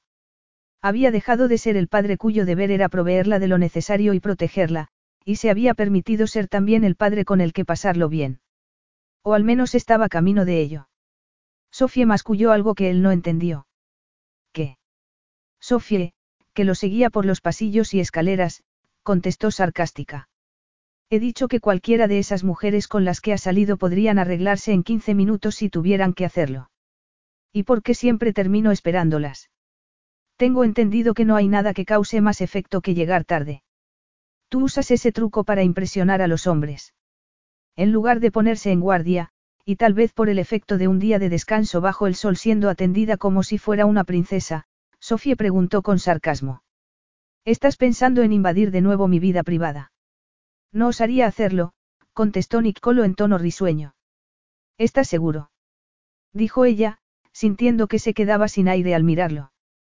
Ya me has advertido que no te haga preguntas que no quieres contestar. Y acostumbras a obedecer. Nunca, jamás, sigues adelante sin tener en cuenta lo que te digan.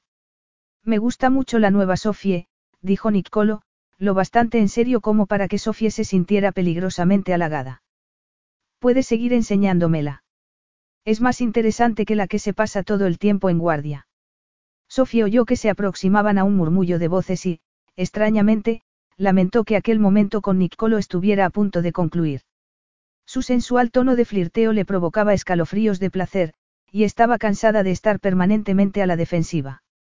Tengo motivos para estar en guardia, masculló, más para sí misma que para él, pensando en Scott y en el error que había cometido solo por pasar por un momento de especial vulnerabilidad.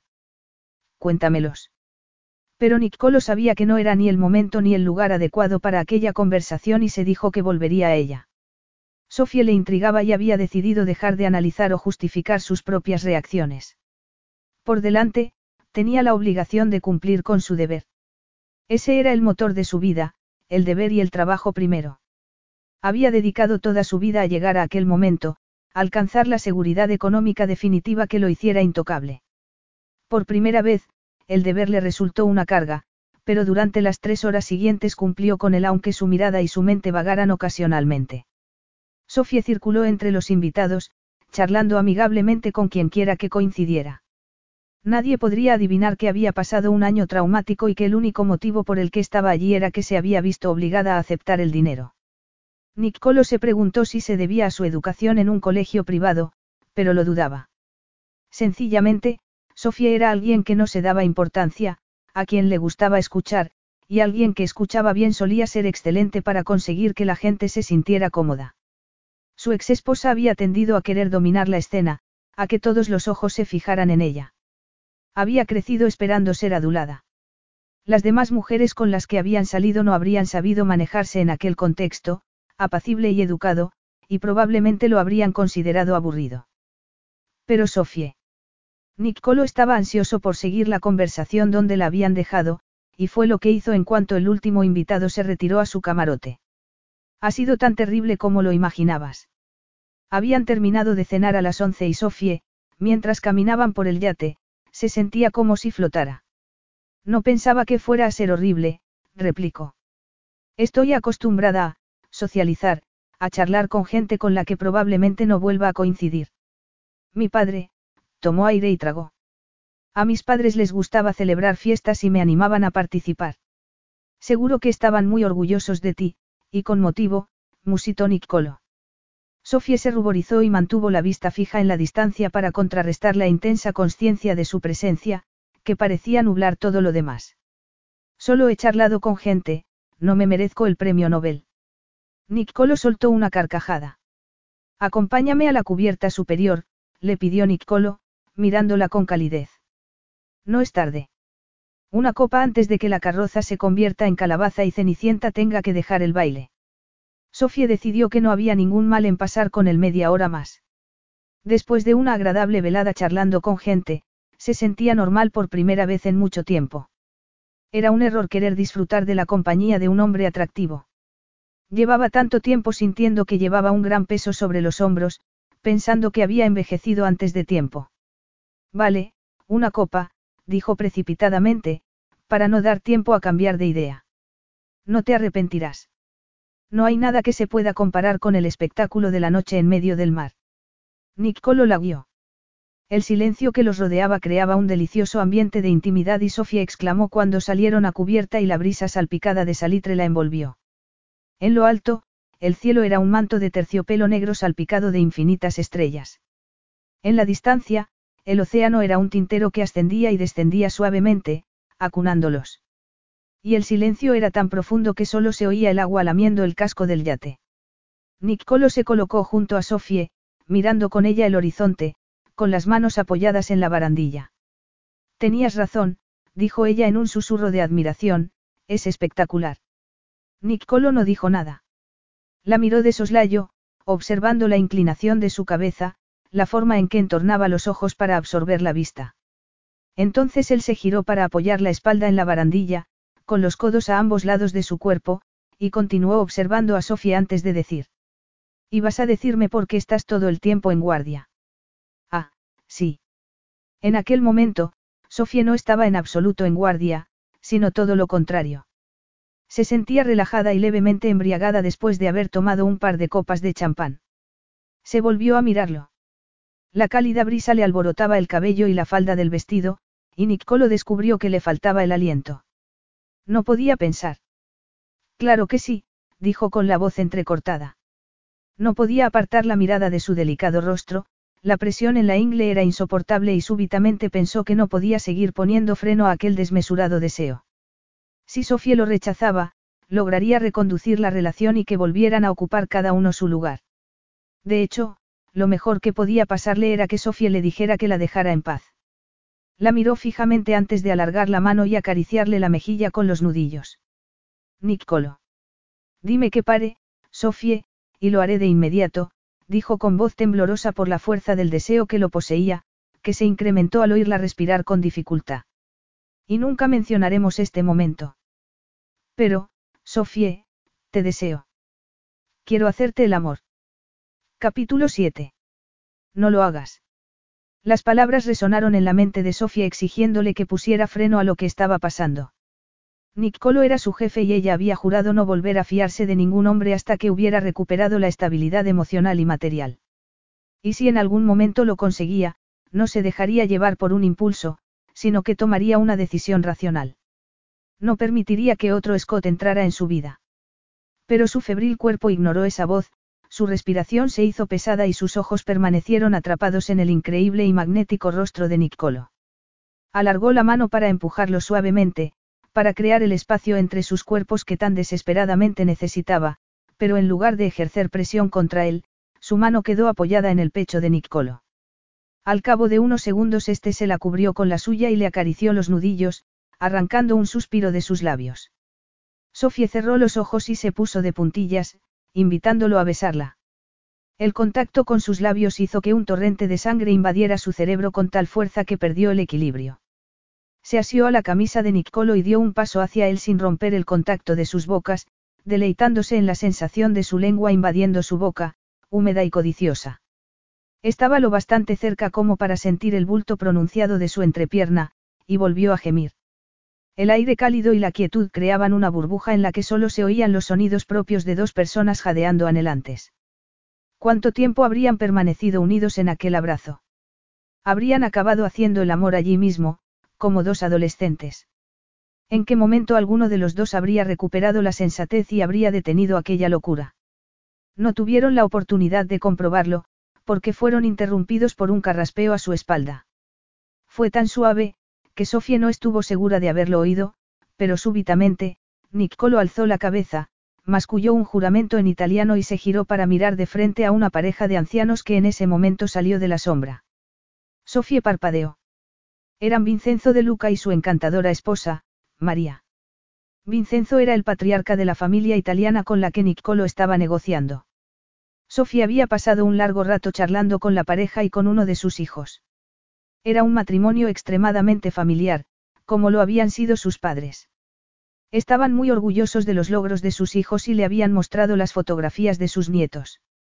Su paso por el yate, le dijeron, se limitaría a supervisar algunos detalles finales del contrato, lo que Sofía interpretó como asegurarse de que Nicolo era un hombre honesto, que trataba bien a su personal y era considerado con todos los miembros del clan Luca y no solo con los que firmaban el contrato. A continuación, estaban ansiosos por acudir a la reunión de toda la familia que habían organizado en la Toscana. Y de pronto los tenía ante sí, sonriendo de oreja a oreja acercándose a ellos, y el corazón de Sofía se desplomó a tal velocidad que se extrañó de no desmayarse en aquel mismo instante. Vincenzo dijo algo a Niccolo en italiano y, tras lo que Sofía percibió como una leve incomodidad en este, sintió su brazo en la cintura atrayéndola hacia él, en el preciso momento en el que María le susurraba a ella entusiasmada. Cuando nos hemos ido a nuestro camarote, le he dicho a Vincenzo que estabais enamorados. Soy madre y puedo percibir ese tipo de cosas. Bajo la luz de la luna, Sofía vio sus ojos brillar. Sentía el brazo de Nicolo en la cintura, pesado y profundamente íntimo. El matrimonio explicó que había decidido subir a cubierta a disfrutar de aquella deliciosa noche antes de acostarse. Sofía temió estar sonriendo tan forzadamente que acabaría delatándose y trató de relajarse. Los habían pillado inflagrante delicto, aunque en realidad no habían cometido ningún crimen. Solo habían estado abrazados y besándose apasionadamente. Y Sofía sabía que el brazo de Nicolo era el gesto de un hombre que pretendía hacer creer una mentira conveniente. Para él, el trato podía estar en peligro porque los Luca eran lo bastante tradicionales como para reconsiderar la decisión de firmar si pensaban que su supuesto caballero andante abusaba de su posición de poder con su empleada. En cuanto a ella. Sabía lo importante que aquel negocio era para Nicolo y estaba dispuesta a contribuir a que lograra cerrarlo exitosamente. Y lo que era aún más importante, la pareja de ancianos despertaban su simpatía y respeto y al ver la alegría con la que había recibido que Nicolo y ella fueran una pareja, se resignó a seguir el juego de Nicolo. Con un suspiro, se reclinó contra su pecho. Nicolo sintió una mezcla de aprensión y alivio. Había esperado que Sofía se tensara, no que dejara descansar su cuerpo sobre él. En cuanto se había dado cuenta de la presencia de sus clientes en la cubierta, había anticipado una situación embarazosa entre Sofía y él y, sin embargo, allí estaba, amoldando su esbelto cuerpo de bailarina al suyo, riendo y charlando como si fuera lo más natural del mundo. Nicolo le estaba agradecido, pero simultáneamente se preguntaba qué precio tendría que pagar por aquel favor. Algo que había surgido espontáneamente podía exigir una reparación urgente para limitar los daños producidos. Había olvidado las reglas por las que solía regirse en cuanto había conocido a aquella mujer, Nada había transcurrido por el camino habitual que invariablemente concluía en la cama, pero que exigía el cumplimiento de ciertas normas y la delimitación de ciertos parámetros. Era cierto que, para su sorpresa, le había hecho algunas confidencias, pero no estaba seguro de que Sofía hubiera llegado a entender que él no tenía el menor interés en una relación a largo plazo. La mano que ella había posado sobre la suya, era una señal de que, en alguna medida, lo reclamaba como suyo. Significaba que lo creía implicado emocionalmente. Sofía era joven y vulnerable, y había pasado una época muy difícil. Si estaba buscando el amor, podía equivocarse y creer que lo encontraría en él. La situación creada por la inesperada aparición de Vincenzo y María podía representar el preludio de complicaciones indeseadas y que tenía que evitar a toda costa. En cuanto los cuatro se encaminaron al interior del yate, Nicolo soltó a Sofía y se separó aún más de ella cuando se despidió calurosamente de los ancianos, recordándoles que no tenían más que llamar si requerían cualquier cosa. Tengo que darte las gracias, dijo Nicolo cuando se quedaron a solas y llegaron a la escalera que los conducían a sus estancias. Sofía no fingió no entenderlo. Nicolo se había quedado parado antes de empezar a bajar, mirándola fijamente. Ella había sido plenamente consciente de cómo ponía distancia entre ellos en cuanto había sido posible. Que pensaba, que podía conducir a equívocos, que ella podía interpretar erróneamente lo sucedido. Me ha parecido lo correcto, dijo ella, sonriendo aunque en tono frío. Estás a punto de firmar un acuerdo importante y, por lo que he visto de los Luca, son una pareja muy tradicional a la que no le parecería bien que estuvieras magreando a la niñera de tu hija por pasar el rato. Yo no lo describiría de una manera tan cruda, la interrumpió Nicolo. Pero es la verdad, no. Aparte de eso, los Luca me caen bien. Nos han visto y se habría creado una situación muy incómoda si yo hubiera actuado de otra manera. Habrían tenido una mala opinión tanto de ti como de mí.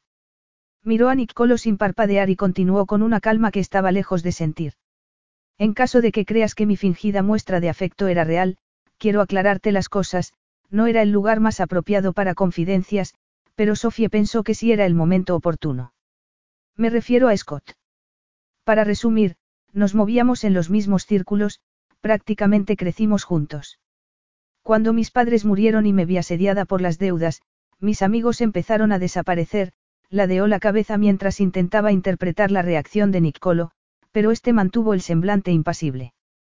Ya no podía mantener mi estilo de vida y estaba tan ocupada intentando sobrevivir que la verdad es que no me importaba no tener vida social.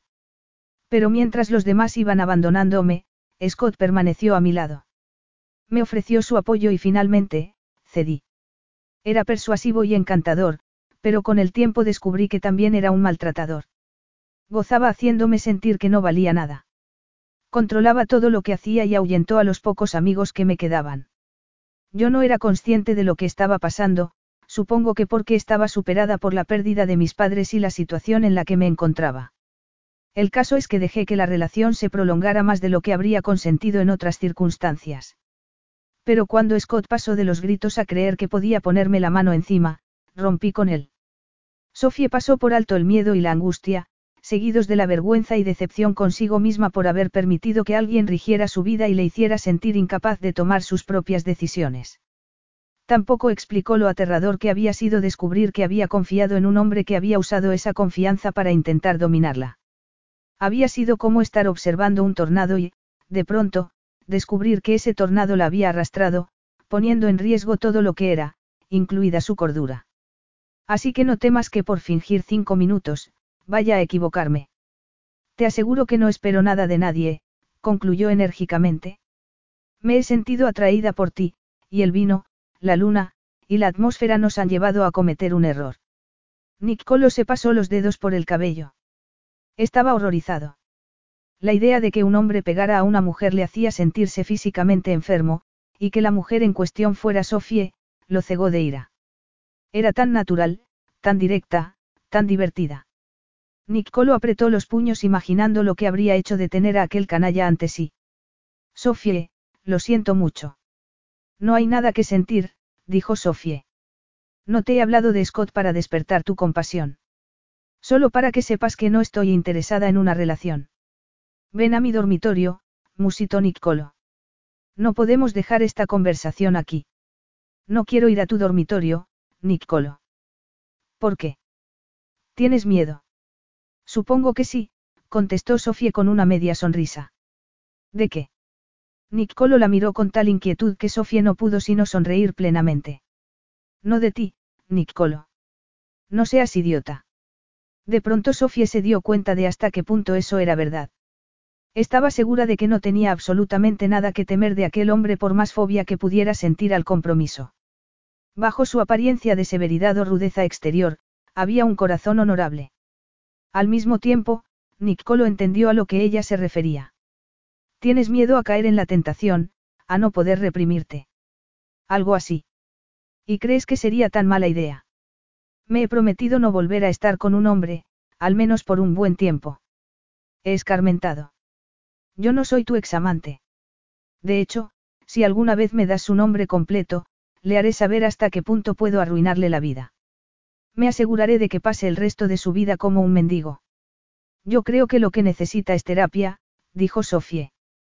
Pero no quiero seguir hablando de él. Solo querría poder avisar a cualquier mujer que se acerque a él de que tenga cuidado. Ven a mi dormitorio. No quiero, complicaciones, dijo Sofie, percibiendo en su propia voz que su voluntad empezaba a quebrarse. Estaba fascinada con el contraste de sombras y luz que se proyectaba en el rostro de Nicolo. Te aseguro que yo tampoco, dijo Nicolo. Pero necesito, abrazarte. Estrecharte contra mí. Olerte y sentir tu cuerpo junto al mío. Sofía rió y sintió una inesperada ternura hacia él. No sabía que fueras un poeta, Nicolo. Soy un hombre de muchas facetas. Sé que tienes miedo, pero no te haré daño. Estamos en el mismo punto, aunque puede que por distintas razones. Ninguno de los dos queremos complicaciones. Has pasado por un infierno, quizá es el momento de que te permitas disfrutar. Ya lo estoy pasando bien, estando aquí. Pero Nicolo tenía razón, hacía tiempo que no lo pasaba bien. Sería eso lo que necesitaba. Todavía era joven y debía disfrutar de la vida. Una voz interior le advertía de que Nicolo podía ser peligroso, pero había puesto las cartas sobre la mesa, ella sabía que era como una hoguera a la que uno quería acercarse, aun a riesgo de quemarse. Sin embargo, solo se quemaría si permitía que le robara el corazón. Y, puesto que su corazón no estaba disponible y en cambio algo en su interior se revolvía y pedía disfrutar y gozar. No olvides que estoy aquí para cuidar de Annalise, dijo, consciente de que se estaba asomando a un abismo. Lo sé, musitó Nicolo, aunque no sé por qué tiene que ser un impedimento. Naturalmente, en público seremos discretos. Nada cambiará respecto a tu posición aquí. Siempre he protegido a Annalise de mi vida privada. Y si en lo que queda del viaje, los Luca ven pruebas de lo que asumen que es la realidad, no tendría por qué haber ningún problema. Quieres decir que para Annalise seguirás siendo solo mi jefe, pero no te importa que la familia de Vincenzo piense que estamos juntos. Somos un par de adultos lo bastante honestos como para admitir que nos deseamos. Ninguno de los dos esperábamos que esto sucediera, aunque tal vez mi tía lo previó. Nicolo no pudo evitar sonreír al pensar en que Valina había acertado en cuanto a la chispa que saltaría entre ellos, aunque se hubiera equivocado con la posibilidad de que eso diera lugar a una relación duradera. ¿Cómo iba a saber que los dos habían cerrado sus corazones bajo llave?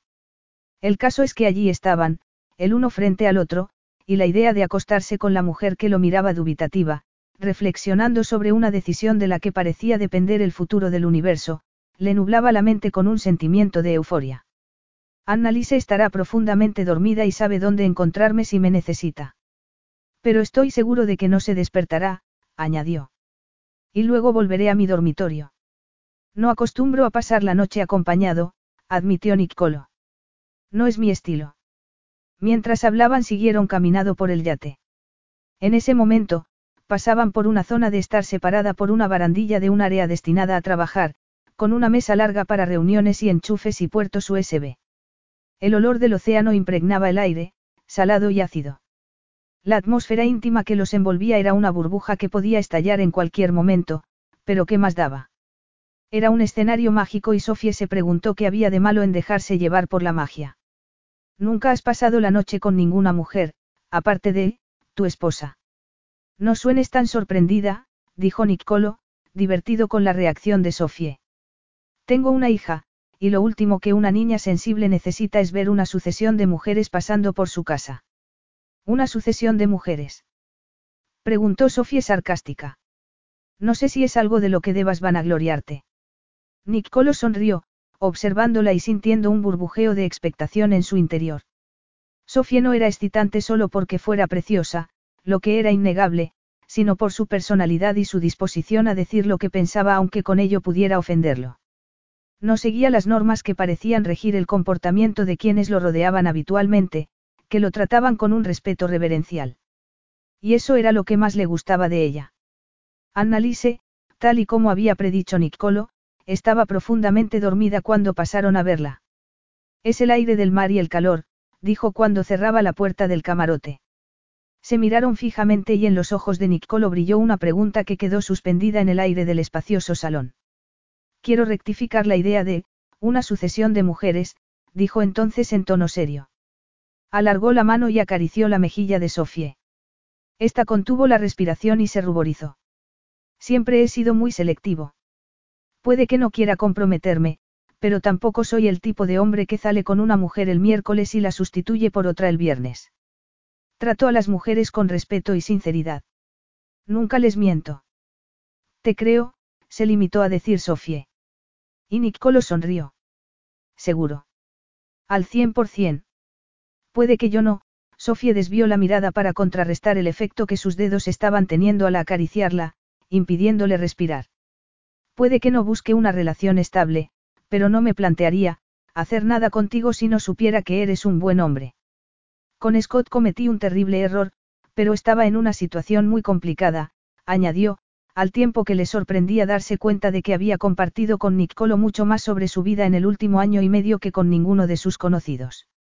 Estabas frágil, dijo Nicolo con dulzura, y tuviste la mala suerte de que alguien estuviera al acecho, esperando a poder aprovecharse. Pero siempre se aprende de las malas experiencias. Y tú te has hecho más fuerte. Gracias, Sofía sonrió con melancolía. Además de muchas otras cosas, eres filósofo. Muchas otras cosas. Bromeó Niccolo. Luego la miró fijamente y añadió, tienes que estar completamente segura de esto, Sofía. Lo estás. Sofía sintió un leve mareo, como si mirara desde lo alto de un escarpado precipicio hacia un agujero negro. Entonces se le aclaró la mente, tomó la mano de Nicolo y la besó. No he estado tan segura de nada en toda mi vida. Los siguientes minutos pasaron en una nebulosa. Era aquella la misma Sofía que hacía tan solo unas semanas estaba sumida en la ansiedad y la tristeza. ¿Cómo era posible que estuviera experimentando la recuperación con aquel hombre, en aquellas circunstancias? Era precisamente el lugar en el que se encontraban lo que hacía que todo encajara. La suite de Nicolo era más grande que la de ella. Incluía dos habitaciones y un gigantesco cuarto de baño que Sofía vio de reojo cuando él abrió con el pie la puerta a su dormitorio. No había encendido las luces porque no era necesario. La luz de la luna banaba el camarote y en el techo, un ventilador refrescaba el aire. El sonido amortiguado de este y sus respiraciones eran lo único que rompía el silencio. Sofía ahogó una exclamación cuando Nicolo le acarició los senos por encima del vestido. Después, muy delicadamente, se lo fue quitando, deslizándolo por sus hombros y su cintura. Entonces retrocedió para mirarla y, en respuesta, ella se quitó el sujetador y lo dejó caer al suelo sin apartar los ojos de los de él, que la devoraban. Sus pezones se endurecieron al contacto con el aire y Sofía echó la cabeza hacia atrás y suspiró cuando Nicolo la tomó en brazos y la depositó en la cama, desde donde, con los ojos entornados, ella lo observó mientras se desvestía. Era verdaderamente hermoso y Sofía pensó que la luz de la luna incrementaba su belleza. Nicolo dejó caer la camisa al suelo y cuando se quitó los pantalones, Sofía abrió los ojos como platos, incorporándose sobre los codos para contemplarlo sin el menor pudor. Me gusta esa reacción, bromeó él. Y caminó hacia la cama, deteniéndose para sacar algo de la cartera, antes de echarse junto a Sofie, grande y musculoso, su desnudez provocando un tsunami de deseo y anhelo en ella. Ahora me toca mirar a mí, Nicolo acabó de quitarle el vestido, seguido de las bragas. Sofie pensó que lo lógico era que se sintiera intimidada e insegura. Ella nunca había sido el tipo de mujer que tenía relaciones de una noche, nunca había sido particularmente activa en lo relativo al sexo. Pero la mirada con la que Nicolo la observaba la desinhibió y no tenía la menor intención de fingir que no estaba tan excitada como él. Tal vez se debiera a los meses de angustiosa ansiedad por los que había pasado, pero sintió una extraordinaria sensación de bienestar cuando Nicolo le retiró el cabello del rostro y le besó la frente, las sienes y las comisuras de los labios con una delicada ternura. Eres preciosa, musitó él con una media sonrisa, Tú también, contestó ella. Y la sonrisa de Nicolo se amplió. Tu sinceridad nunca deja de sorprenderme. No creo que ninguna otra mujer me haya dicho que soy, precioso. Le acarició un pezón con el pulgar y Sofía aleteó los párpados. Cuando él tomó el pezón entre sus labios y tiró de él y lo succionó, ella se revolvió y gimió. Entonces Nicolo la tomó por la nuca y Sofía se arqueó para intensificar la presión de su lengua contra el pezón, al tiempo que le acariciaba la espalda y seguía el trazo de sus musculosos hombros. Sentía su sexo endurecido y pulsante contra su vientre y abrió las piernas, ansiosa por un mayor contacto para saciar el deseo que la humedecía. Quería sentirlo moviéndose en su interior, pero Nicolo parecía menos impaciente. Él trasladó su boca de un pezón al otro, dedicándole la misma atención que al primero, acariciando y pellizcando uno mientras que succionaba y lamía el otro, haciéndola enloquecedor de placer. Sofía ya jadeaba y se retorcía cuando Nicolo fue descendiendo por su torso, dejando un rastro húmedo con su lengua, deteniéndose en su ombligo antes de adentrarse entre sus muslos. Sofía dejó escapar una exclamación de sorpresa, pero el placer que la inundó cuando la lengua de Nicolo encontró el surco entre sus piernas nubló su mente por completo. Las sensaciones reemplazaron al pensamiento. Nicolo le acarició el núcleo de su placer con la lengua mientras le mantenía los muslos abiertos con las manos y la exploraba. Cuando introdujo dos dedos en ella, Sofía gimió y se sintió al borde del orgasmo. Pero no quería llegar así, quería tenerlo dentro. Sin embargo, la magia de su lengua era devastadora. Sofía se movió contra ella, gozando de la sensación de su lengua en el centro de su intimidad mientras la exploraba con sus dedos y la elevaba a una espiral de placer que no había creído posible. Levantó las rodillas y sintió un orgasmo tan intenso como si un tren descarrilara contra ella. Las oleadas se sucedieron imparables, hasta que finalmente quedó extenuada. Por unos segundos, permaneció como una muñeca de trapo, pero cuando entreabrió los ojos para mirar a Nicolo y contempló su belleza y su fuerza, sintió que su cuerpo se reactivaba. Se desperezó y sonrió con una expresión felina de plenitud. Nicolo la observó, todavía tenía su sabor en la lengua. Estaba tan excitado que intentó pensar en algo neutro para aplacar su deseo, pero viendo cómo lo miraba Sofie, le resultó imposible. En sus ojos había un brillo de placer y felicidad que atizó el calor que ardía en su interior. Por unos segundos, al observarla con la noche estrellada en el exterior y el susurro distante del mar de fondo, sintió una intensa confusión, como si de pronto sintiera que no estaba en terreno conocido, pero la sensación fue pasajera y al instante se sintió en control y sonrió. Parece que te ha gustado, no. Susurró provocativamente. No me quejo, dijo Sofie, dando un suspiro. Entonces se puso de rodillas. Colocándose frente a él y le acarició los hombros, deslizando las manos por sus brazos y sobre su pecho hasta acariciarle los pezones. No puedo creer que, me esté comportando así, dijo ella, inclinándose para besarle un hombro antes de alzar la barbilla para mirarlo a los ojos. ¿Cómo? preguntó él, y la empujó suavemente hasta que estuvieron echados, frente a frente, me hace sentir, atrevida y muy segura de mi cuerpo. Eres una mujer hermosa con un cuerpo igualmente hermoso. ¿Por qué no ibas a estar segura de ti misma? Sofía rió. Siempre había sabido que era atractiva, pero no había tenido nunca el tipo de aplomo sexual con el que contaban sus amigas. Se había saltado alguno de los pasos propios de la adolescencia, y aunque le gustaba socializar, lo cierto era que se sentía más feliz con un libro o paseando por los jardines emblemáticos de la ciudad que ligando. Niccolo le había hecho consciente de un aspecto de sí misma que había desconocido hasta ese momento. ¿Quién sabe? Rió para disipar el tono solemne que habían adoptado y empezó a acariciar a Niccolo provocativamente, con la osadía que le daba percibirlo tan excitado. En esa ocasión hicieron el amor lentamente. Niccolo fue elevándola hasta un lugar en el que su cuerpo ardía y temblaba, se detuvo solo para ponerse un preservativo, y finalmente la penetró. Sofía estaba tan excitada que alcanzó el clímax en el primer embate y sintió un estallido de placer al notar la explosión de Niccolo en su interior a los pocos segundos. ¿Cuánto tiempo habría pasado en total?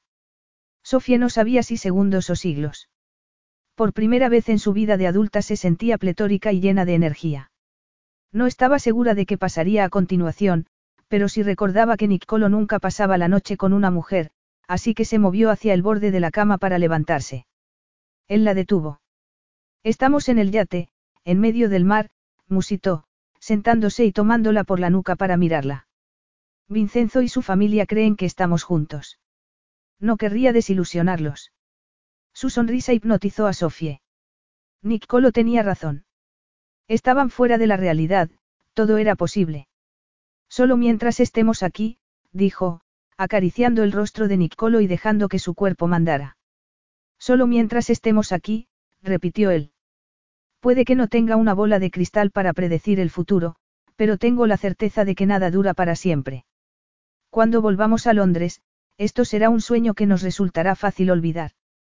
Seguirás conmigo un par de semanas y luego volverás a tu vida, que será más tranquila y libre de las deudas que te asediaban. Sofía lo miró, todavía fascinada por su media sonrisa. ¿Qué hacer, saltar o no saltar? Había aprendido una gran lección de Scott, si tenía una relación duradera, sería con un hombre que fuera una roca, que le hiciera sentir segura. Pero también había aprendido otras lecciones al tener que enfrentarse a la muerte de sus padres, la vida era corta, el mañana era impredecible. Capítulo 8. Los clientes de Niccolo permanecieron en el yate un par de días más. Antes de iniciar el viaje, Sofía había supuesto que Annalise y ella pasarían las horas entreteniéndose alejadas de los demás. El primer día había confirmado aquella suposición y Sofía había asumido que esa sería la rutina diaria, a la que se añadiría la presencia ocasional de Niccolo, puesto que había hablado de querer pasar más tiempo con su hija. Ese había sido el plan original. Pero Sofía también descubrió que los planes podían cambiar.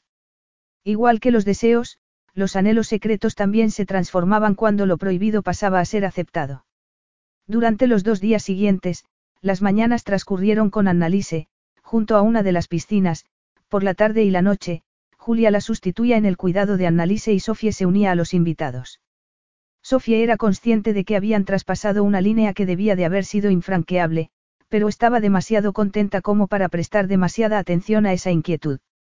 Al margen de lo que Vincenzo pudiera asumir sobre su relación, Niccolo limitaba sus muestras de afecto en público al mínimo, así que había entre ellos una intensa conciencia mutua mientras socializaban bajo el cielo estrellado, cenando informalmente una comida exquisita cocinada por varios chefs, con el mar batiendo el casco del yate.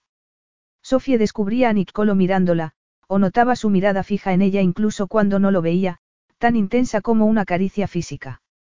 ¿Y el sexo? Era espectacular. Se sentía como si su cuerpo hubiera descubierto por fin qué tenía que hacer, como si su feminidad hubiera finalmente despertado, recordándole que seguía siendo una mujer joven y vibrante.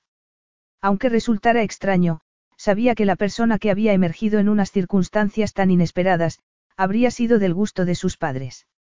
No habrían querido que pasara el resto de su juventud en duelo. Habrían querido que disfrutara de aquella aventura, y saberlo le proporcionaba un enorme consuelo. Se había lanzado de cabeza a una situación cuyo final conocía, y estaba disfrutando de cada ilícito segundo. Con los ojos bien abiertos, estaba haciendo aquello de lo que jamás se hubiera creído capaz, disfrutar de una relación que no iba a ninguna parte. El amor, el compromiso, no formaban parte de la ecuación, y para alguien que siempre se había caracterizado por tomar decisiones sensatas, su comportamiento representaba un salto al vacío. Una vez partido el último de los invitados, Sofía contempló el horizonte diciéndose que en un par de días estarían de vuelta en Londres, en cuanto Niccolo y su equipo de abogados redactaran los últimos detalles. Aquel era el primer día que se separaría de Annalise, porque Niccolo la iba a llevar a comer fuera. ¿A dónde? Preguntó por curiosidad. Le costaba imaginar que se pudiera superar el placer de comer bajo el cielo azul, rodeada de la brisa marina y ante un horizonte que se perdía en el infinito. Es una sorpresa, había dicho él, enigmático. Estilo informal. Ah, y no te olvides del bañador. El momento había llegado, y se sobresaltó al sentir a Niccolo a su espalda, besándole un hombro.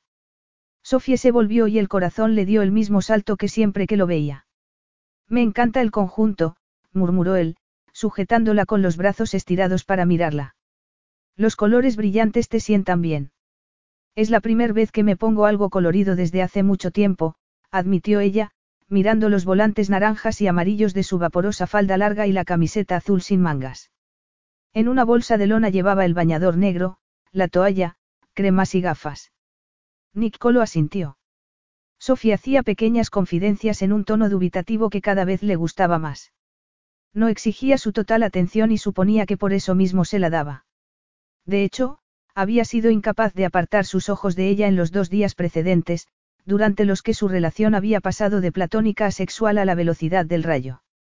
Asegúrate de llevar crema protectora, dijo él, apartándole un mechón de cabello tras la oreja. Eres tan rubia que si no tienes cuidado puedes quemarte. Sofía rió. No tienes de qué preocuparte. Llevo crema como para abrir una tienda. Por una fracción de segundo, Niccolo se tensó, desconcertado por el impulso protector que le había llevado a hacer aquel comentario y que había transformado el ambiente de juguetón y superficial en algo inquietamente, íntimo, familiar. Llevaba años especializándose en mantener relaciones que no tuvieran nada que sonara remotamente de aquella manera.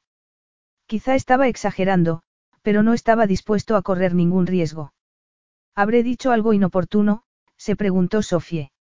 Había percibido que Niccolo establecía cierta distancia entre ellos y aunque tardó unos segundos en poder definirla, de pronto creyó saber la razón. Habían traspasado una línea. La forma en la que la había tocado, en la que la había mirado, había habido una complicidad y una proximidad en ello que la había hecho estremecerse de placer, pero que claramente había tenido el efecto contrario en él. Lo que había entre ellos no era más que puro entretenimiento para Niccolo, mientras que para ella. No estaba segura, pero una voz empezó a resonar insistentemente en su interior al tiempo que se le aceleraba el corazón. Había empezado a sentir algo por él. ¿Cómo había dejado que pasara? Aquello no era solo deseo sexual. En el camino, la fuerza de la personalidad de Niccolo, su inteligencia y su ingenio, su amable curiosidad, su generosidad de espíritu, habían atravesado sus defensas, haciéndole sentir algo que no tenía derecho a sentir. Se habría dado cuenta Niccolo. Sofía sintió una oleada de sangre caliente subiéndole al cerebro con la vergüenza de pensar que él fuera consciente de lo que ella apenas acababa de intuir. Y que, al descubrirlo, hubiera querido de inmediato poner tierra de por medio. Él había dejado claro lo que quería de aquel, encuentro. Ella había accedido porque había parecido una situación sencilla, diversión y aventura sin tener que pagar ningún precio. Los meses de angustia y pesadumbre habían provocado una respuesta en ella que no podía categorizar. En aquel instante, supo que debía tomar rápidamente una decisión. Podía echarse atrás o disfrutar de lo que tenían sabiendo que, al final, se le rompería el corazón. La vida no tenía nada de sencilla. Quería reunir cuantos más recuerdos le fuera posible en los siguientes días como para poder recordar lo que era sentirse viva después de meses de haber sido una zombie. Con Scott había creído escapar de su dolor, pero había resultado ser una relación tóxica. Por el contrario, Niccolo, aunque no representara ninguna posibilidad de futuro, había conseguido sanarla en muchos sentidos. Tal vez saberlo lo ahuyentaría. Como dudaba que quisiera oír propuestas del tipo, me encantaría que siguiéramos viéndonos, o, quizá podríamos explorar a dónde nos lleva esto. Una vez me quemé, dijo en tono animado. Tenía diez años. Estábamos en Mallorca y olvidé ponerme crema. Te aseguro que es un error que no he vuelto a cometer. ¿Qué tal está Annalise? Hemos desayunado juntas y le he dejado un par de actividades por si se aburre. Se puso a andar, intentando bloquear los pensamientos que la turbaban. Notó que Nicolo se ponía a su altura, pero evitó mirarlo. Aunque es imposible aburrirse en este yate, continuó en el mismo tono. Puede que la vuelta a Londres la desanime, pero ya he pensado en algunas de las cosas que podemos hacer juntas, concluyó, mirándolo de soslayo. Qué diligente eres. Dijo él. Y al ver que sonreía, Sofía se relajó parcialmente y decidió tirar de ese hilo. Todos los que cuidamos de plantas lo somos, dijo manteniendo el tono risueño. Tiene que ver con la necesidad de ser paciente para esperar los resultados de tu trabajo. Continuó explicando algunos de los proyectos en los que había trabajado antes de tener que finalizar abruptamente sus estudios, y seguía hablando cuando bajaron unas escaleras que conducían a una parte del yate que no recordaba haber visto en ningún momento. Sofía se quedó callada. No sabía qué había esperado, pero sin duda, no un barco dentro de otro. Con el rabillo del ojo vio a dos miembros de la tripulación y, antes de que se diera cuenta de lo que sucedía, la ayudaron a subir al fueraborda junto con dos cestas y una gran bolsa de Louis Vuitton. Hasta que el fueraborda no salió de las entrañas de yate, Sofía no se volvió a Nicolo con los ojos como platos. Él, tomando el mando del timón, soltó una carcajada. ¿Qué te parece? preguntó, alzando la voz por encima del motor. Y Sofía permaneció callada, contemplando la vasta expansión del mar mientras el agua le salpicaba el rostro. Ante ella se abría un campo de límpido espacio que la dejó sin aliento.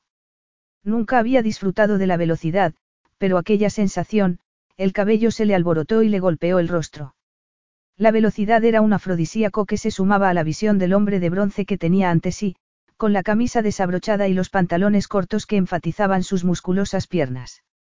Sofía dejó escapar una exclamación ahogada al ver que el barco desaceleraba y que el color del agua adquiría tonalidades más claras, azules y turquesas con toques de verde brillante, que acababan en la orilla de una cala completamente desierta, recortada contra una escarpada colina de exuberante vegetación. Uno de tus juguetes. Bromeó Sofía al tiempo que Nicolo detenía el motor a unos metros de la orilla y bajaban del fuera borda. El agua cristalina no les cubría más allá de los tobillos.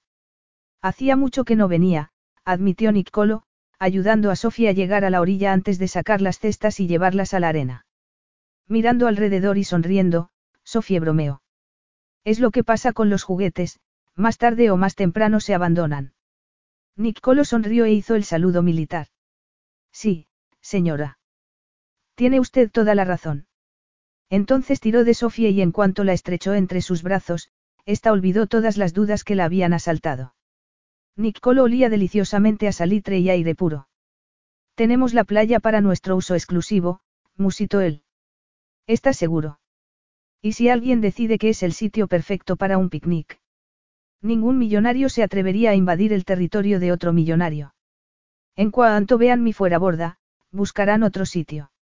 Nicolo hundió los dedos en el cabello de Sofía y luego los deslizó hasta los botones de su top. Al empezar a desabrocharlo musitó. No llevas sujetador. No tienes ni idea de cuánto deseo tocarte. La hizo retroceder un poco y, sacando una gran toalla de la bolsa de lino, la extendió sobre la arena, bajo la sombra de unos árboles. Sofie, sintiéndose osada, se echó sobre ella y acabó de quitarse el top mientras lo miraba a él desnudándose y sentía una creciente excitación en el proceso. Se incorporó sobre los codos y se ruborizó cuando Nicolo se colocó de pie ante ella, con su sexo en erección proclamando hasta qué punto él también estaba excitado. Nicolo se tocó pausadamente y Sofía sintió su cuerpo prender en llamas. Hacer el amor en la intimidad de un camarote era tan distinto a hacerlo bajo el calor del sol, rodeados del mar y de la blanca arena. Mientras Nicolo clavaba la mirada en ella, Sofía lo imitó y, deslizando la mano por debajo de la falda, se tocó a sí misma hasta que sintió un estallido de sensaciones recorrer su cuerpo. Nicolo sonrió. Sin moverse, se limitó a sentir con la cabeza, animándola a seguir. Y Sofía se siguió acariciando hasta que sintió que se acercaba al clímax. Nunca había hecho nada tan, desinhibido ni tan asombrosamente, erótico. Llegó al orgasmo, sacudiéndose y gimiendo. Nicolo acababa de verla en su momento más íntimo y en lugar de incomodarla, le resultó natural. Ahora te toca a ti, musitó ella al tiempo que Nicolo se dejaba caer a su lado, sobre la toalla. Nicolo sonrió y le mordisqueó los labios al tiempo que la ayudaba a quitarse la falda y las bragas. Parces una gatita salvaje. Me encanta. Y tengo cosas más importantes que hacer que preocuparme de mis propias necesidades. ¿Qué tienes que hacer? Dijo Sofía haciendo un mohín. A modo de respuesta, Nicolo sacó de la bolsa la crema protectora y le dijo que había llegado el momento de ayudarla a que se protegiera del sol. No te engañes porque estemos en la sombra, dijo mientras se ponía un poco en la palma de la mano. Este sol es muy agresivo y no quiero que te quemes. ¿Dónde quieres que empiece? ¿Por delante o por detrás? Fue una experiencia deliciosa. Las frescas manos de Nicolo recorrieron cada centímetro del cuerpo de Sofie. Las deslizó sobre sus senos, masajeándolos, luego bajó por su vientre y los muslos, dedicando especial atención a la delicada piel interior. Fue un masaje sensual y pausado y aunque la excitación de Nicolo era evidente, en lugar de avanzar hacia el sexo, él se concentró en el trabajo de extender la crema. Una vez la crema se secó, propuso que se dieran un baño. Ha sido muy lista eligiendo protectora resistente al agua, dijo, al tiempo que se ponía en pie y a continuación detenía a Sofía al ver que se disponía a ponerse el bañador.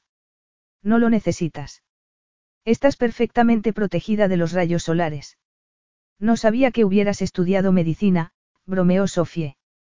Soy un hombre de muchos talentos, dijo Nicolo sonriendo provocativamente y alargando las manos para acariciarle los senos. Ella cerró los ojos y su respiración se agitó al instante, mostrando hasta qué punto la excitaba con solo tocarla.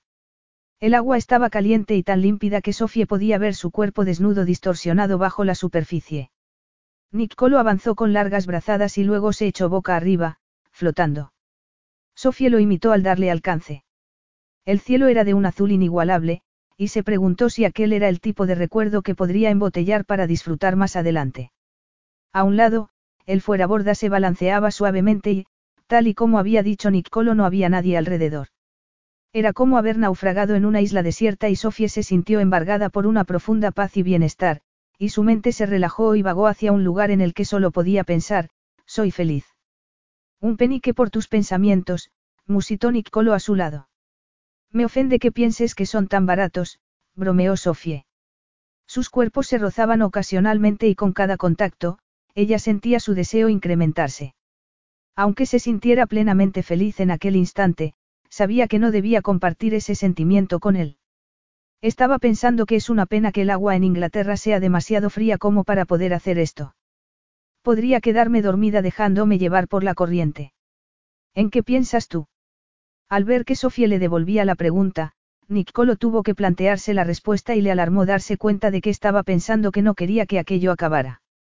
En una vida en la que todo iba deprisa y sus decisiones podían determinar el futuro de mucha gente, y en la que encontrar momentos de relax era prácticamente imposible, aquel instante de reposo estaba siendo lo más parecido a la perfección, y no quería que acabara. De inmediato se dijo que eso era absurdo. ¿Acaso no sabía por propia experiencia lo que le sucedía a quien no se volcaba en su vida profesional?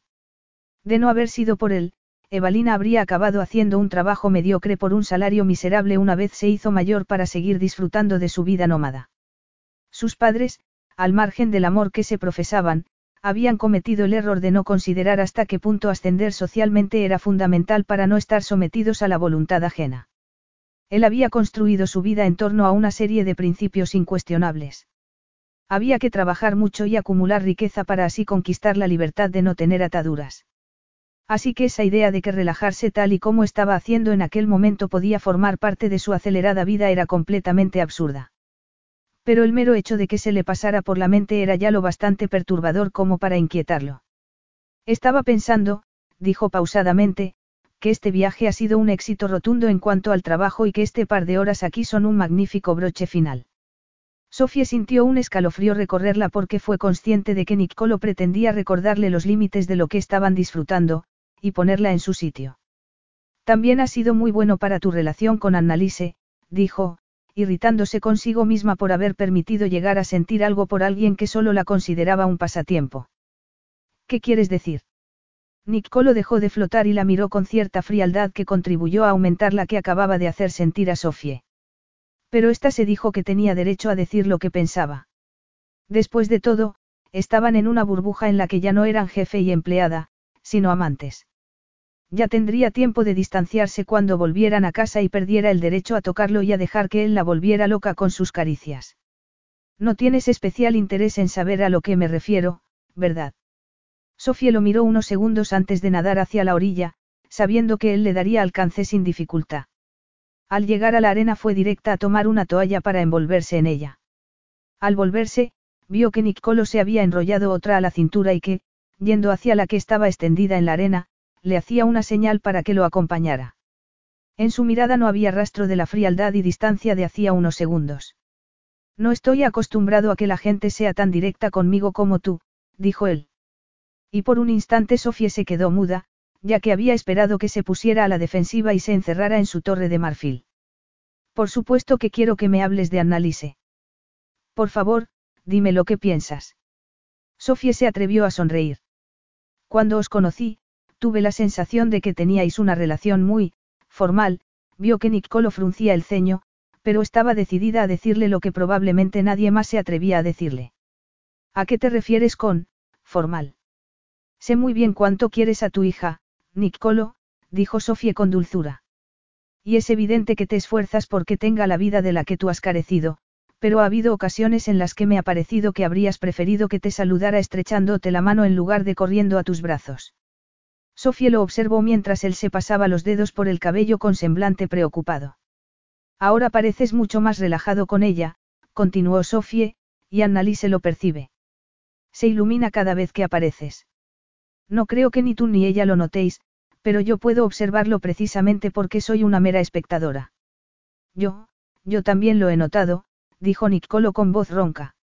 Veo que Annalise está más cómoda conmigo, dedicó una sonrisa torcida a Sofía. Puede que tú tengas algo que ver en ello. No creo, contestó Sofía pensativa. Luego añadió, puesto que no voy a pasar mucho más tiempo con vosotros, tienes que prometerme que vas a seguir esforzadamente por mantener ese vínculo. No voy a pasar mucho más tiempo con vosotros. Al penetrar esas palabras plenamente en su cerebro, Nicolo sintió que se le desplomaba el corazón, pero consiguió ignorar la sensación al instante. Palabra de honor, dijo en cambio, adoptando un tono bromista que ponía fin a la intensidad que había adquirido la conversación. Y ahora, cambiemos de tema. Se me ocurren cientos de cosas que me apetece hacer. Bueno, puede que solo una. ¿Y cuál es? Preguntó Sofía con coquetería. Comer, por supuesto, Nicolo sonrió pícaramente. ¿En qué estabas pensando? Capítulo 9. 24 horas más tarde, Mientras veía a Nicolo jugar en la piscina con Annalise, Sofía pensó que el tiempo se estaba acabando. El acuerdo había sido firmado tres días antes. Se había publicado en los periódicos al día siguiente y Nicolo había tenido que atender numerosas llamadas de la prensa económica, que pedía detalles sobre el futuro de su compañía. Sofía lo sabía porque, excepcionalmente, Nicolo no se había retirado a su despacho, sino que había permanecido encubierta con Annalise y con ella, contestando llamadas y escribiendo correos electrónicos, y uniéndose a sus juegos y actividades siempre que podía. Ya no había motivo para seguir en el yate. La realidad estaba a un paso y los reclamaba. Cada vez que lo pensaba, Sofía se sentía físicamente enferma. Se había embarcado en aquella breve aventura, consciente de que se adentraba en aguas que podían ser más profundas de lo que podía resultarle cómodo, pero no había esperado encontrarse en peligro de ahogarse. Había conseguido liberarse de parte de las ataduras que la habían mantenido atrapada y aterrada el último año y medio. Podía sentir el duelo de la pérdida de sus padres y saber que su ausencia siempre formaría parte de ella, pero el sol seguiría brillando y la vida estaría allí para ser vivida, tal y como habrían querido sus padres que hiciera. También suponía una ayuda que el exorbitante salario que estaba recibiendo, junto con la venta de la casa familiar, le permitieran resolver sus problemas económicos. Además, había llegado a la conclusión de que Scott, el hombre que le había causado tanto daño, no era más que un tropiezo en el pasado sin ninguna importancia para el futuro. No porque Nicolo la hubiera ayudado a disfrutar, consiguiendo que sustituyera sus deprimentes recuerdos por unos más luminosos, ni porque hubiera contribuido a que se diera cuenta de que todavía era capaz de pasarlo bien, o porque le hubiera mostrado el hilo de plata que se ocultaba tras las nubes, sino porque había inundado toda su vida de luz. Como la bella durmiente, había sido despertada a la vida, pero Sofía sabía que por poco tiempo. Por eso le angustiaba imaginarse la vida sin la presencia física de Niccolo. Empezaba a pensar que, a pesar de haberse repetido las lecciones que había aprendido, no dejaba de ser la niña que había crecido con el amor de unos padres que había instilado en ella un modelo de felicidad al que no podía evitar aspirar. Su fe en el amor era más fuerte que una mala experiencia. Niccolo se lo había confirmado. Desafortunadamente, no era el hombre para ella. Como si percibiera que pensaba en él, Niccolo se volvió hacia ella sonriente. ¿Te quieres apuntar a la fiesta? dijo. Sofie, protegiéndose los ojos del sol con la mano, sonrió. Yo tengo mi propio juego, gracias, dijo, señalando el libro en el que no era capaz de concentrarse. Si no lo acabo antes de que volvamos, no lo acabaré nunca, concluyó, irritándose consigo misma por recordar la partida. Por otro lado, era un tema que debían abordar y al que ella había prometido enfrentarse con el mejor humor posible. No pudo ver el semblante de Niccolo cuando éste respondió algo riendo y ella finalmente consiguió leer y relajarse durante las dos horas siguientes. Entonces Annalise, que había conquistado a todo el personal, disfrutó de su cena favorita, preparada por uno de los chefs, y luego suplicó a Julia que la llevara a, la parte del barco que tenía el suelo de cristal, aunque Julia le advirtió que no podría ver el fondo del mar porque ya era de noche. En el silencio que siguió a la partida de la niña, la ausencia de sus risas y continuo parloteo dejó un cargado y denso vacío. Sería porque Sofía ya no podía dejar de pensar en el final o en la necesidad de que Niccolo le avisara de cuándo iban a volver a casa para poder prepararse psicológica y emocionalmente. Niccolo se enrolló una toalla a la cintura y fue lentamente hacia ella. Estás tensa, comentó, sentándose en una silla a su lado y contemplando el horizonte. ¿Qué te pasa? ¿Hay algún problema con tu casa? Con mi casa. Con la venta, Niccolo la miró inquisitivo. Me comentaste que habían ido a tasar los muebles para la subasta. Ha ido todo bien. Se me había olvidado, confesó Sofie. No me han llamado, así que asumo que habrá ido bien. Me avisarán cuando hayan calculado su valor, suspiró. Lo destinaré a pagar a los acreedores de mi padre. ¿Cuánto dinero debes a esas alimañas? Preguntó Niccolo como de pasada. Sofía rió. Había tardado un tiempo en descubrir que Niccolo tenía un ácido sentido del humor que siempre le arrancaba una sonrisa. Después de mencionar la cifra, aprovechó para agradecerle el generoso salario que le pagaba. No tienes ni idea del alivio que supone librarme de parte de la carga de la deuda, concluyó. Sé bien lo que significa carecer de dinero y puedo imaginarme lo mal que lo has pasado.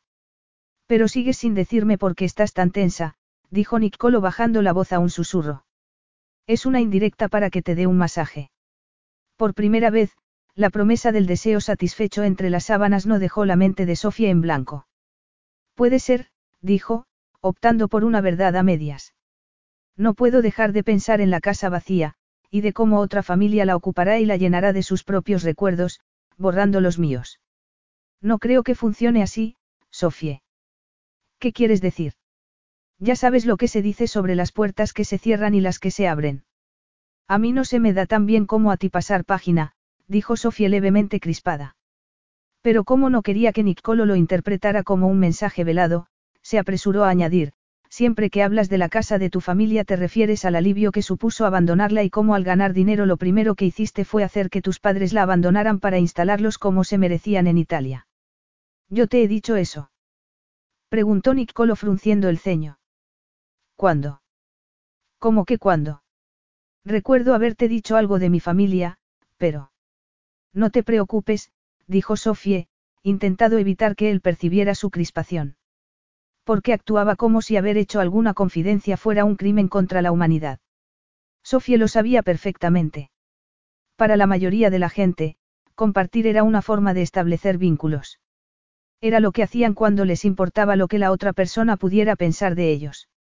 Niccolo le había proporcionado retazos de su vida, y ella había asumido que era porque quería que entendiera hasta cierto punto al hombre en el que se había convertido, un hombre que no tenía nada en su interior y al que no le interesaba lo más mínimo ningún tipo de relación que exigiera de él más de lo que estaba dispuesto a ofrecer. No era de extrañar que le inquietara la posibilidad de haberle dicho algo demasiado personal e íntimo.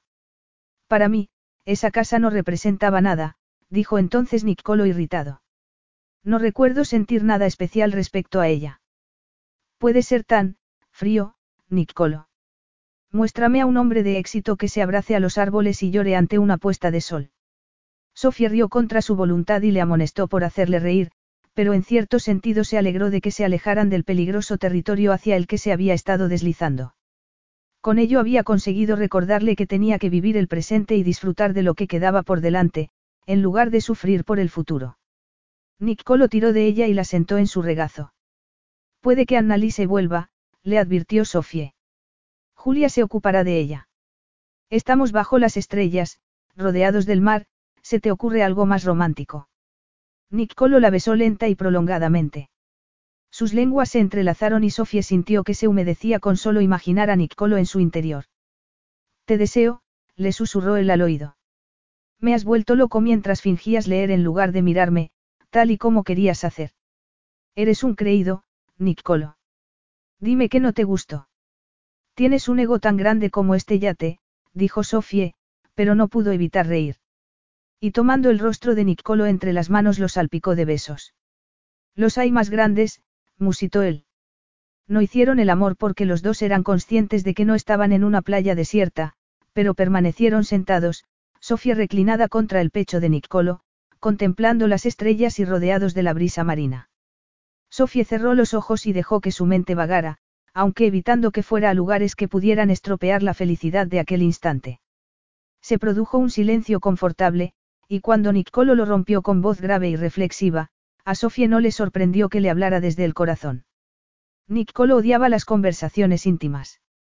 Las consideraba una forma de debilidad porque para él la fortaleza residía en mirar hacia adelante.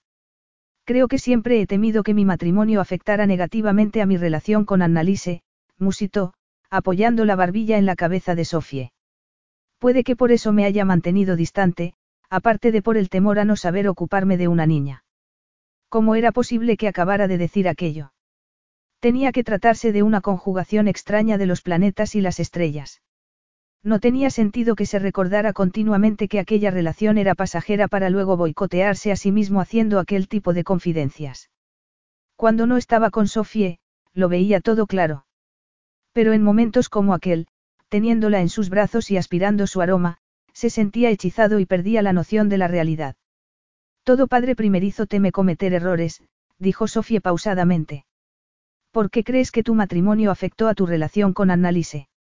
No sé cómo hemos acabado hablando de esto, dijo Nicolo, aunque sabía que era por el poder que Sofía ejercía sobre él. El mismo que hacía que solo pudiera pensar en hacerle el amor, en acariciar su piel desnuda y succionar y chupar sus pezones.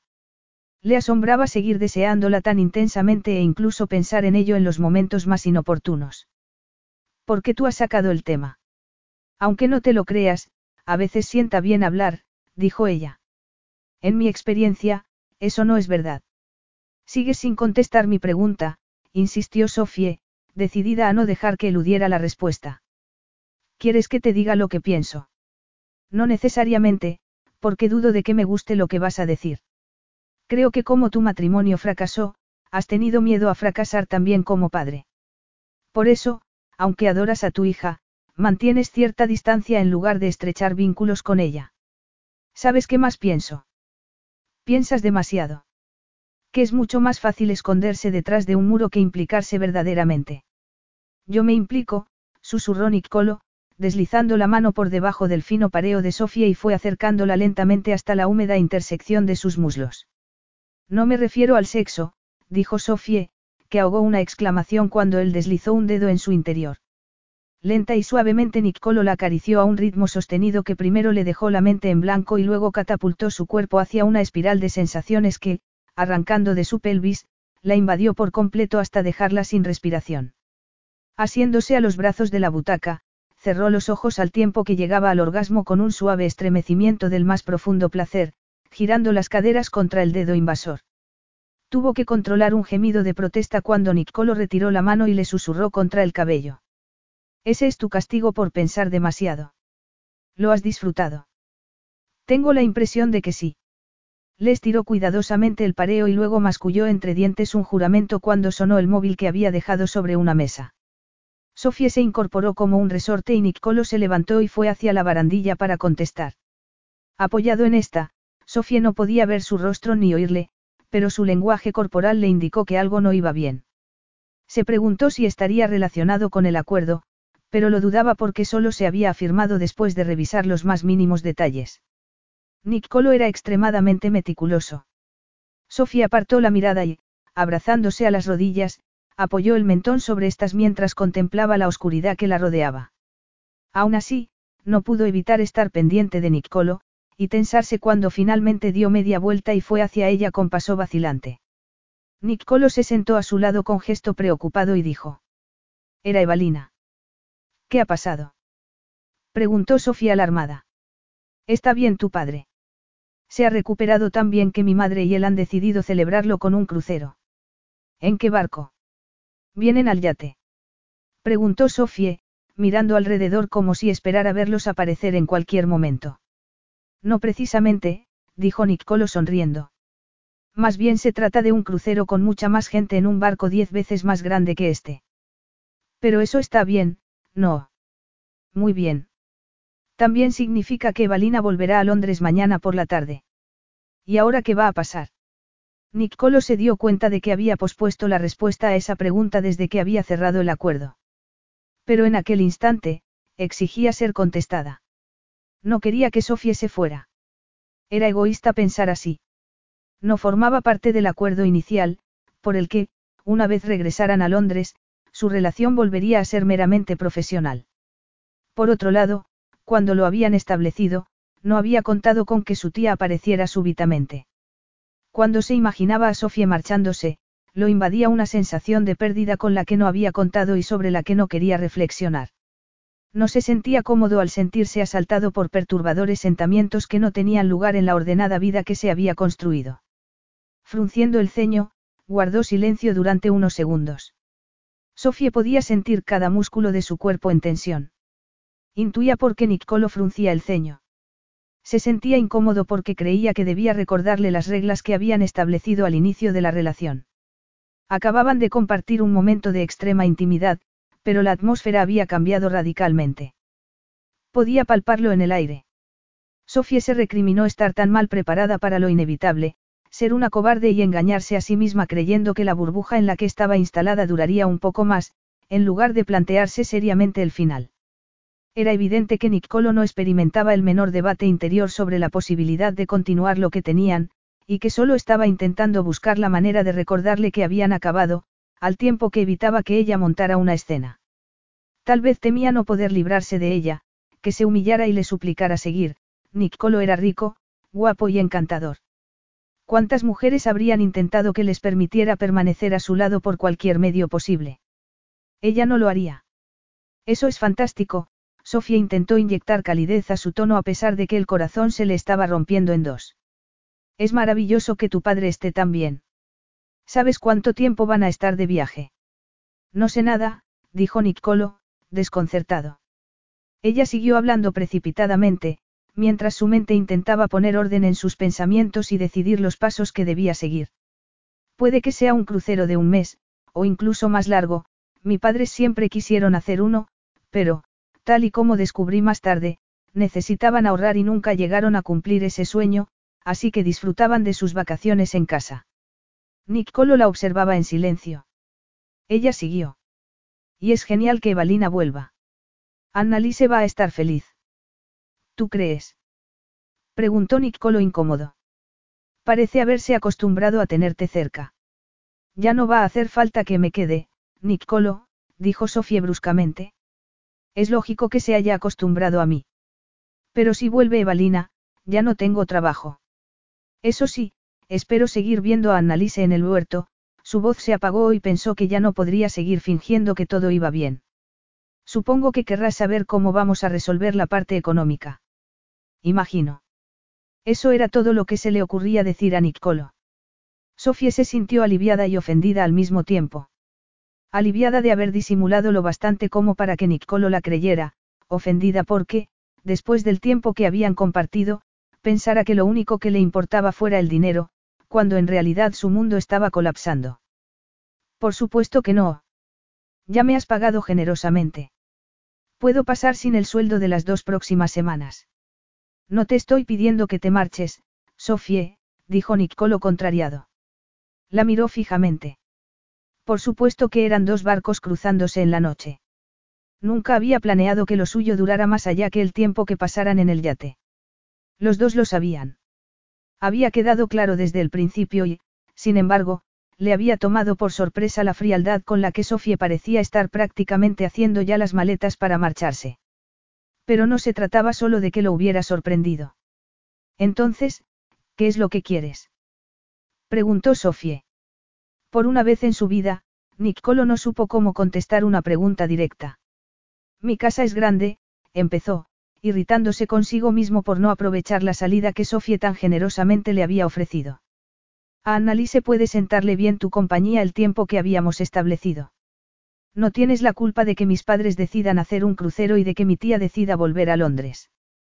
No creo que sea conveniente que me quede más tiempo, dijo Sofía con cautela. ¿Por qué no? Por supuesto que no voy a impedir que te marches, pero siento curiosidad por saberlo. Si permaneciera el tiempo estipulado por el contrato, las cosas entre nosotros revertirían a la situación previa a venir al yate, dijo Sofie, mirándolo sin parpadear.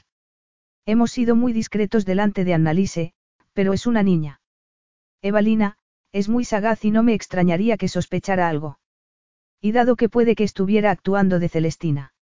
Yo también lo he pensado, dijo Niccolo contrariado. ¿Y qué más daba que Evalina intuyera que había algo entre ellos? Sería el fin del mundo. De hecho, sería tan grave que continuaran lo que habían empezado. Eran dos adultos y dudaba de que Valina fuera a escandalizarse porque tuvieran una aventura. Y aunque estuvieran incumpliendo las normas que ellos mismos se habían impuesto, la vida era cambiante. Había que saber adaptarse para no quedarse atrás. Él lo sabía bien. Se había elevado desde la pobreza gracias a la determinación de conseguir que las cosas sucedieran tal y como se proponía, siempre podemos dejar que la naturaleza siga su curso, dijo con voz aterciopelada. Sofía se tensó. Sabía bien a lo que se refería Niccolo y en cierta manera no le sorprendía. La aventura en la que se habían embarcado, fuera de la realidad diaria y en un contexto concreto, en cierta medida no había llegado a su conclusión lógica. De hecho, intuía que ese era uno de los motivos por los que habían prolongado la estancia en el yate más allá de la firma del acuerdo para el que se habían instalado allí. Habría pospuesto Niccolo la vuelta a Londres porque sabía que eso representaba el final de su relación. Era posible que esa fuera una de las razones. La otra, tal vez el hecho de que en ese tiempo también había pasado de ser, padre, a ser, papá, para Annalise, con todo lo que eso significaba emocionalmente. En cualquier caso, sus ojos negros clavados en ella no le dejaban la menor duda de que, por su parte, estaría encantado de seguir acostándose con ella hasta que se aburriera y decidiera apartarla de su vida. Jugaría con ella, luego la dejaría y seguiría con su vida como si nada. Era posible que Evalina hubiera creído que ella era la mujer que podía cambiarlo.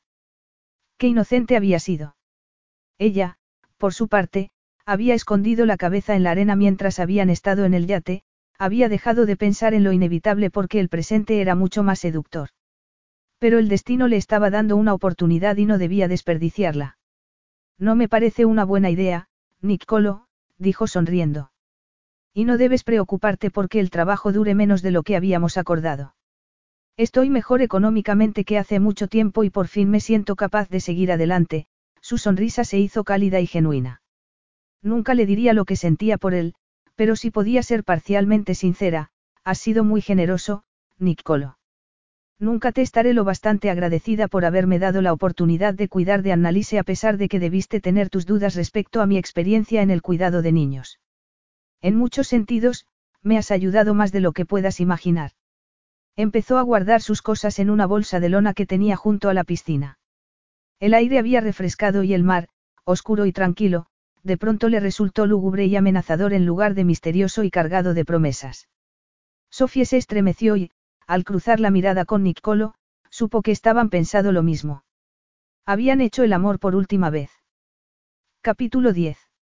Niccolo giró la silla para mirar por el gran ventanal que le ofrecía una vista privilegiada de Londres. En aquel momento, solo se divisaba un cielo gris y una lluvia persistente que habría deprimido a la persona más optimista. No tenía nada que ver con el cielo azul y el sol resplandeciente del que había disfrutado dos semanas atrás, ¿Cuándo? Niccolo había dejado de luchar contra los pensamientos que lo asaltaban desde su vuelta a la ciudad. No tenía sentido que no pudiera quitarse de la cabeza a una mujer que no debía de haber sido más que un entretenimiento. Inicialmente no se había planteado tener una aventura con Sophie Baster, pero una vez se había presentado la oportunidad, los dos habían acordado las reglas de su relación, ninguna promesa y solo unos días de diversión. Era todo lo que él quería. Ese era el tipo de hombre que él era. Las lecciones que había aprendido en la infancia lo habían marcado. Y un matrimonio fracasado había acabado de forjar su carácter. Pensando en retrospectiva, se daba cuenta de que las grietas en su relación con la sofisticada y exquisita Caroline Ferry, habían sido patentes desde el principio. Pero era fácil identificar los errores una vez cometidos. Debería de haber sabido que una mujer como aquella tendría continuas exigencias, y que a un hombre que luchaba a brazo partido por ganar tanto dinero como para conquistar su propia libertad, las exigencias de una mujer así se le harían insoportables. Se había comportado como un idiota, y como consecuencia, aquella desastrosa unión había grabado a fuego en su mente la convicción de que no estaba hecho para llevar a cabo el tipo de sacrificio que exigía una relación duradera. Y lo había aceptado sin problemas. Tenía a su hija, que era la receptora de todos los lujos que su riqueza le permitiera comprar. Nadie se sentiría superior a ella porque tuvieran una cuenta corriente más abultada. Nunca se irritaría con él por permitir que otros gobernaran su vida. Nunca. El trabajo había sido su prioridad, el motor que había guiado su vida. Las mujeres eran una buena compañía y le encantaba comprarles regalos, pero sus relaciones habían permanecido siempre dentro de unos límites rígidos y nunca se había arrepentido de ello. Hasta que había aparecido Sophie Baster. Cuando había empezado a cuestionarse la piedra angular de su vida. Cuando había empezado a pensar que su relación con su hija carecía de algo que el dinero no podía comprar. Se alegraba de que hubiera sucedido, pero ¿cómo era posible que no se hubiera dado cuenta de que las convicciones en las que había basado su vida empezaban a colapsar como si tirara de un hilo que poco a poco fuera deshaciendo un tejido? Sofía y él se habían convertido en amantes y él se había sentido como un adolescente en celo. No había querido que abandonara su cama. Cuando Sofía sonreía, le hacía sentir que todo era posible. Todo. Incluso el amor. Mirando por el ventanal, Nicolo cerró los ojos y suspiró profundamente para calmar su mente. Sofía se había ido. No solo no había buscado la menor excusa para permanecer a su lado, sino que había declinado amablemente su oferta para que se quedara un tiempo más.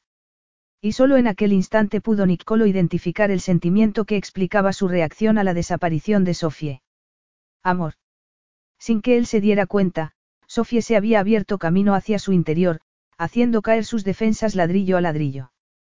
Había estado tan empeñado en que entendiera que entre ellos solo podía haber algo pasajero, que no había identificado las señales de que su corazón dejaba de obedecer a su mente. Y allí estaba. Preguntándose dónde se hallaba y qué estaría haciendo. En lugar de marcharse al mismo tiempo, él se había quedado dos días más en el yate, dejándole tiempo y espacio para que recogiera sus cosas y se fuera. Actuando, como siempre, como el perfecto caballero. Ese era el verdadero motivo de su comportamiento o había intuido que le iba a resultar demasiado doloroso pasar las últimas horas con ella sabiendo que no tardaría en irse. Masculló entre dientes y se levantó bruscamente para acercarse al ventanal. ¿Cómo era posible que hubiera considerado normal alejarse de todo aquello que importaba en la vida, o que hubiera creído que la felicidad residía en el aislamiento. ¿Y a dónde lo conducía aquel ataque de introspección? Eran más de las siete y hacía un día gris y lluvioso. Casi todos sus empleados se habían marchado para empezar a disfrutar del fin de semana. Nick Colo se había planteado llamar a alguna de sus conocidas, pero había descartado la idea al instante. Tal y como había hecho desde su vuelta a Londres, pasaría tiempo con Annalise, evitando contestar las inquisitivas preguntas de su tía respecto a Sofie. ¿Qué más haría? Pensar en Sofie. Preguntarse qué estaba haciendo. Habría servido su aventura para incitarla a explorar nuevos caminos. Saldría la noche del viernes a pasarlo bien mientras él permanecía encerrado en su torre de cristal. Sofía era tan preciosa que no le faltarían admiradores si decidía que la vida no se acababa en las plantas. Pero aún más importante era que Niccolo no estaba seguro de poder perdonarse dejar que Sofía desapareciera sin decirle antes lo que sentía por ella. Al mismo tiempo, la idea de compartir sus sentimientos más íntimos le era tan ajena, que sacudió la cabeza como si con ello pudiera borrar ese pensamiento. Todavía más ajena a su comportamiento habitual era la noción de ir en busca de una mujer que lo había dejado. Ambas eran dos buenas razones para olvidar aquel episodio y pasar página, sin embargo, se descubrió caminando como un autómata hacia el sofá donde había dejado su chaqueta. Tenía la dirección de la casa que Sofía había vendido y eso le bastaría para que la agencia inmobiliaria que se había ocupado de la venta le dijera dónde encontrarla. Probablemente habría alquilado un apartamento. Gracias a lo que le había pagado, confiaba en que fuera un lugar agradable. Podía haber pedido a su ayudante que hiciera las averiguaciones, pero algo en él le decía que parte de su redención dependía de que se ocupara personalmente de la búsqueda. Tenía que decirle lo que sentía. Abrir su corazón por primera vez en la vida, incluso aunque ello lo debilitara. Afortunadamente, encontrarla fue sencillo porque Sofía estaba en la casa de su familia, esperando a los nuevos dueños. Con esa información, bajó al aparcamiento, subió a su porche y se puso en marcha sin pensárselo dos veces. Era probable que Sofía le diera con la puerta en las narices. El sexo entre ellos había sido espectacular, y él había intuido en varias ocasiones que Sofía sentía algo que iba más allá del deseo. Pero podía haberse equivocado. Si hubiera estado interesada, no se habría aferrado a la idea de continuar la relación cuando volvieran a Londres. Debía llamarla para anunciarle de que iba de camino. Sería una ventaja tomarla por sorpresa. Por primera vez en su vida, Nicolo no pisaba terreno firme y se enfrentaba a una situación de cuyo final no tenía ninguna certeza.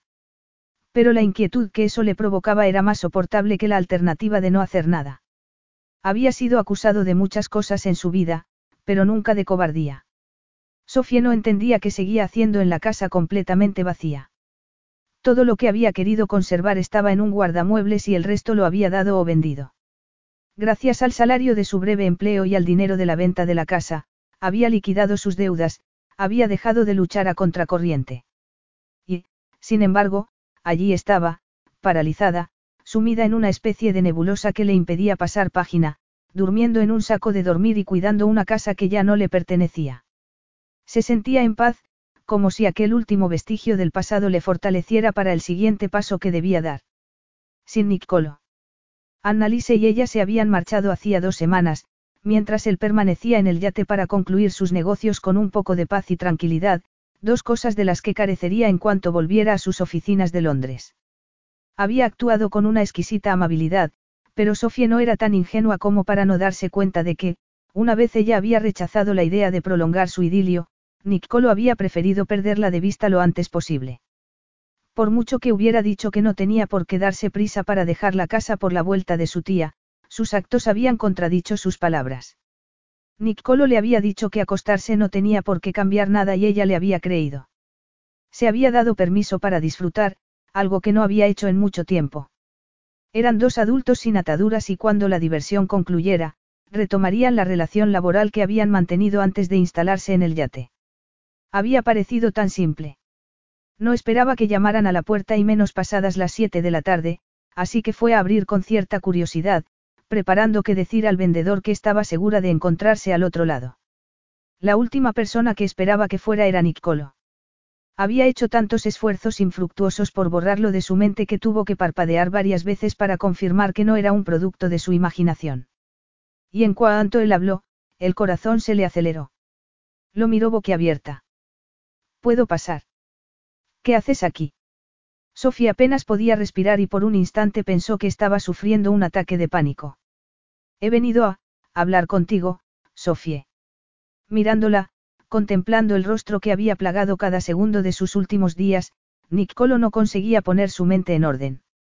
Había tomado la decisión correcta al presentarse allí. Se negó a dejar que lo invadiera la duda aun cuando Sofía lo miraba con una expresión de espanto que no tenía nada de bienvenida. Nicolo se recordó que tener valor era decirle a Sofía lo que sentía, no dar marcha atrás. Siempre había enfrentado la vida de cara y no iba a ser aquella la primera vez que no fuera capaz de hacerlo. Por otro lado, nunca se había encontrado en una situación igual. ¿De qué, Nicolo? Sofía escrutó su rostro con sus preciosos ojos violetas. ¿De qué tenemos que hablar? De nada que te pueda decir aquí fuera, Nicolo la observó esperanzado al ver que vacilaba. Miró por encima de su cabeza y vio que la casa estaba vacía. ¿Por qué sigues aquí? No es asunto tuyo, dijo Sofie. Y con un suspiro, se echó a un lado. Puedes pasar, pero no deberías haber venido. Ya no trabajo para ti y no se me ocurre de que puedas querer hablar. Nicolo se apresuró a entrar por temor a que cambiara de idea. Para ganar unos segundos, miró a su alrededor. Solo quedaban las paredes vacías y éstas dejaban intuir una historia de decadencia económico gradual. Suponía que Sofía también lo notaba. La pintura estaba envejecida, el papel de la habitación que podía ver a través de una de las puertas estaba ajado y el suelo de madera estaba gastado y sin rastro de barniz. Probablemente nada de eso era evidente cuando había estado amueblada. Me voy a ir pasado mañana, dijo ella con dignidad. No es fácil encontrar una casa en alquiler. Nicolo vio que no había dónde sentarse. No hay muebles. Los he vendido, masculló Sofie, evitando mirarlo, pero no por ello evitando sentir su impactante presencia. ¿Dónde estás durmiendo? En el suelo. ¿Por qué? Sofía se encogió de hombros, avergonzada de que Nicolo pudiera darse cuenta de que separarse de él en cierta medida la había paralizado. Porque es duro, musitó Sofía distraída. Y cuando alzó la mirada, vio que Nicolo se había acercado. No tenemos dónde sentarnos, dijo él. No esperaba visitas. Sofía sintió un escalofrío cuando él le tomó la mano, y al instante la asaltaron imágenes de los dedos de Nicolo acariciándola, explorando su cuerpo. Él la llevó hacia el salón y, sentándose en el suelo, la invitó a hacer lo mismo. Llevas traje, dijo ella, metiendo las manos en los bolsillos. He venido directamente del trabajo. No podía posponer lo que quiero decirte. ¿El qué? Sofía pasó de la ansiedad al ataque de pánico. ¿Estás bien? ¿Les pasa algo a Annalise o a Evalina? No estoy bien, Sofie. ¿Qué quieres decir? Ella se inclinó angustiada, imaginando todo tipo de espantosos escenarios que incluían enfermedades terminales. Nicolo se apoyó en la pared, recogió las piernas y dejó las manos relajadas entre las rodillas. Me estás asustando, Nicolo, dijo Sofie, arrodillándose delante de él. Sí. Estás enfermo. Dime qué pasa. Me ha costado mucho venir y al mismo tiempo no tenía elección. ¿Desde que me dejaste? Yo no te he dejado, Nicolo. Yo, los dos acordamos que al marcharnos del yate retomaríamos la vida anterior. Evalina volvió antes de lo esperado y, ya no me necesitabas. Pero te deseaba, Nicolo la miró con sus ojos cargados de emoción, y Sofía se negó a interpretar como dolor lo que percibía en su voz. No siempre se puede tener lo que se desea. Al marcharte me dejaste tiempo para darme cuenta de cuánto te echaba de menos. ¿Es eso lo que has venido a decir? Nicolo la había echado de menos. Sofía sabía lo que eso significaba, había echado de menos su calor, su cuerpo. Para ella eso sonaba a lo mismo que le había dicho en el yate. Estaba dispuesta a permanecer con él un poco más, en ser su amante hasta que se aburriera de ella. Para un hombre que estaba acostumbrado a conseguir siempre lo que quería, ser rechazado le resultaba insoportable. Pues iba a tener que acostumbrarse, porque ella no iba a ceder. No, contestó Nicolo. Desconcertada, Sofía permaneció callada, esperando a que continuara. Cruzó las piernas y descansó las manos sobre el regazo mientras fijaba la mirada en el rostro torturado de Nicolo. No solo me he dado cuenta de que te echaba de menos, continuó él, tan bajo que Sofía tuvo que inclinarse para oírlo, sino que en cierto momento he sido consciente de que, sin saber cómo ni cuándo, has conseguido hacerte un hueco en mi vida. Por eso cuando te fuiste no sabía cómo rellenar el vacío que habías dejado. Sofía lo miraba perpleja, intentando interpretar aquellas palabras, pero el semblante de Nicolo lo decía todo, y en él había una ternura que le derritió el corazón. Nicolo continuó. No había planeado acostarme contigo. La primera vez que te vi, Nicolo sonrió y bajó la mirada, pero enseguida volvió a mirar a Sofía fijamente. Me di cuenta enseguida de que mi tía había maquinado algo al proponerte para el trabajo. Yo también lo pensé, le recordó Sofía. Y me inquietó. Lo sé. Lo cierto es que mi matrimonio me dejó con la convicción de que el amor no era para mí. El amor. El corazón de Sofía se aceleró. Al marcharte no solo me di cuenta de que te echaba de menos. Me había enamorado de ti, Sofie, pero estaba demasiado ciego para reconocer los síntomas. Había marcado los límites de mis relaciones con tanta firmeza que no se me había pasado por la cabeza que pudieran borrarse. ¿Qué te enamoraste de mí? Sofía se tiró de la trenza en la que se había recogido el cabello. Por favor, Nicolo, no me tomes el pelo. No puedes arrastrarme a tu cama diciéndome lo que sabes que quiero oír. Admites que te gusta oírlo. Sofía se ruborizó como si acabara de caer en una trampa. No, pensó en lo que Nicolo acababa de decir y el corazón le saltó en el pecho. Quería que se callara. Una cosa era que no quisiera que la sedujera con palabras vacías, pero... Puede que sí, concluyó. ¿Qué parte quieres que repita? La de que estoy locamente enamorado de ti o la de que he sido un idiota al no darme cuenta antes. Dijo él en tono serio y reflexivo. No puedo vivir sin ti, Sofie. Lo que quiero es que me des una oportunidad para formar una familia juntos. ¿Qué parte quería que repitiera? Todas. Durante el resto de su vida y muy lentamente. La felicidad de Sofía no podía ser más completa. De verdad. Fue todo lo que dijo con una sonrisa resplandeciente. De verdad. Y para demostrarte que no te estoy engañando, algo que no haría nunca, voy a hacer lo que me había jurado no repetir en mi vida. Voy a pedirte que te cases conmigo. Sofie, llevarás mi alianza y pasarás el resto de tu vida conmigo. Deja que me lo piense, Sofie sonrió y añadió de inmediato, ya lo he pensado. Sí. Sí, porque te amo ahora y te amaré siempre. Fin.